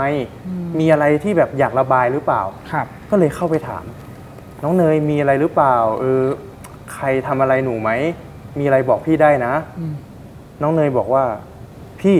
เข้าไปคุยในบ้านได้ไหมตอนนั้นพี่มาร์คบอกมันก็แบบแปลกๆเออะพี่อแต่เสียงของน้องครับ มีความหวาดกลัวครับ มีความสั่น ตอนนั้นก็เลยสงสารน้องก็เลยเหมือนบกกำลังหนีอะไรมาสักอย่างใช่ครับเหมือนกำลังจะขอความช่วยเหลือ ด้วยสัญชาตญาณของตัวเองครับ เออโอเคเออเออ แกเลยตัดสินใจบอกว่าเออโอเคงั้นเดี๋ยวไปคุยในบ้านก็ได้ เออแกก็เปิดประตูเข้าไปแล้วก็เดินเข้าไปในบ้านนะครับ เออ ก็หันมาหาน้องเนยบอก เอาน้องเนยทำไมไม่เข้ามา น้องเนยบอกว่า พี่หนูเข้าไปได้ใช่ไหมพี่ให้หนูเข้าไปใช่ไหม เออพี่มาร์คบอกเฮ้ยเข้ามาได้เลยไม่มีอะไรพี่ไม่ทำอะไรหนูหรอก เออ ทีเนี้ยครับน้องเนยถึงจะเดินเข้ามา มานั่งอยู่ตรงโซฟาครับครับ พี่มาร์คก็เดินไปหาหยิบน้ำหยิบอะไรให้กินนะครับ อืมทีนี้พี่มาร์คก็มานั่งอยู่ข้างๆอยู่นั่งอยู่ด้วยกันโซฟาครับ อืม พี่มาร์คก็เริ่มถามว่าน้องเนย เป็นอะไรมีอะไรไม่สบายใจหรือเปล่า น้องเนยอยู่ดีๆก็พุ่งไปกอดพี่มาร์คครับพี่แจ็ค อืม พุ่งไปกอดพี่มาร์คเสร็จปุ๊บ แล้วก็ร้องไห้ ทีเนี้ยครับก็เริ่มปลอบกันก็เริ่มคุยกันสักพักหนึ่งจนน้องเนยดีขึ้น แต่สิ่งที่ไม่คาดคิดก็เกิดขึ้นพี่แจ็ค ทั้งคู่มีอะไรกันครับเออครับ พี่ม้าบอกว่าแกมีอะไรกันกับน้องเนย แต่ช่วงที่มีอะไรกันนะครับ แกบอกแกจะรู้สึกมึนหัว ควบคุมตัวเองไม่ได้ แล้วก็จะตื่นมาประมาณตีสี่กับตีห้าอืมแต่ตื่นมาครับ น้องเนยไม่ได้อยู่บนที่นอนแล้วอืมตอนนั้นหลังจากวันนั้นที่มีอะไรกันนะครับ แล้วทุกครั้งที่ขับรถ มาถึงบ้านนะครับ ถ้ามาทุ่มสองทุ่มจะไม่เจอน้องเนย อืม แต่ถ้ามาช่วงเกือบเกือบห้าทุ่มอืม จะเจอน้องเนยอยู่หน้าบ้าน อืม แล้วทุกครั้งที่เจอมันจะเป็นเหมือนแบบควบคุมตัวเองไม่ได้พี่แจ๊คอืม แล้วจะมีอะไรกับน้องเนย ครับ เป็นอยู่อย่างนี้ประมาณ 5 ครั้งครับพี่แจ๊คในระยะระยะเวลา 1 เดือนอืม ครับ แล้วทุกครั้งที่มีอะไรกันเสร็จปุ๊บแกบอกว่าแกจะกินไม่ได้ กินอะไรไม่ได้เลยแล้วคือแบบนอนไม่ค่อยหลับ อืม ซึ่งมันทำให้พี่มาร์คโซมอย่างที่ผมบอกว่า ผมเห็นพี่มาร์คโซม จากคนที่หล่อก็ผิวพรรณก็เริ่มไม่ดี เริ่มโซม ที่บอกว่าเขามีสาวครับอไม่ได้รู้สึกอะไรอย่างอื่นเลยใช่เพียงแต่ว่าตัวเองคืออาจจะไม่รู้ตัวเองใช่เขาบอกว่าตอนนั้นเขาก็มีความสุขดีนะ ตอนนั้นที่แบบเอออ๋อคุยกับน้องเนยอะไรประมาณเนี้ยครับอ๋อทีนี้อะครับหลังจากพอเหตุการณ์นั้นผ่านไปครับพี่ มันก็มาถึงเหตุการณ์อ่าที่ถวายเพลพระครับ ผมก็ถามว่าวันนั้นอะ หลวงพ่อบอกอะไรพี่ เออ หลวงพ่อบอกว่าเสน่ห์แรงนะเราอะอืมเขามาอยู่ด้วยแล้วนั่น อืม แล้วหลวงพ่อก็เหมือนมองไปข้างหลังพี่มาร์กอะครับ ครับ แต่ตอนนั้นพี่มาร์กบอกแกบอกแกไม่เชื่อแกเป็นคนที่ไม่กลัวผีไม่เชื่อเรื่องผีเลย อืมแกก็แค่เก็บความสงสัยนั้นมาเฉย ครับ แต่แล้วหลังจากทำบุญพระเสร็จอะครับ มีสายโทรศัพท์โทรเข้ามา อืม เป็นเบอร์ของเจ้าของบ้านครับ อืม ซึ่งเจ้าของบ้านตั้งแต่ที่พี่มาร์คเช่าอะครับอืมเขาไม่เคยมาหาพี่มาร์คไม่เคยโทรหาเลยนะครับ อ่าแต่หลังจากนั้นเขาบอกบอกว่าเอ้ยเดี๋ยวพี่เข้ามาเยี่ยม อ่า ก็เลยนัดวันกันครับ เป็นวันต่อวันถัดมาประมาณ 10 โมงครับ อืม ทั้งคู่ก็มาเจอกันก็มายืนคุยกันอยู่หน้าบ้าน ก็คุยกันปกติครับว่าเอ้ยพี่มาร์คอยู่ยังไงเป็นยังไงบ้าง มีเพื่อนบ้านไหม แกก็บอกว่าก็มีแค่เพื่อนบ้านคุณลุงอะครับ ที่อยู่บ้านหลังแรก ครับ แค่นั้นแหละที่เหลือก็ไม่มีเลย ก็คุยไปคุยมาพี่มาร์คก็เลยเข้าประเด็นครับพี่แจ็คด้วยความสงสัย พี่มาร์คเลยถามว่า พี่แถวนี้อะพี่รู้จักน้องเนยไหม เออ พี่เจ้าของพอได้ยินชื่อน้องเนยอะครับเออพี่แจ็ค แกตกใจครับพี่ แล้วก็ทำตาเบิกโพลงเลยแบบ ครับ เฮ้ย น้องเนยเหรอ แล้วแกก็บอกว่าใช่พี่น้องเนย อืมคนที่ผมสั้นๆ เออตัวขาวๆ อายุ 20 ต้นๆน่ะพี่ อืม เจ้าของบ้านตอนนั้น แกรู้สึกไม่สบายใจครับพี่แจ็คพี่ม้าบอกว่าเจ้าของบ้านรู้สึกแปลกๆทำตัวแปลกๆแล้วเขาก็หยิบโทรศัพท์ขึ้นมา เลื่อนเปิดข่าวข่าวหนึ่งให้พี่มาร์คดูครับพี่คแจ็รัคบมันเป็นข่าวข่าวดังในพื้นที่นะพี่แจ็คมันเป็นข่าวคดีฆาตกรรมอืมฆาตกรรมหญิงสาวคนหนึ่งอืมแต่ข่าวนั้นนะครับ มันย้อนกลับไปตอนนั้นตอนนั้น7ปีที่แล้วครับพี่แจ็คก่อนหน้านั้นเจ็ดปีถูกต้องครับอืมพี่ม้าก็เลยดู เจ้าของ บ้านก็เลยบอกว่าเนี่ยน้องเนยที่ตอนนั้นพี่ม้าบอกว่าเห็นแค่ มันเป็นรูปของผู้หญิงอะครับ เป็นชุดนอนสีครีมจริง อืม แต่แกไม่เชื่อออืม เจ้าของบ้านเลยบอกว่างั้นเดี๋ยวพี่เปิดอะอะไรให้ดู เขาเลยเลื่อนเปิดเป็น Facebook ครับพี่แจ็คก็เปิดปุ๊บมันเป็นหน้าน้องเนยครับพี่แจ็คแล้วก็เลื่อนเลื่อนเลื่อนเป็น RIP RIP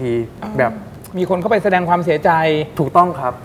ก็ถูกถูกตามที่เขาบอกคือเป็น 7 ปีที่แล้วอ๋อแต่ความที่พี่มาร์คเขาบอกว่า ทุกครั้งที่เจอน้องเนยมันก็เป็นคนปกติอ๋อมันไม่ได้มีความผิดปกติอะไรเลยอืมเขาเลยไม่เชื่อครับเขาแต่พอคุยเรื่องเนี้ยครับ เจ้าของบ้านก็เหมือนเหมือนรีบอะครับ บอกว่ามีธุระก็เลยคุยกันแค่นั้นอืมความสงสัยมันก็เกิดขึ้นกับพี่มาร์คแล้วว่ามันจริงหรือไม่จริง แต่วันนั้นนะครับ มันก็ผ่านมาถึงประมาณสามทุ่มพี่มาร์คก็เข้านอนนะครับ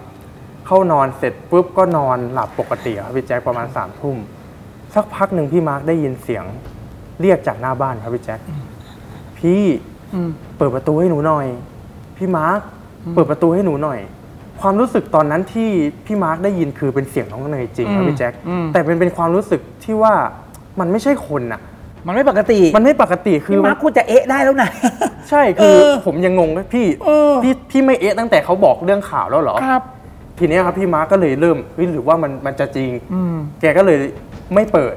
ไม่ลงไปเปิดครับ แกก็นอนต่อนอนฟังอยู่ว่าน้องเนยจะทำยังไงต่ออทีเนี้ยครับ น้องเนยก็จากที่เรียกเฉยๆพี่เปิดประตูให้หนูหน่อย น้องเนยมาเคาะประตูข้างล่างครับพี่แจ๊คเคาะปังปังปังปังพี่เปิดประตูให้หนูหน่อย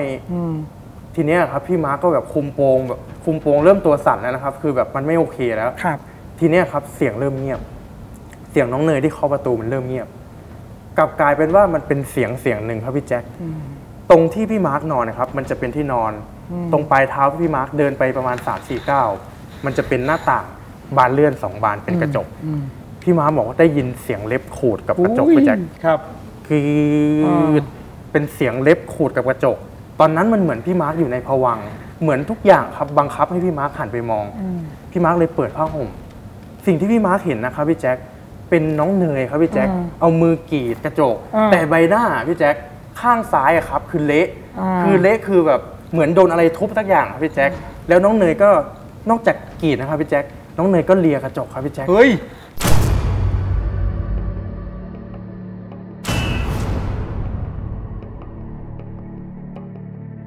ทั้งขูดทั้งเลีย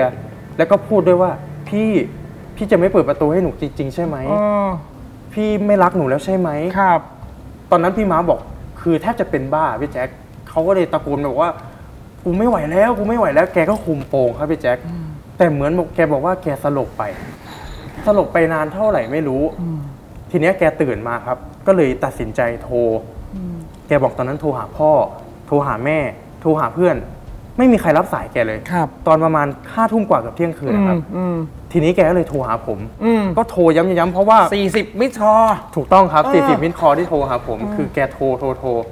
ระหว่างที่โทรครับพี่แจ็คเสียงของน้องเนยอะครับพี่แจ็คคือตั้งแต่ตรงกระจกนั้นครับพี่ก็เรียกพี่ม้าเปิดประตูให้หนูหน่อย แล้วมันเป็นเหมือนแบบจากหน้าบ้านมาหลังบ้าน วนอยู่อย่างเงี้ยพี่รแจ็คอบบ้าน แต่คือถ้ามันอยู่ข้างล่างมันจะเป็นคนเดินพี่แจ็คเออ แต่อันนี้คือเสียงมันอยู่ชั้นสอง คือลอยลอยครับ นึกภาพลอยอยู่รอบบ้านอะ นึกภาพเป็นน้องเนยครับแล้วก็เรียก เออ พี่มาร์คเปิดประตูให้หนูหน่อยเอออะไรเออประมาณเนี้ยครับ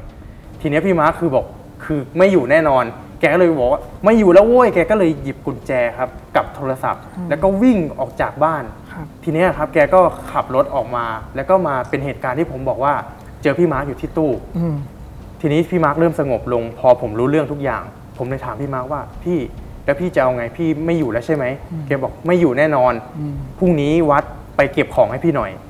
ก็เลยตัดสินใจว่าตอนนั้นให้แกไปนอนพักบ้านผมก่อน ครับ พอเช้าวันต่อมา 10โมงครับ ก็เลยนัดกันกับเพื่อนประมาณ 5 คนแก๊งเดิมมาพี่ที่ไปขนของให้ ก็เข้าไปขนของแต่พี่ม้าบอกว่าวัดพี่ไม่เข้าไปนะอืมพี่ขอนั่งรออยู่ในรถ ทีเนี้ยผมก็ไปขนของแกก็บอกว่าไม่ต้องเอาอะไรมาเยอะเอาที่แค่หยิบมาได้ แล้วก็รีบออกมา ผมก็หยิบแค่พวกอะแค่ยกทีวี แต่ทิ้งไว้คือเตียงกับตู้เย็น คืออันนั้นคือไม่เอามาพอเก็บของทุกอย่างเสร็จครับพี่แจ็คพี่มาร์คก็เลยโทรไปหาเจ้าของบ้าน พี่ผมไม่อยู่แล้วนะ เงินมัดจำหรืออะไรหลายๆอย่าง ผมไม่เอาคืน แต่ผมอยากรู้เหตุการณ์ที่เกิดขึ้นเพิ่มเออว่ามันเป็นยังไงมายังไง น้องเนยทำไมถึงมาเป็นอย่างนี้ เจ้าของบ้านบอกว่า พี่ไม่อยากให้ข้อมูลลองไปถามคุณลุงที่เป็นเพื่อนบ้านเอาแล้วกันเออคนที่อยู่บ้านหลังแรกครับพี่แจ็คครับผมกับพี่ม้าก็เลยเดินไปหาคุณลุงที่อยู่หน้าบ้าน ทีเนี้ยผมก็เลยถามว่าคุณลุง คุณลุงรู้จักน้องเนยไหมแกก็ตกใจอีกครับ ก็คือตกใจเหมือนที่เจ้าของบ้านตกใจเลย ทีนี้แกก็เลยเริ่มเล่าให้ฟังครับ สรุปใจความมาว่าน้องเนยอะครับพี่แจ็คเป็นลูกของคนงานก่อสร้าง อืม ที่อยู่ละแวกนั้นนะครับ อืม คือเขตเนี้ยมันจะมีพวกอาคารก่อสร้างขึ้นเรื่อยๆครับพี่แจ็ค คือเขาปักหลักกันอยู่ที่นี่มาประมาณเกือบเกือบสิบปีแล้วถ้าถึงนับถึงปัจจุบันนะครับ ครับ เขาก็อยู่กันเป็นครอบครัวมาจากต่างจังหวัด น้องเนยก็เป็นลูกของคนหนึ่งในคนงานในนั้น อืม ทีเนี้ยครับน้องเนยมีเพื่อนอยู่ทาวน์เฮาส์ที่ที่ลุงอะครับ ลุงกับพี่มาร์คอยู่เนี่ยอืมเขาก็เดินมาเล่นมาเล่นกับเพื่อนนะครับวันที่เกิดเหตุ ประมาณสองทุ่มมาหาเพื่อน ทีเนี้ยครับประมาณ4ี่ทุ่มถึงห้าทุ่มก็เดินกลับที่บ้านอืมแต่มันต้องผ่านป่า ผ่านป่าเสร็จปุ๊บไม่เท่าไหร่พี่แจ็คก็เดินผ่านป่าอืมแล้วก่อนจะถึงบ้านนะครับ มันมีเป็นวงเล่าที่ของแคมป์คนงาน แคมป์คนงานเป็นชาวต่างอ่าต่างชาติต่างด้าวต่างด้าวอะอืมประมาณห้าหกคนครับกำลังนั่งดื่มสังสรรค์กันอยู่อืม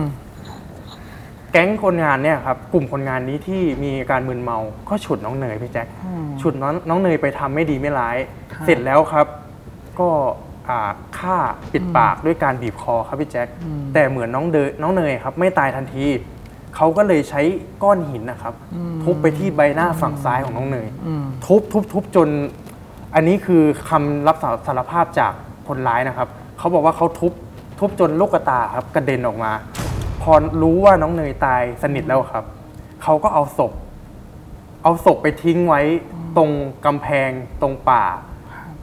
คือตำแหน่งหลังบ้านของพี่มาร์คครับ เป็นจุดทิ้งศพของน้องเนย อ๋อตรงนั้นเลยตรงนั้นเลยครับพี่แจ็คที่บอกว่าน้องเนยโผล่มา ที่เห็นเขาครั้งแรกถูกที่ต้มาองครับ เกาะกำแพง ถูกต้องครับพี่แจ็ค เออ พอรู้เรื่องราวทุกอย่างเสร็จปุ๊บ ทีเนี้ยครับพี่มาร์คก็คือไม่อยู่แน่นอน ก็ย้ายออกจาก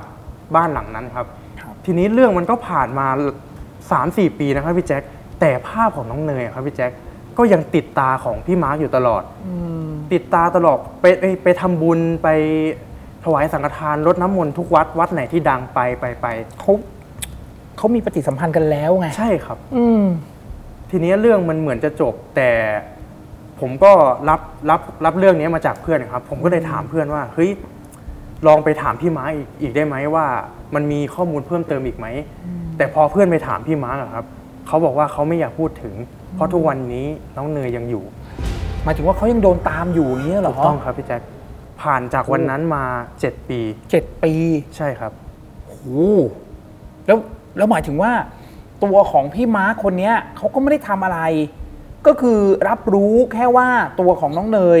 ยังคงตามพี่มาร์กอยู่ครับ แต่จริงๆแล้วมันต้องไปทำอะไรสักอย่างนะ ใช่ครับเช่น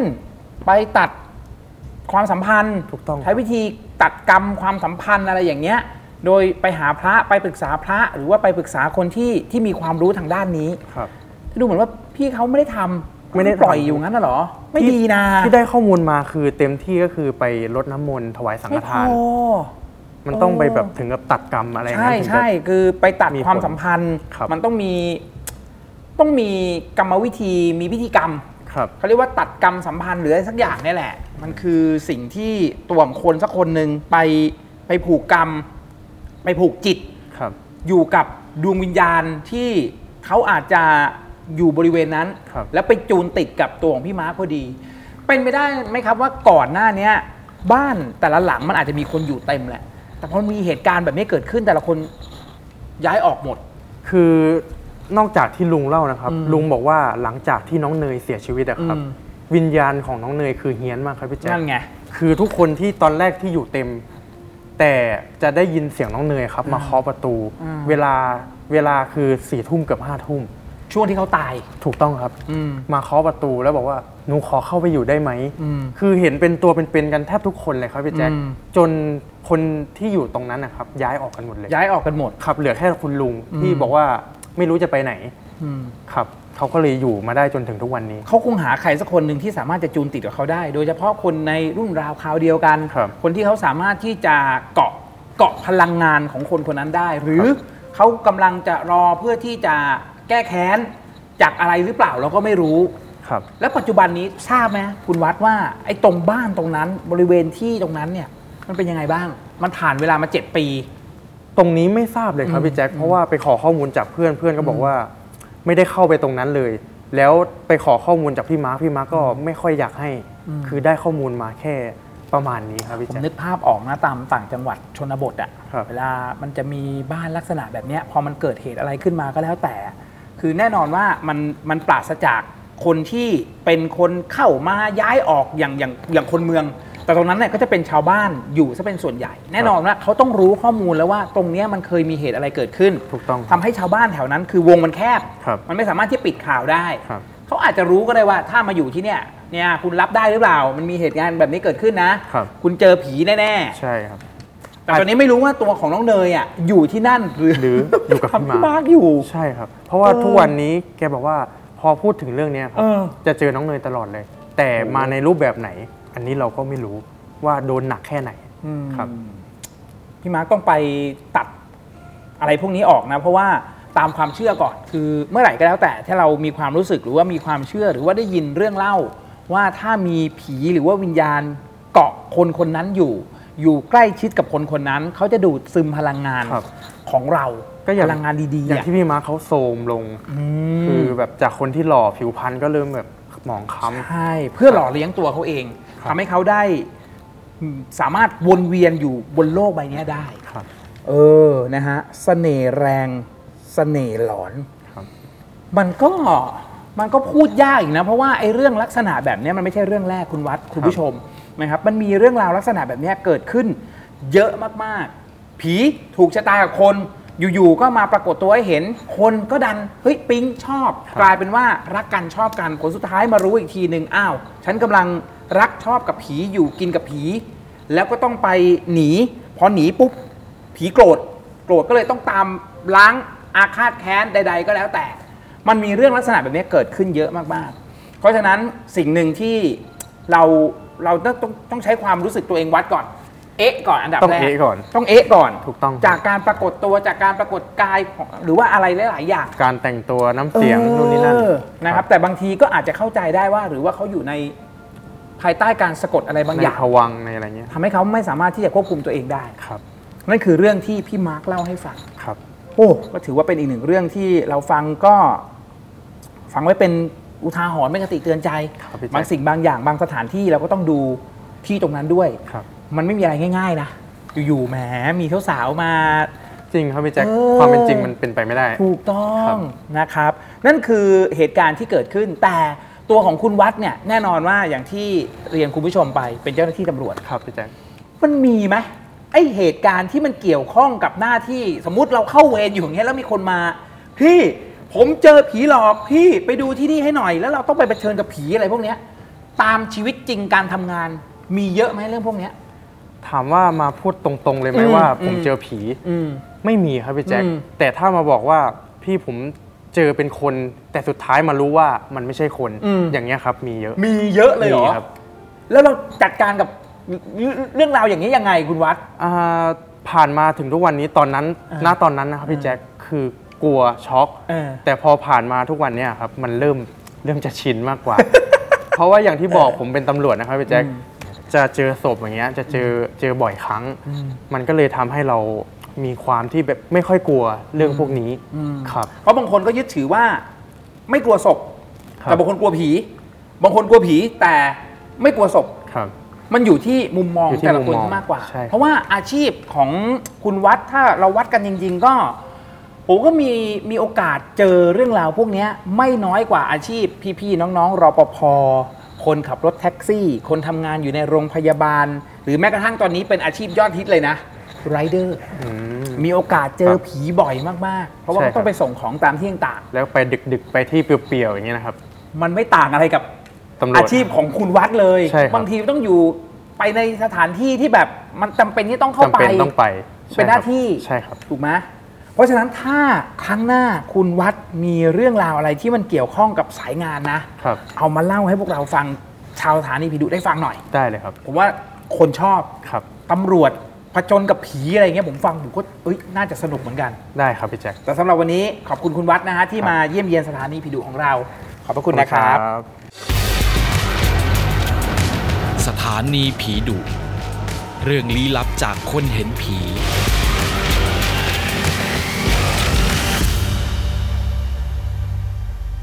และตอนนี้แขกรับเชิญมานั่งอยู่ข้างๆ ผมเป็นที่เรียบร้อยอย่างที่บอกนะครับว่าเขาคนนี้เนี่ยมีซีรีส์เรื่องราวเป็นของตัวเองใน The Ghost Radio ครับ คุณตะของอาถรรพ์ครับ สวัสดีครับคุณตะคสวัสรัดีบครับพี่แจ็คสวัสดีครับ ได้เจอกันตัวจริงสักทีหนึ่งปคกรับติพี่เราจะคุยกันผ่านทางโทรศัพท์ครับผมคงไม่ต้องถามคุณตะแล้วนะครับว่า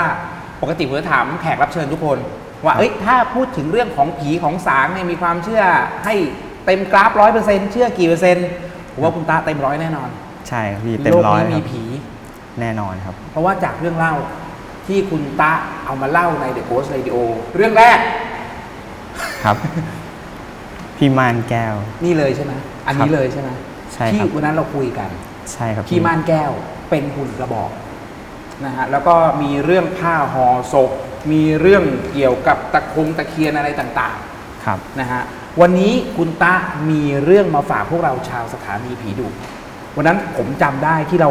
คุยกันใน The Ghost Radio แล้วคุณตะส่งรูปเป็นรูปขวดมา ครับ แล้วข้างหลังเนี่ยมันเป็นเหมือนกับหนังสือเก่าๆ ผมก็เลยถามคุณตาว่าสิ่งที่อยู่ข้างหลังน่ะคืออะไร ครับ วันนี้คือที่เราจะคุยกันคือเรื่องนั้นปะ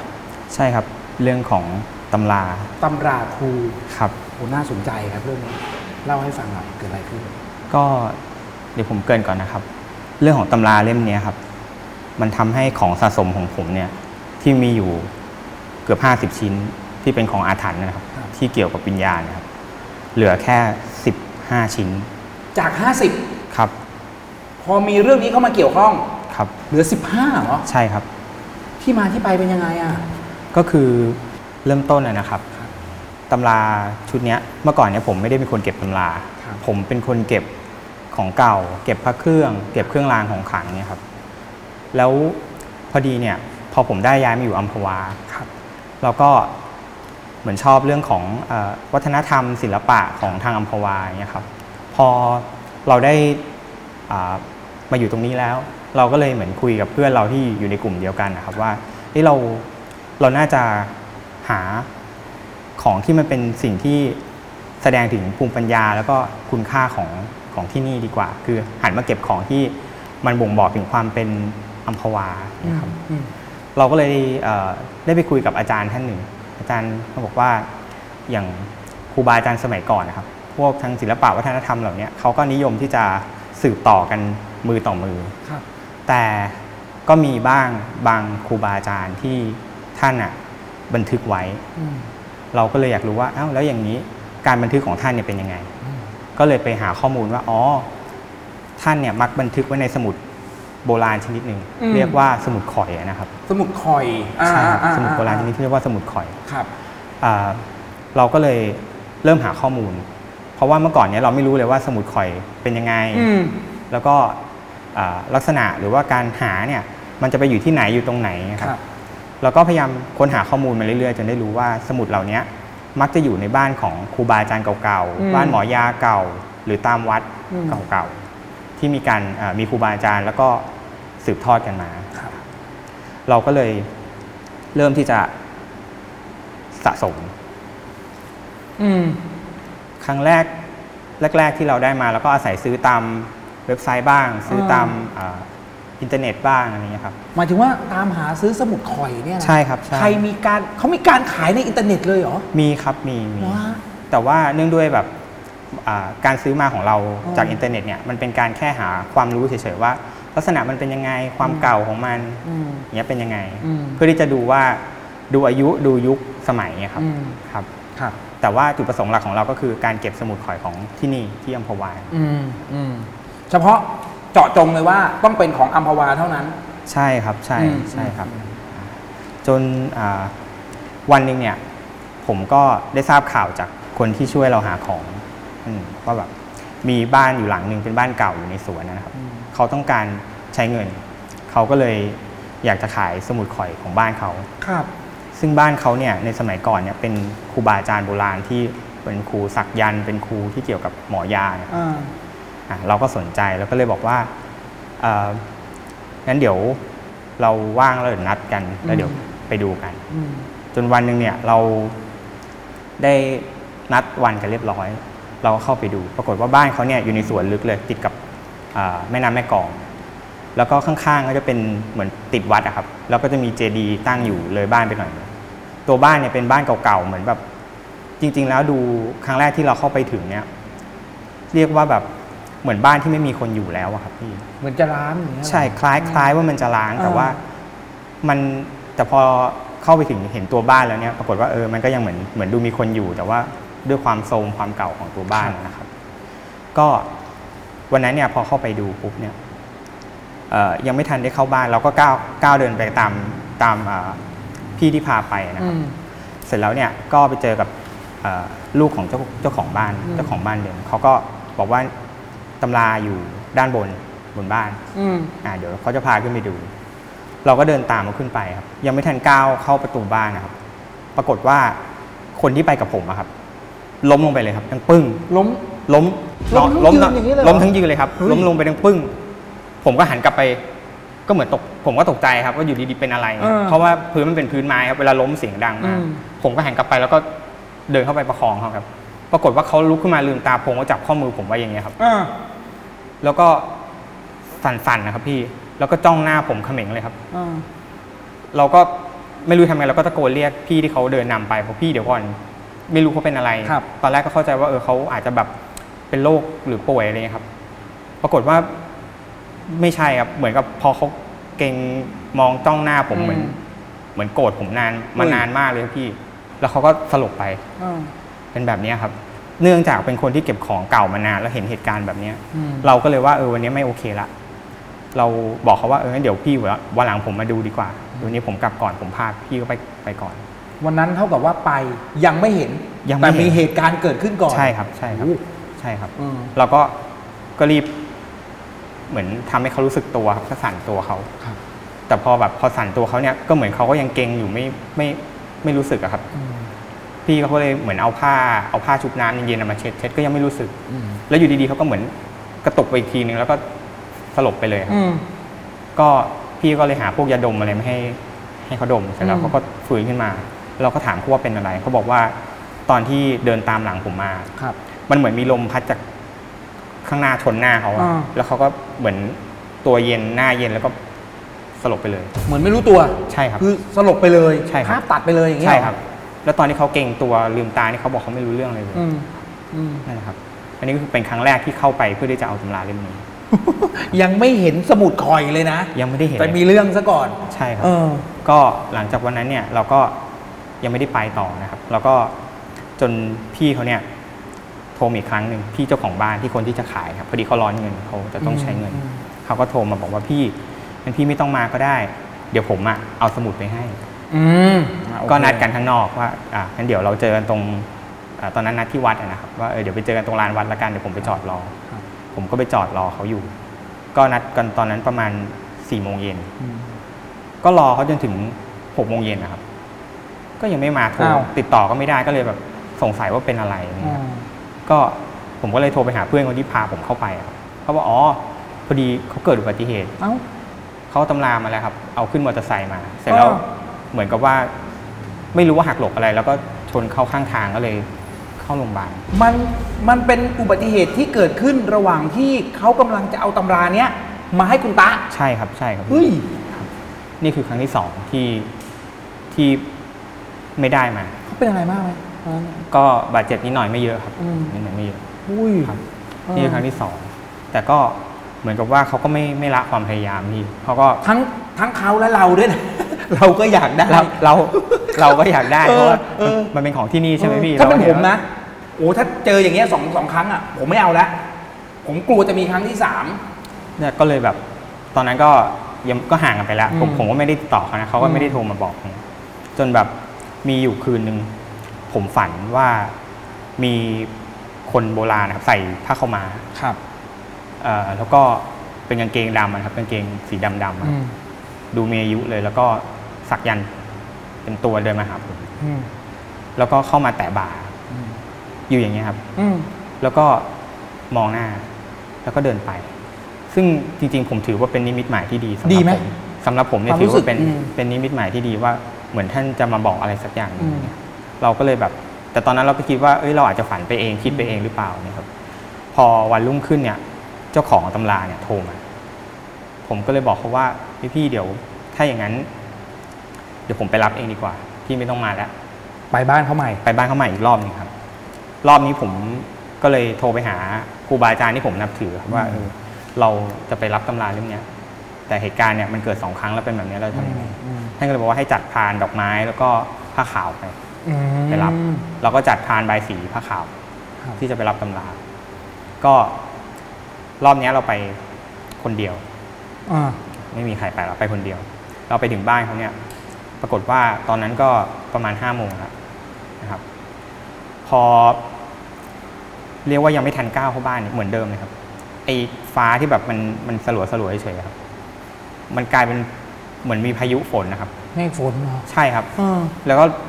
มีฟ้าผ่าเลยครับวันนั้นพี่อืมฟ้าผ่าเปรี้ยงเลยครับ อยู่ไม่ใกล้ไม่ไกลจากตรงนั้นมาก เปรี้ยงลงมาเลยออเราก็คิดว่าเฮ้ยยัง ยังยังไม่กลับยังไม่กลับ ยังไม่กลับอีกยังไม่ครับคือเราเตรียมเราเตรียมมาแล้วครับว่ายังไงยังไงวันเนี้ย คือเรากะจะมารับแบบถูกต้องแล้วอันเนี้ยใช่ครับ ตามหลักที่อาจารย์แนะนำมาเลยว่า ต้องมีพานใช่ครับ ต้องมีที่สักการะใช่ เหมือนรับท่านมา ใช่ครับอืมวันนั้นเราก็ก็เดินเข้าไปอืม ครับ พี่ก็ก็นำเข้าไปหมดเลยปรากฏว่าพอตอนก้าวเข้าไปก็ ตอนนั้นยังยังไม่ยังไม่ถึงประตูเลย ประตูที่มันเปิดอยู่ข้างหนึ่งมันจะเป็นประตูบานแบบโบราณเป็นบานเสียมโบราณ มันจะเปิดอยู่บานหนึงครับพอกำลังจะถึงประตูเนี่ยประตูบานเสียมมันพับเก็บปึ้งเฮ้ยไม่มีลมนะพี่ไม่มีลมต่อหน้าต่อตาอย่างนี้เลยเหรอต่อหน้าต่อตาจริงๆพี่คือเป็นประตูบานเสียเป็นประตูไม้ ประตูไม้ที่แบบคือมันจะพับได้มันต้องมีแรงผลักจากคนนะจากข้างหลังเออมันถึงจะพับลงมาใช่ไหมเออพี่แต่เนี่ยคือมันอยู่อย่างเงี้ยครับ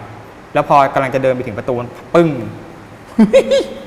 แต่เขาอะเดินเข้าไปแล้วเออแต่ผมอะเข้าไม่ได้อืมคือผมอยู่ข้างหน้าอย่างนี้เลยคือตกใจตกใจพี่แจ๊คตกใจจริงครับๆว่าแบบเฮ้ยหรือว่าเราเขาจะไม่ให้เราไปจริงๆผมคิดอย่างนี้นะครับอืมก็ได้แต่นึกในใจว่าอืมวันนี้เราตั้งใจมารับครูบาอาจารย์ไป เพราะว่าเราอะอยากจะอยากจะอนุรักษ์ไว้ อยากจะอืมเก็บรักษาไว้เพื่อให้มันยังอยู่ในอัมพวา ไม่อยากให้มันออกไปไหนอืมเพราะเรารู้ว่าถ้าถ้าเราไม่ซื้อไว้เนี่ย เขาก็ต้องขายคนอื่นเหมือนกันอืมเพราะว่าเจ้าของบ้านคือเขาตั้งใจละว่าเขาขายแน่นอนใช่แล้วอืมพี่ก็เหมือนเดินย้อนมาเปิดประตู ผมก็ก็สวนเข้าไปนะครับ พอเข้าไปเนี่ยมันเป็นเรือนมันเป็นเรือนไม้โบราณแหละครับอืมพอไปปุ๊บมันจะมีห้องพระอยู่เป็นเรือนกลางพอเราก้าวเข้าห้องพระครับในห้องพระเนี่ย ปิดหน้าต่างพี่แต่ฝุ่นในห้องพระมันหมุนอย่างเงี้ยครับหืมจริง ๆ ครับอืมแล้วก็มีดที่ตั้งอยู่บนหิ้งอะคือเขาจะมีตำราตั้งอยู่ตั้งหนึ่งครับ แล้วก็มีมีดอยู่ข้างบน มีดเล่มนั้นนะตกลงมาปึ้งที่พื้นนะครับ ยังยังไปต่ออีกเหรอแล้วเออวันนั้นนี่ผมถือว่ามันระทึกคือมันไม่ใช่ผีนะพี่ อืมอืม แต่มัน ผมว่ามันน่ากลัวกว่าผี มันคือเหตุการณ์อะไรก็ไม่รู้ที่แบบ มันไม่น่าจะเกิดขึ้นได้ในเออในในตอนนั้นในเวลานั้นครับ เราก็เราก็รีบรีบดูตอนนั้นพี่เขาบอกว่าเออพี่ก็ยกไอ้ตำราชุดนั้นอะชุด ชุดที่มันเป็นชุดใหญ่ มันจะมีชุดใหญ่ ครับแล้วก็มีตำราเดี่ยวๆอยู่เล่มหนึ่งอยู่บนที่ผมเห็นแล้วก็คือตำราที่ห่อผ้าขาวอยู่ครับ ครับ ก็เขาก็ยก เขาก็ให้เราซื้อหมดนะครับ ให้เหมาหมด แล้วก็ก็เหมา อืมแล้วก็พี่ก็ยกตำราปึกนั้นออกให้ก่อน ผมก็เลยบอกเดี๋ยวเดี๋ยวตำราเล่มนี้พี่ขายด้วยไหมเขาบอกขายทั้งหมดแหละ เล่มเล่มเดียวๆนั้นก็ขาย พอผมจะหยิบตำราเล่มนี้มันอยู่บนหิ้งยังไม่ทันเอื้อมมือถึงนะครับ สั่นเหมือนโทรศัพท์เข้าเนี่ยนะ ตำราเล่มนี้ครับอ่าสั่นเหมือนโทรศัพท์เข้าอืมครับ ผมก็ ตอนแรกก็ไม่กล้านะครับ ไม่กล้าจับ เพราะว่าอยู่ดีๆ มันมันสั่นเองได้เหมือนแบบอืมเหมือนมีอะไรอยู่ในนั้นนะครับอืมเราก็ถอยมานิดนึงแล้วทำใจแป๊บนึงครับ แล้วก็เอาพานที่เราถือมาวางครับ แล้วก็บอกครูบาอาจารย์อืมว่าวันนี้เรามาเชิญท่านไปอืมให้ท่านไปกับเราอืมเราก็ ด้วยความอยากดูก่อนว่าเป็นยังไง แล้วก็แกะผ้าขาวออกอืมแล้วก็ดูอืมปรากฏว่า พอเราจับตำราตำราที่มันเป็นกระดาษธรรมดา แต่มันร้อนเหมือนเราจับหม้อต้มน้ำร้อนอะร้อนจับไม่ได้ ครับ เป็นของที่ผมจริง ๆ ตอนนั้นนะผมซื้อตำรามาหลายอันนะครับ แต่ว่าไม่เคยเจอเหตุการณ์นี้เลยอืมแต่ค่ะตำราเล่มนี้เป็นตำราที่พอเราจับปุ๊บมันร้อนเราก็เหมือนพังอะปล่อยปล่อยเลยครับอืมปล่อยทีนี้ยอืม แล้วเราก็ เอายังไงคือคิดในใจว่าอืมจะเอาไปไหมก็เลยแบบ อีกครั้งหนึ่งนะถ้าเราถ้าถ้าถ้าท่านให้เราคงเอาไปได้เงี้ยเราก็ไม่จับที่ตำราแล้วจับผ้าขาวแล้วเราก็ไม่อ่าไม่เปิด เราไม่เปิดเลยนะเราก็จับผ้าขาวครับ ก็ห่อไว้เหมือนเดิม แล้วก็ตำราสายพานที่เราถือมา พอเรากำลังจะถือพานตัวนี้ออกไปนอกห้องอืมตุ๊กแกจากข้างบนประตูครับ ตกลงมาที่ขา ตุ๊กแกเลยตัวเท่า ตัวเล็กกว่าแขนนิดนึงอะพี่เออเออ ตกลงมาเกาะที่ที่ที่เท้าเลยนะครับครับ ครับ ตอนนั้นเท้าเปล่าเออ เท้าเปล่าเลยพี่ผมช็อกเออช็อกจะปล่อยตำราเลยอะครับพี่ตอนนั้นแบครับบมันตกใจครับ แล้วแบบพอแหงนขึ้นไปมันมีอีกตัวหนึงที่แบบอืมร้องอยู่ข้างบนนะครับอืมครับเราก็รีบเหมือนสะบัดตกใจเสร็จเราก็สะบัดเลยเป็นรีเฟกคนนะครับอ่า สะบัดเลย มันก็กระเด็นออกไปอืมเราก็รีบเดินออกไปครับ เดินออกไปข้างนอก พอเราจะก้าวลงบันไดที่ที่ขึ้นบ้านมา บันไดขั้นแรกหักเลยครับพี่หักเฮ้ยพี่เจ้าของบ้านเขาเลยรีบมาประคองผ่านตำราเราอะแล้วบอกให้เราค่อยๆก้าวก้าวข้ามเดินไป เออเหมือนไม่อยากออกจากบ้านหลังนี้มาก ใช่ครับ เออ คือผมก็เลยลงมาถึงข้างล่างแล้วเราก็ลองถามเจ้าของอะว่า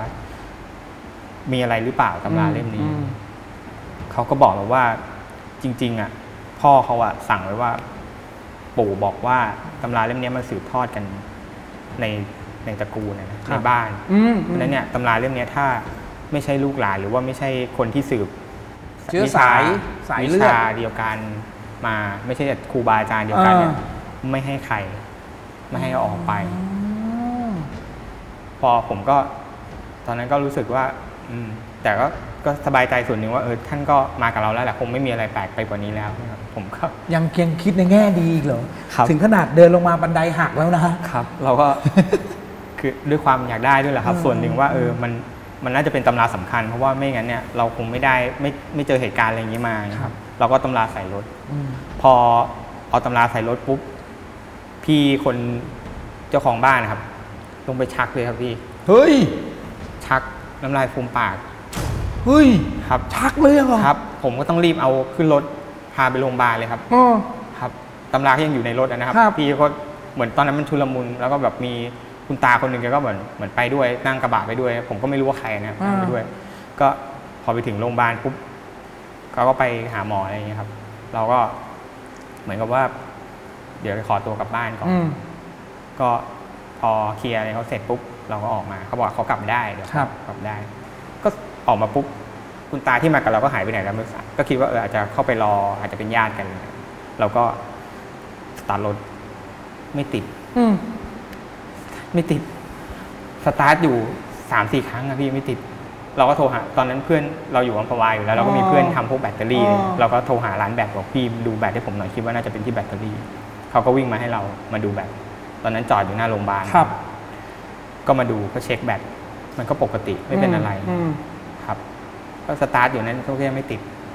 ผมก็เลยแบบโทรหาเพื่อนอีกคนนึงบอกเออช่วยช่วยมามารับหน่อยแล้วเดี๋ยวลากรถไปซ่อมอะไรอย่างอืเงี้ยม ก็เขาก็ขับรถมารับผมผมก็ย้ายตำราไปตอนนั้นคิดในใจแล้วว่าเดี๋ยว ต้องเอาตำราเล่มเนี้ยไปคืนละไม่ได้ละใช่เพราะคุณครับตาจะสู้ชีวิตเกินไปแล้วนะเอาไปคืนเออผมก็เลยใส่รถเพื่อนผม ก็ตอนนั้นก็ก็เลยบอกว่าเดี๋ยวมันจะแวะที่บ้านมันก่อนเพราะมันเป็นทางผ่านครับจะไปเอาพวกสายลากแล้วก็พวกอะไรอย่างเงี้ยครับอืมมาลากรถไป ก็พอถึงบ้านปุ๊บเนี่ย ปรากฏว่ามันน่ะถามผมว่าอ้าวทำไมไม่ให้คุณตาเขาลงมารอในบ้านก่อน ผมก็เลยขึ้นมาตอนไหนอะอ่า เขาบอกอ้าวก็คนที่มากับกระบะหลังรถผมไงอ่า ว่าเอ้ยขึ้นมาคนเดียว อ่าคุณตาก็ญาติญาติกับพี่คนนั้นเขาอ่า ไปด้วยกันหรือเปล่าบอกนั่นไงคุณตายังนั่งอยู่หลังกระบะรถ ครับ คนลุกเลยนะพี่ อืม คือหันไปมองมันอะ มันก็มองชี้ไปอะบอก นั่นไงนั่นยังนั่งอยู่เลยอ่าแต่เราเห็นเราไม่เห็นเราเห็นแต่รถเปล่าใช่ครับๆเขาเห็นว่ามีคนนั่งอยู่ในรถใช่ ผมก็กลัวมันกลัวครับเออเพราะว่ามันมันอุตส่าห์มาเออมาเป็นเพื่อนผมนะเออก็ไม่พูดอะไรเออก็ขับรถไป ก็ก่อนที่จะไปที่โรงพยาบาลแล้วก็เอาอืมตำราเนี่ยแวะไปคืนที่บ้านก่อน พอไปถึงบ้านปุ๊บเราก็ บ้านมันยังปิดอยู่ ก็คิดว่าเขาอาจจะยังไม่กลับหรืออะไรเงี้ยเราก็ตะโกนเรียกว่า เออ โทษนะครับ มีคนอยู่ไหมผมเอาของมาคืนอืมเขาก็ เหมือนมีไฟดวงหนึงอะเปิดอยู่ข้างข้างในบ้าน ก็เห็นหน้าต่างเปิดอยู่อืมเราก็เดินเดินมันจะเป็นตัวบ้านข้างหน้าใช่ไหมเราก็อ้อมไปทางหน้าต่างอยู่ข้างๆแล้วก็อ้อมไปทางหน้าต่างข้างๆเราเห็นคุณตา ไม่รู้ว่าคนเดียวกับที่เพื่อนผมบอกหรือเปล่า อ่า เขาโผล่หน้ามาอ่า เราก็เหมือนเดินไปบอกคุณตาครับ ผมเอาของมาคืนครับ อืมซื้อซื้อหลานคุณตาไปเนี่ยครับเขาบอกมึงเอากลับไปอ่ามึงเอากลับไป แล้วเขาเดินถอยไปอ่าพอเขาเดินถอยไปพอเขาหลบหน้าต่างไปครับ รูปมรณะชาตะอยู่บนหิ้งอ่ารูปคุณตาเขาเลยเหรอคุณตาเลยเหรอครับ เออตอนแรกนึกว่าเพื่อนผมเห็นด้วยเออเห็นมันก็เดินรีบเดินเห็นมันเดินกลับเป็นรถเออแล้วก็นึกว่าเห็นเราก็ถามมันว่าเฮ้ยเมื่อกี้เห็นใครหรือเปล่าอ่ามันก็บอกว่าก็ไม่นะเห็นอยู่คนเดียวเห็นก็ตะโกนเรียกอยู่ที่หน้าต่างอืมก็เลยแบบ ตอนนั้นก็ไม่เอาละกลับดีกว่าอืมแล้วก็รีบขึ้นรถแล้วก็บอกว่าเออขับ กลับไปเอารถก่อนครับ พอไปถึงที่รถอะครับ เราก็ย้ายย้ายตำรามาไว้ในรถตัวเองแล้วอืมแล้วก็สตาร์ทรถสตาร์ทติดอยู่ๆก็ติดติดไม่เป็นไรเลยครับ ครับสตาร์ทติดธรรมดาเลยพี่อ่าเราก็ก็งงนะ มันก็บอกว่า เอ้ย ตอนแรกเห็นมันเหมือนไม่ติดแล้วทำไมอยู่ดีๆมันติดอะไรเงี้ยแล้วก็เราบอกไม่รู้ ก็เอ่อขอบคุณละกันก็แยกย้ายกลับบ้าน แล้วก็แยกย้ายกลับบ้านขับรถกลับบ้านพอเอาตำรามาถึงในบ้าน เอ่อเข้าประตูบ้านหมาตัวที่ผมเลี้ยงไว้อะครับไม่มีตัวนึงก็ปกติที่มันชอบวิ่งวิ่งวนรถผม รอบนี้มันเห่าเห่ากันโชคออกไปอะครับเหมือนมองไปหน้าบ้านแล้วเห่าเห่ารถเป็นพอผมลงมามันก็เหมือนยังเห่าอะครับ เหมือนมันมันจะปกป้องผมไงมันเดินเข้ามาอ้อมข้างหน้าแล้วมันก็เห่าใส่ครับ ก็เราก็เลยรีบขับรถไปที่ตรงที่จอดรถ แล้วก็เอาตำราออกมาจากรถพอ พอออกมาจากรถเข้าลงจอดรถใช่ไหมครับจิ้งจกตกใส่ตำราสองตัวเออครับสองหรือสามตัวอ๋เนี่ยอพี่ตกลงมาเลย ซึ่งมันแปลกคือปกติ ถ้าจิ้งจกจะตกอะมันตกไม่ตัวหนึงก็อะไรเงี้ยใช่ไหมครับรอบมันตกสองตัวตกลงมาสองตัวบนพานนี้เลยครับ เราก็รีบเอาออกเออแล้วก็เดินเข้าบ้านครับพอจะก้าวเข้าประตูบ้านเนี่ยไอ้ฟ้าที่ปึ้มๆอะมันก็บึ้มอีกแล้วครับพี่อืมเหมือนมันผ่าลงมาอืมเราก็พอยืนอยู่ตรงนั้นคือมันค้างอยู่ตรงนั้นตรงหน้าเทอร์เลสมันจะมี แล้วจิ้งจกก็ตกลงมาอีกสองตัว อืม เหมือนเหมือนว่าตำราผ่านไปที่ไหนอะอืมไอ้ที่อยู่เหนือเขาอะเออ ตกลงมาครับเราก็รีบเอาขึ้นไปบนห้องพระเลย แล้วก็เอาไว้ตั้งบนที่เราเตรียมไว้ โอ้โห แล้วก็ปิดประตูห้องพระวันนั้นโอ้เราโห ไม่ยุ่งกับตำราเลย กว่าจะเอาเข้าบ้านได้นี่ต้องบอกว่าสู้ชีวิตมากเลยนะ นี่แค่เพิ่งเอาเข้าบ้าน ยังไม่รวมถึงเหตุการณ์ต่อจากนี้ที่มันจะเกิดขึ้น ของอาถรรพ์50 อย่าง ที่บอกว่าเหลือ 15 อย่าง ครับ น่าจะมาจากอันนี้ใช่ครับ โคตรมันเลย ต่อ เสร็จแล้ว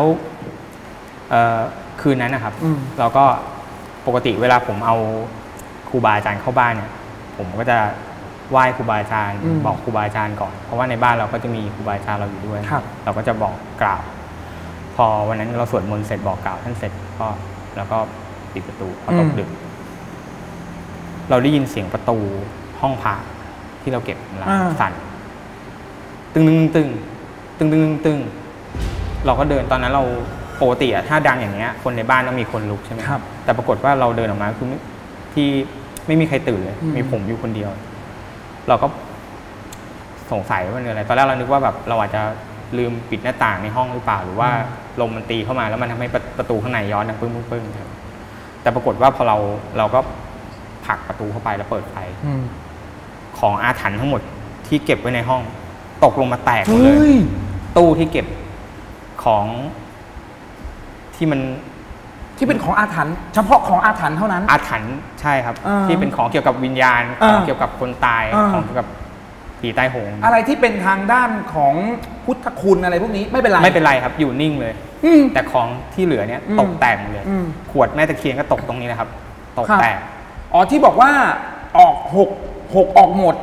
จากเหตุการณ์นี้ป่ะใช่ตก แล้วก็ตรงหัวขวดอะแตกเลยครับอุ้ยมาคว่ำเลยแตกเลย แล้วเออตู้ที่เก็บของพวกเนี้ยแตกออกมาเลยครับเออในตู้เนี่ยสมัยก่อนผมจะมีเหมือนเป็น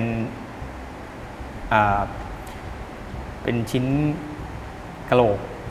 นะครับ ครับ ระเบิดออกเลยครับ กระจกตู้เลยแตก ระเบิดหมายถึงว่ามันมันแตกออกเลยครับ เป็นสิ่งเสี่ยงเลยเหรอ ใช่ครับ กระจกตู้ก็เลยแตกหูแรงว่ะ ก็ตอนนั้นทำอะไรไม่ถูกเลยครับอืมโทรหา ตอนนั้นก็ดึกแล้วอะแต่เราก็ไม่รู้จะทำยังไงอืมเพราะว่าแบบเราไม่เคยเจอเหตุการณ์นี้ คือตั้งแต่เราเก็บของมาเราไม่เคยเจออะไรที่แบบอืมมันสะเทือนขนาดนี้อืมเราก็เลยโทรหาครูครูเรานะครับ ที่เรานับถือบอกพอดีผมเจอเหตุการณ์อย่างเงี้ยทำยังไงดี ท่านก็เลยบอกว่า เดี๋ยวเอาผ้าขาวอะกองรวมกันไว้ก่อน คือเอาของที่แบบมันตกระเนระนาดที่มันพังอยู่ตอนนี้ในห้องอะเขาเอามารวมกันไว้ก่อนใส่ผ้าขาวไว้อืมแล้วเดี๋ยวค่อยเอาไปจำเริญครับเราก็ ทั้งเสียดายทั้งทั้งตกใจอะแต่ก็ก็ต้องก็ต้องทำเพราะว่ามันมันเต็มห้องไปหมดนะครับ เราก็เก็บเก็บเสร็จแล้วก็รวมใส่ผ้าขาวอืมอะไรที่มันยังมันยังดีอยู่ เราก็เก็บไว้ที่เดิม อะไรที่แบบมันพอซ่อมแซมหรือว่าเปลี่ยนภาชนะหรืออะไรได้เราก็เราก็เปลี่ยนก็นับนับดูแล้วเนี่ยเอ่อเสียหายไปเกือบยี่สามสิบชิ้นน่ะสามสิบกว่าชิ้นห้าห้าสิบ เหลือสิบห้าสามสิบห้าชิ้นสามสิบกว่าชิ้นเหรอครับ คือเป็นเหตุการณ์ที่เราไม่เคยเห็นมาก่อนในชีวิตเลยโอ้โอ้ ว่าแบบมันจะเกิดขึ้นบนบนโลกใบนี้ดีกว่า อ๋อ คือเราเราก็เรียนสายวิทย์มา ครับ เราก็ไม่เคยเจออะไรที่มันเป็นลักษณะนี้ อืม เราก็เลยรีบเอ่อเก็บเคลียร์เสร็จปุ๊บเราอาจารย์ก็บอกว่าเดี๋ยววันรุ่งขึ้นนะเขาจะมาดูให้ว่ามันเกิดอะไรขึ้น แล้วก็ปิดหลังจากเก็บเสร็จรวมกันเสร็จแล้วก็ปิดห้องปิดไฟแล้วก็ครับ ออกมาเลย พอวันรุ่งขึ้นเนี่ย เราก็รอแกว่าแบบเมื่อไหร่แกจะมา แล้วก็โทรหาแกบอกอาจารย์บอกเดี๋ยวจะถึงแล้วสักพักหนึ่งตอนนั้นก็เริ่มเริ่มมืดแล้วครับ เราก็เลยรอแกจนแกมาถึงพอแกมาถึงบ้านน่ะปกติ คือด้วยความสนิทกันอยู่แล้ว แกก็จะแบบเข้าบ้านเลยแล้วก็ ก็เรียกเราอย่างเงี้ยอืมวันนั้นแกจอดรถข้างหน้า ไม่เข้ารั้วด้วยครับ อืมไม่เข้าบ้านแล้วไม่เข้าบ้าน แกบอกว่าเขาไม่ให้เข้าอืมจะเข้าไปได้ยังไงแกบอกงั้นวันนี้แค่นี้แกกลับก่อนแล้วไม่ไม่อ่า กลับสรุปว่าวันนั้นแกกลับ เราก็ไม่รู้จะทำยังไง ครับ ก็ก็ต้องแกบอกงั้นเดี๋ยวแกจดของไว้ให้เดี๋ยวพรุ่งเนี้ยตอนเช้าให้ไปซื้อของอืมพวกเนี้ยเตรียมไว้ อืมเดี๋ยว เราอาจจะต้องจัดไหว้ครูบาอาจารย์ชุดใหญ่กันไหว้ครูต้องทำไหว้ครูเลยเออต้องไหว้ครู บเราก็จัดไหว้ครูเลยวันนั้นตอนเช้าแล้วก็รีบจัดของ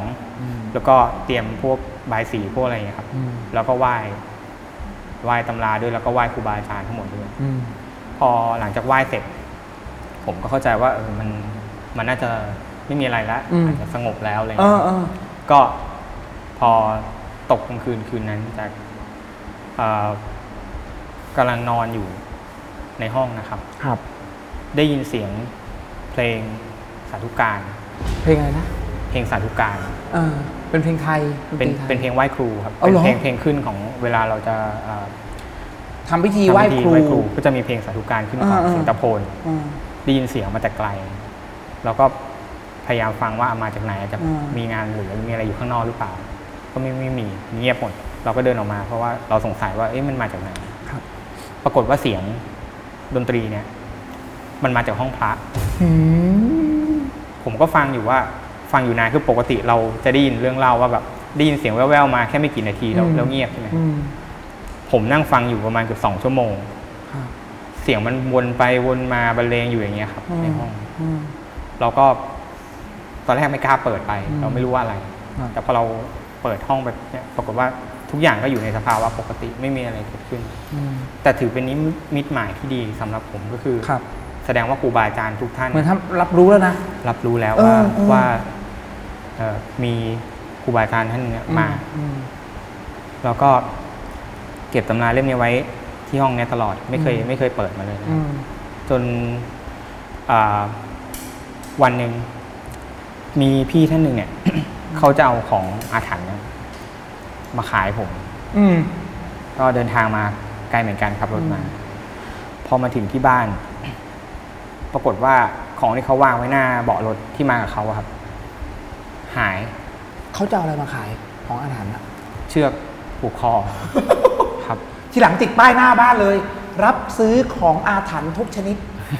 มีคนจะเอาเชือกโทษนะคนที่ผูกคอตายจะเอามาขายเราเขาเขารู้ว่าเราเราสามารถที่จะรักษาของเราเนี่ยไม่ได้อ๋อโดยที่ไม่มีอ๋อไม่มีเอฟเฟกต์อะไรอืมปรากฏว่าขับรถมาถึงปุ๊บ เชือกที่เอาไว้หน้ารถ หาย คือเขาไว้ในเขาเหมือนไว้ในถุงใช่ไหมครับเหลือแต่ถุงเปล่าตัวเชือกไม่อยู่เอ้ย ซึ่งมันก็มันก็เป็นเรื่องแปลกอืม เรื่องหนึ่งผมก็อะจากหลังจากวันนั้นอะหลังจากที่อ่าเราไหว้ครูเราได้ยินเสียงเพลงอะไรหมดแล้วปรากฏว่า ผมก็เก็บตำราเล่มเนี้ยไม่ไม่เคยเปิดออกมาอืมไม่เคยเปิดเลยจน เก็บไว้เกือบสามปีอืมแล้วก็มาแกะออกดูอีกทีอืมเราก็เห็นว่าในหนังสือเนี่ยเขียนไว้ว่าตำราเล่มเนี้ยถ้าไม่ใช่ครูบาอาจารย์เดียวกัน ไม่ใช่ลูกหลาน ไม่ใช่คนสืบทอดเนี่ยอืมห้าม เอาไป ไม่งั้นถึงกับวิบัติ เหมือนกับเขาบอกมาก่อนหน้านี้แล้ว ก็คืออ้างอิงมาจากตัวหนังสือที่อยู่ในตำรานี่แหละ ว่าห้ามคนที่ไม่ใช่ครูบาอาจารย์เดียวกัน ไม่ใช่ทายาทไม่ใช่ตระกูลนี้ ห้ามเอาไปครอบครองใช่ครับไม่งั้นจะเกิดความวิบัติใช่ครับอ่านแล้วขนลุกเลยดิก็ตกใจครับนิดนึงเออแต่ว่าพอเราอ่านถึงชื่อครูบาอาจารย์ปุ๊บเนี่ยอืมปรากฏว่ามีครูสายที่เรานับถือด้วยอ๋อเป็นสายเดียวกันครับ แสดงว่าในตำรานี้เนี่ยมีหลายครูบาอาจารย์ ใช่ครับ ก็จะมีพวกอ่าครูหมอยา ครูโนราครูอ่าหลายๆอย่างอยู่ในซึ่งหนึ่งในนั้นเป็นครูบาอาจารย์ของเราใช่ครับเอาเข้าเกณฑ์ใช่ครับเออท่านก็เลยน่าจะมาอยู่กับเราได้อ่าประมาณเนี้ยครับเดี๋ยวนะเออคุณตะกำลังจะบอกว่า เหมือนกับพอได้สิ่งสิ่งนี้มาที่บอกว่าเป็นตำราครูนี้เนี่ยเข้ามาอยู่ในบ้าน เหมือนท่านเคลียร์เคลียร์พื้นที่ครับอะไรที่เป็นของอาถรรพ์เนี่ย อยู่ก็ไม่ได้ คืออะไรที่เป็นของอาถรรพ์ที่ที่เป็นสิ่งที่ดีคือเหมือนกับอ่าว่าเขาเป็นที่มีเขาเรียกเป็นทิฏฐิที่ดีอ่าอ่าอย่างเงี้ยก็จะอยู่ได้ แต่ถ้าเป็นพวกมิจฉาทิฏฐิที่อ่าผูกอาฆาตพยาบาทแรงๆครับครับก็จะเหมือนมีเหตุที่ต้องให้อันตรธานหายไป หรือว่ามีเหตุเป็นไปครับอืม โอเคทุกก็เหมือนชิ้นกับว่าอ่าโอเค ท่านมาเคลียร์ทุกสิ่งทุกอย่างในบ้านแล้ว เพราะฉะนั้นนั่นคือต้นเหตุที่ทำให้ของอาถรรพ์ที่คุณตาเก็บสะสมไว้ประมาณสัก 50 ชิ้น แตกสลายสูญหายไปพังไป 35ครับเหลือ 15 ก็เป็นของอาถรรพ์ในทางทางที่ดีครับว่าอย่างนั้นเถอะใช่ครับถูกไหมไม่รู้ว่าผมจะสมควรถามได้หรือเปล่าครับ เรียกว่ายังไงบูชาครับมาเท่าไหร่ ก็ตอนนั้นมันทั้งหมดรวมกับพวกที่เป็นอ่าที่เป็นตำราเยอะๆด้วยก็ประมาณ 2 5 0 0 0ย้อนกลับไปนานหรือยังก็ 4 ปีได้ก็ถือว่าอ่าโอเค เข้าใจได้ว่าแต่ เออความความแปลกของตำราเล่มนี้อีกอย่างหนึงก็คือ พอหลังที่ผมได้เปิดอ่านใช่ไหมครับเราก็เลยอยากจะคุยกับลูกเขาเราก็ไปที่บ้านหลังนั้นอีกครั้งไม่มีแล้วบ้านหลังนั้นไม่อยู่แล้วครับไม่กลาอยยู่เป็นที่เปล่าๆ แล้วก็หญ้าขึ้นรกๆ แล้วก็เป็นที่เช่าของของราชการไปแล้ว เราก็ถามเดี๋ยวเดี๋ยวเดี๋ยวเดี๋ยวเดี๋ยวไม่อยู่ในที่นี้หมายถึงว่ามันหายไปทั้งบ้านเลยเหรอ ใช่ครับเหลือแต่เหมือนเป็นเป็นหญ้าขึ้นรกๆอะครับ อยู่ในเพราะว่าตรงเนี้ยมันจะเป็นซอยเข้าไปอยู่หลังวัดอะนะครับอ่ามัมันจะมีเจดีย์เก่าอ่าคือถ้าเราเข้าไปปุ๊บสุดซอยปุ๊บมันจะเห็นเลยอ่าตัวบ้าน แต่ว่าปรากฏว่ารอบรอบเนี้ยเราเข้าไปมันไม่มีใครอยู่เราก็ถามคนที่เขาอยู่แถวนั้นที่อยู่ข้างนอกมาเขาบอกว่า มันถูกรื้อไปเกือบเจ็ดแปดปีแล้วครับ บ้านหลังนี้ถูกรื้อไปเกือบ 7-8 ปี ใช่ครับ แต่คุณตาเพิ่งได้มาเมื่อประมาณสัก 4 ปี ใช่ ก็ได้มาจากหลังจากที่เขารื้อบ้านไปแล้วดิ ใช่ครับ ผมเฮ้ก็ยถามว่าแล้วลูกชายเจ้าของบ้านเนี้ยเออ เขาบอกเหมือนเหมือนเป็นคนสติไม่ดีเดินไปเดินมาเนี่ยแหละครับ เออ หลังจากที่เราพาไปโรงพยาบาล ครับ ตอนนั้นที่บอกว่าเขาช็อกครับ น้ำลายฟูมปาก เขาเป็นคนสติไม่ดีมาตั้งแต่ตั้งแต่ พ่อเขาเสียแล้วเขาก็เดินอยู่อย่างเงี้ย มานานแล้ว เดี๋ยวนะ ก่อนที่เราจะเข้าไปเอครับอคุณตาเข้าไปไหนมา เข้าไปไหนมา ที่ที่มันเดียวไม่มีบ้าน ใช่ครับถูกป่ะใช่ครับ ความเป็นจริงคือถ้าเป็นไปตามไทม์ไลน์ที่ชาวบ้านเขาบอกว่าบ้านหลังเนี้ยถูกรื้อไปประมาณเจ็ดแปดปี ครับ แล้วตอนนั้นที่คุณตาเข้าไปเข้าไปกี่ครั้งสามครั้ง ใช่ครับ เออ เจดีย์ ที่เคยเห็นก็ยังอยู่อืมอืมซอยก็ซอยเดิมครับอืมทุกวันนี้ก็ยังเป็นปริศนาให้ผมอยู่ว่า ไม่รู้ว่ามายังไงอะถ้าเราพูดอย่างนั้นอะเราพูดอย่างนั้นก็ได้ว่า หรือท่านพยายามหาใครสักคนหนึ่งเพื่อที่จะมารับ สิ่งเนี้ย ไปอยู่ด้วย อย่างเช่น เป็นคนที่ดูแลได้คนที่คู่ควร แล้วมันก็หวยมาออกที่คุณตะเพราะคุณตะชอบแนวนี้อยู่แล้ว แล้วมันมีความแปลกอย่างอืมคือ พี่แจะจำมีดเล่มนั้นเนี่ยไหมที่ผมบอกมันตกลงอ่ามาตอนแรกอะ ก็คิดว่าแบบ คือตอนนั้นผมไม่ได้ซื้อออกมานะครับ ผมซื้อแต่ตำราออกมาอืมปรากฏว่าตอนหลังอะผมไปเจอมีดเล่มเนี้ยอืมเหมือนพอเราเห็นเขาลงขายปุ๊บอืมเราก็รู้เลยว่าเออ มันเป็นเล่มเดียวกันกับที่ที่ที่เราได้มาอืมที่เราเห็นวันนั้นครับ เราก็เลยขอซื้อเขาอืมเขาขายเราในราคาถูกมาก แต่ว่าเป็นมีดที่แบบดำไม่ใช่วัสดุทั่วไปอืมอะ นั่นแหละครับอืมถามเขาว่าเขาได้มายังไงเขาบอกว่ามีคนมีเหมือน เนี่ยคนสติไม่ดีมาขายเขาโอ้โหคุณตากับผมนี่มีเรื่องต้องคุยกันอีกเยอะเลยนะเดี๋ยวนะ ผมกำลังพูดถึงเอ่อเรื่องของสิ่งที่พอได้สิ่งสิ่งนี้มาแล้วของอาถรรพ์ในบ้านเนี่ย มันค่อยๆเสียหาย ค่อย ๆ หายไป ในตำราข่อยที่ว่านี้เนี่ย ข้างในส่วนมากอะครับเขาบันทึกอะไรเอาไว้คุณตาเออจริง ๆ แล้วสมุดข่อยอะครับ มันแบ่งออก แบ่งอ่าเรียกได้ว่าเหมือนมันเป็นเหมือนสมุดที่เหมือนหนังสือเรียนดีกว่าครับอืมของคนรุ่นเก่าที่แบบเวลาเรามีอะไร แล้วก็จดโน้ตไว้เราเรียนอะไรมาเราก็จดโน้ตไว้อืมแต่คนโบราณเนี่ยเขาจะไม่เหมือนคนปัจจุบันตรงที่ว่าอย่างเราเนี่ยเราเรียนวิชาการเราเรียนวิชาต่างๆใช่ไหมครับแต่คนโบราณเนี่ยเขาจะเน้นหนึ่งสมัยก่อนเรื่องของแพทย์สำคัญอืมเพราะฉะนั้นวิชาแพทย์แผนโบราณ วิชาหมอเนี่ยอืมจะอยู่ในตำราเหล่านี้อืมสองโหราศาสตร์อืมคนสมัยก่อนเนี่ย มีความเชื่อกับโหราศาสตร์ คือผูกพันกับโหราศาสตร์อยู่กับอืมโหราศาสตร์ เพราะฉะนั้นเขาก็จะบันทึกเรื่องของโหราศาสตร์ต่าง ๆ ไว้ในนี้อืมสามถ้าเป็นหนังสือสำคัญของของพวกแม่ทัพในกองก็จะมีพวกเกี่ยวกับตำรา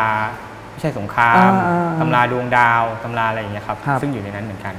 แล้วก็คาถาอาคมอืมอักขระเลขยันต์อืมวิชาต่างๆ เปรียบเทียบกับสมัยนี้ ไดอารี่ ใช่ครับเหมือนใช่ไหมไดอารี่เป็นใช่การจดไดอารี่เอาไว้ ครับเพื่อไม่ให้ตัวเองลืม ใช่ แล้วเผื่อจะสืบต่อไปถึงคนรุ่นหลังๆด้วยใช่ครับ แต่ความแปลกอืม ของตำราโบราณเหล่านี้คืออม เขาบันทึกแต่ไม่ได้บันทึกแค่ตัวหนังสือ อืม เขาใส่จิตวิญญาณของเจ้าของเนี่ยลงไปด้วย สมมุติว่าอืมวิชาไหนที่เป็นวิชาต้องห้าม เป็นวิชาของตระกูลเนี่ยอืม เขาก็จะทั้งสาบแช่งทั้ง เหมือนเอาดวงวิญญาณหรือพูดที่เป็นพูดของวิชาอืมใส่เข้าไปอืมเพื่อให้แบบเขาเรียกว่า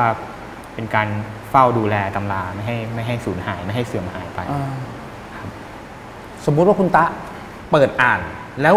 มันมีเรื่องของตำราแพทย์ หรือว่าตำราอะไรต่างๆ ในการช่วยเหลือคนได้ในการเอาไปทำนู่นทำนี่ได้อะเราสามารถทำได้ไหมตามตำราก็อย่างอย่างตอนนี้นะครับเอ่อที่ที่ผมศึกษา ก็คือจริงๆแล้วเนี่ยวิชาเก่าๆของคนโบราณเนี่ยเอามาทำได้อืมแต่เราก็ต้องเอามาวิเคราะห์ด้วยว่าอืมมันเอามาใช้แล้วเนี่ยมีผลดีผลเสียหรือเปล่าหรือว่าคือคนสมัยก่อนเนี่ยเขาจะห่วงวิชาอืมเขาจะซ่อนบางอย่างไว้ในตำราที่ไม่บอก แต่อืมจะพูดปากเปล่าสืบกันไปอืมอย่างนี้ก็มีอืมหรือถ้าในบ้านเขาเนี่ยมีตำราหลายเล่มอืมเขาก็จะซ่อนไว้ระหว่างเล่ม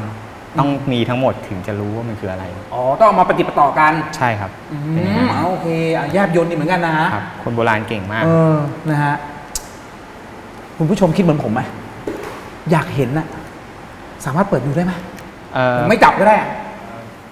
ได้คแต่รับไม่ต้องกางดูข้างในก็ได้นะ อ่าได้อยากแค่เห็นรูปลักษณ์ว่าสมุดข่อย ผมเชื่อว่าหลายคนไม่เคยเห็น ผมคนหนึงอะไม่มีโอกาสค่อยได้เห็นสักเท่าไหร่ เป็นยังไง ไม่ต้องเปิดกลางเพราะว่าไม่ต้องให้เห็นข้างในก็ได้นะครับ อายุอานามประมาณสักอันนี้น่าจะยุคประมาณสักรอห้าหรือรอหกนะครับ เป็นร้อยปีป่ะครับ เป็นร้อยปีนะอนุญาตนะครับเอาผมว่าให้ให้คนรุ่นใหม่ ๆ ได้เห็นกันครับว่า สมุดข่อยคืออะไรโอ้โห นี่ครับ เก่าจริงครับเก่าววางก็ได้ครับผมไม่กล้าจับว่าพี่ไม่กล้าจับแม่ผมกลัวเสียหายครับ เก่าจริงคือข้างในเนี่ย บันทึกทุกสิ่งทุกอย่างเอาไว้ตามตามของเขาเรียกว่าตามตำราของครูท่านนั้นครับใช่ครับ ก็เออตำราเล่มหนึ่งอาจจะบันทึกหลาย ๆ แขนงความรู้ไว้อืมครับ ซึ่งๆอันนี้มีประมาณทักกี่ท่านครับ อาจารย์ที่บันทึกเอาไว้ ก็เกือบสิบเกือบสิบท่านนะคเกืรัอบสิบท่าน ใช่ครับ คุณต้าเปิดอ่านหมดยังยังครับ ยังครับ ทำไมถึงไม่เปิดอ่านหมดคือ มันจะมีบางอย่างที่แบบอย่างที่บอกครับว่า อืมอืม บางอย่างมันเป็นบางอย่างเราไม่รู้ว่าคนที่เป็นเจ้าของวิชา เขาบันทึกข้างหลังไว้ว่าอะไร ถ้าเราเผลอไปอ่านปุ๊บ ครับ แล้วอ่านมาถึงไอ้ตัวบันทึกสุดท้ายตำราเล่มนี้ โทษนะฮะกูสงวนไว้ให้แก่ตระกูลของกูเท่านั้น คนอื่นมาอ่าน ขอให้ว่าว่าว่ากันไป ก็อาจจะเป็นไปได้ถูกไหมใช่ครับ ใช่ครับ เราก็เลยขนลุก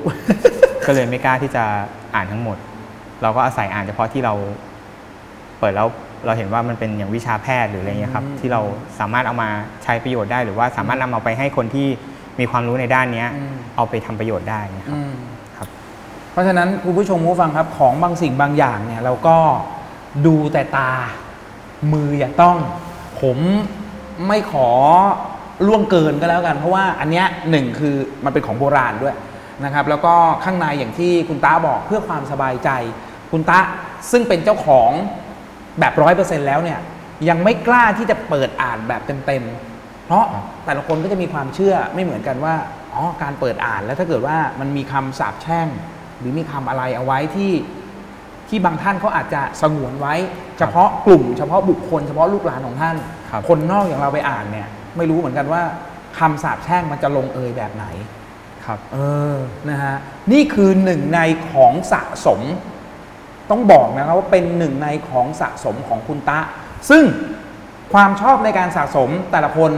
มีไม่เหมือนกัน ผมชอบสะสมของเล่นรถเหล็กไอ้มดแดง ผมว่าคนทั่วไปจะเป็นลักษณะแบบนี้ แต่ก็จะมีคนบางกลุ่ม อย่างเช่น คุณตะ ก็จะนิยมสะสมของลักษณะแบบนี้ นี่คือ 2 ชิ้นที่เอามาโชว์ เอามาให้ดูกันนะครับ สมุดคอยกับหุ่นกระบอกพี่ม่านแก้ว คือก่อนที่จะออกมาจากบ้านอะแล้วเอามาที่ที่ถ่ายรายการเราอะครับ ต้องมีการบอกกล่าวท่าน มีการทำพิธีอะไรก่อนไหมอะก็มีครับต้อง อย่างพี่มันแก้วเนี่ยครับเออต้องหนึ่งก็คือต้องแจ้งพี่เขาก่อนว่า เราจะพาพี่เขาเนี่ย มาแจ้งยังไง ก็เราก็จะใช้จิตเราอะครับ อธิษฐานถึง อ๋อคือพูดทางสื่อทางจิต ใช่ครับ บอกท่านว่า เอ่อ บอกพี่เขาว่า เดี๋ยวเราจะพาพี่เนี่ย ออกมานะ ก็มีคนเขาอยากรู้จักพี่กันเยอะอะไรเงี้ยครับอืมอืม ก็อยากให้พี่ เป็นที่รู้จักของคนอื่นเพราะพี่เป็นนางละครอืม ครับประมาณเนี้ยก็บอกเขาโอเค นั่นคือในส่วนของพี่ม่านแก้วแล้วก็ต้องมีการเอ่อเหมือนผูกไว้กับตัวตัวพี่เขาเพื่อไม่ให้พี่เขาไปอยู่ตรงไหนครับ เวลาผูกไว้กับตัวพี่เขาคือ ก็จะมีเหมือนเป็นคาถาสั้น ๆที่เอาไว้ผูกอืมดวงจิตไว้กับของบางอย่างอะไรอย่างหรเงี้ยอเดี๋ยวนะ นอกจากจะสะสมของอาถรรพ์แล้วเนี่ย ยังต้องมีความรู้เรื่องของคาถาพอสมควรเหมือนกันนะ ถูกไหมใช่ครับ เพราะว่าไม่งั้นเราก็จะดูแลสิ่งเหล่านี้ไม่ได้ครับ ครับ มันไม่เหมือนการดูแลของเล่นอย่างที่ผมทำใช่ไหมใช่ครับ คนละอย่างกันนะ แต่ว่าเราอาศัยธรรมะอ่าของพระพุทธเจ้าเป็นหลักครับอ่าเราไม่ได้ใช้วิชาไสยศาสตร์หรืออะไรอย่างเงี้ยครับ อืม เราอาศัยธรรมะของท่านว่าก็คือ เหมือนกับว่าก็อย่าไปทำร้ายใคร อืมถ้าพี่อยู่ตรงไหนพี่ก็อยู่ของพี่ในตรงนั้นนั่นอะไรอย่างเงี้ยครับ อาศัยอย่างนั้นมากกว่า อ่าโอเค นั้นในส่วนของพี่ม่านแก้ว ครับ อันเนี้ยหนักกว่าสมุดคอย อันเนี้ยต้องจุดธูปบอกท่านตั้งแต่ก่อนออกจากก่อนมาเนี่ยครับจุดทูบกี่ดอกครับอย่างเงี้ยใช้ทั้งหมด 9 ดอกครับเก้าดอกครับอืมก็จะบอกท่านก่อนบอกกล่าวท่านก่อนอืมถึงจะออกมาได้ครับ แล้วตอนเราออกมาไม่ได้ไม่มีปัญหาอะไร ตอนนี้ออกมา ไม่มีครับไม่มีอืมครับ ตั้งแต่วันที่ได้สมุดคอยมาจนมาถึงปัจจุบันเนี้ย ไม่มีอะไรเกิดขึ้นอ่า ความหมายถึงว่าความอาถรรพ์หรือว่าความแปลกประหลาดที่เกิดขึ้นในบ้าน อาจจะมีบ้าง มีบ้างที่เวลาเราสวดมนต์เนี่ยครับอ่าแล้วเวลาเราเอ่อนั่งสมาธิอะไรเงี้ยครับ ก็จะมีบางครั้งเนี่ย เราจะรู้ไม่เรียกไม่เรียกว่าเรารู้สึกดีกว่าครับ เรียกว่ามันใช่แหละครับ ก็จะมีเหมือนคนมาแตะบ่าบ้างรูปหัวบ้างอย่างเงี้ยครับอืมก็ถือว่าเป็นเหมือนเรื่องท่านที่มาให้ดีพรอ่าใช่ครับโอเคโอเคฮ่า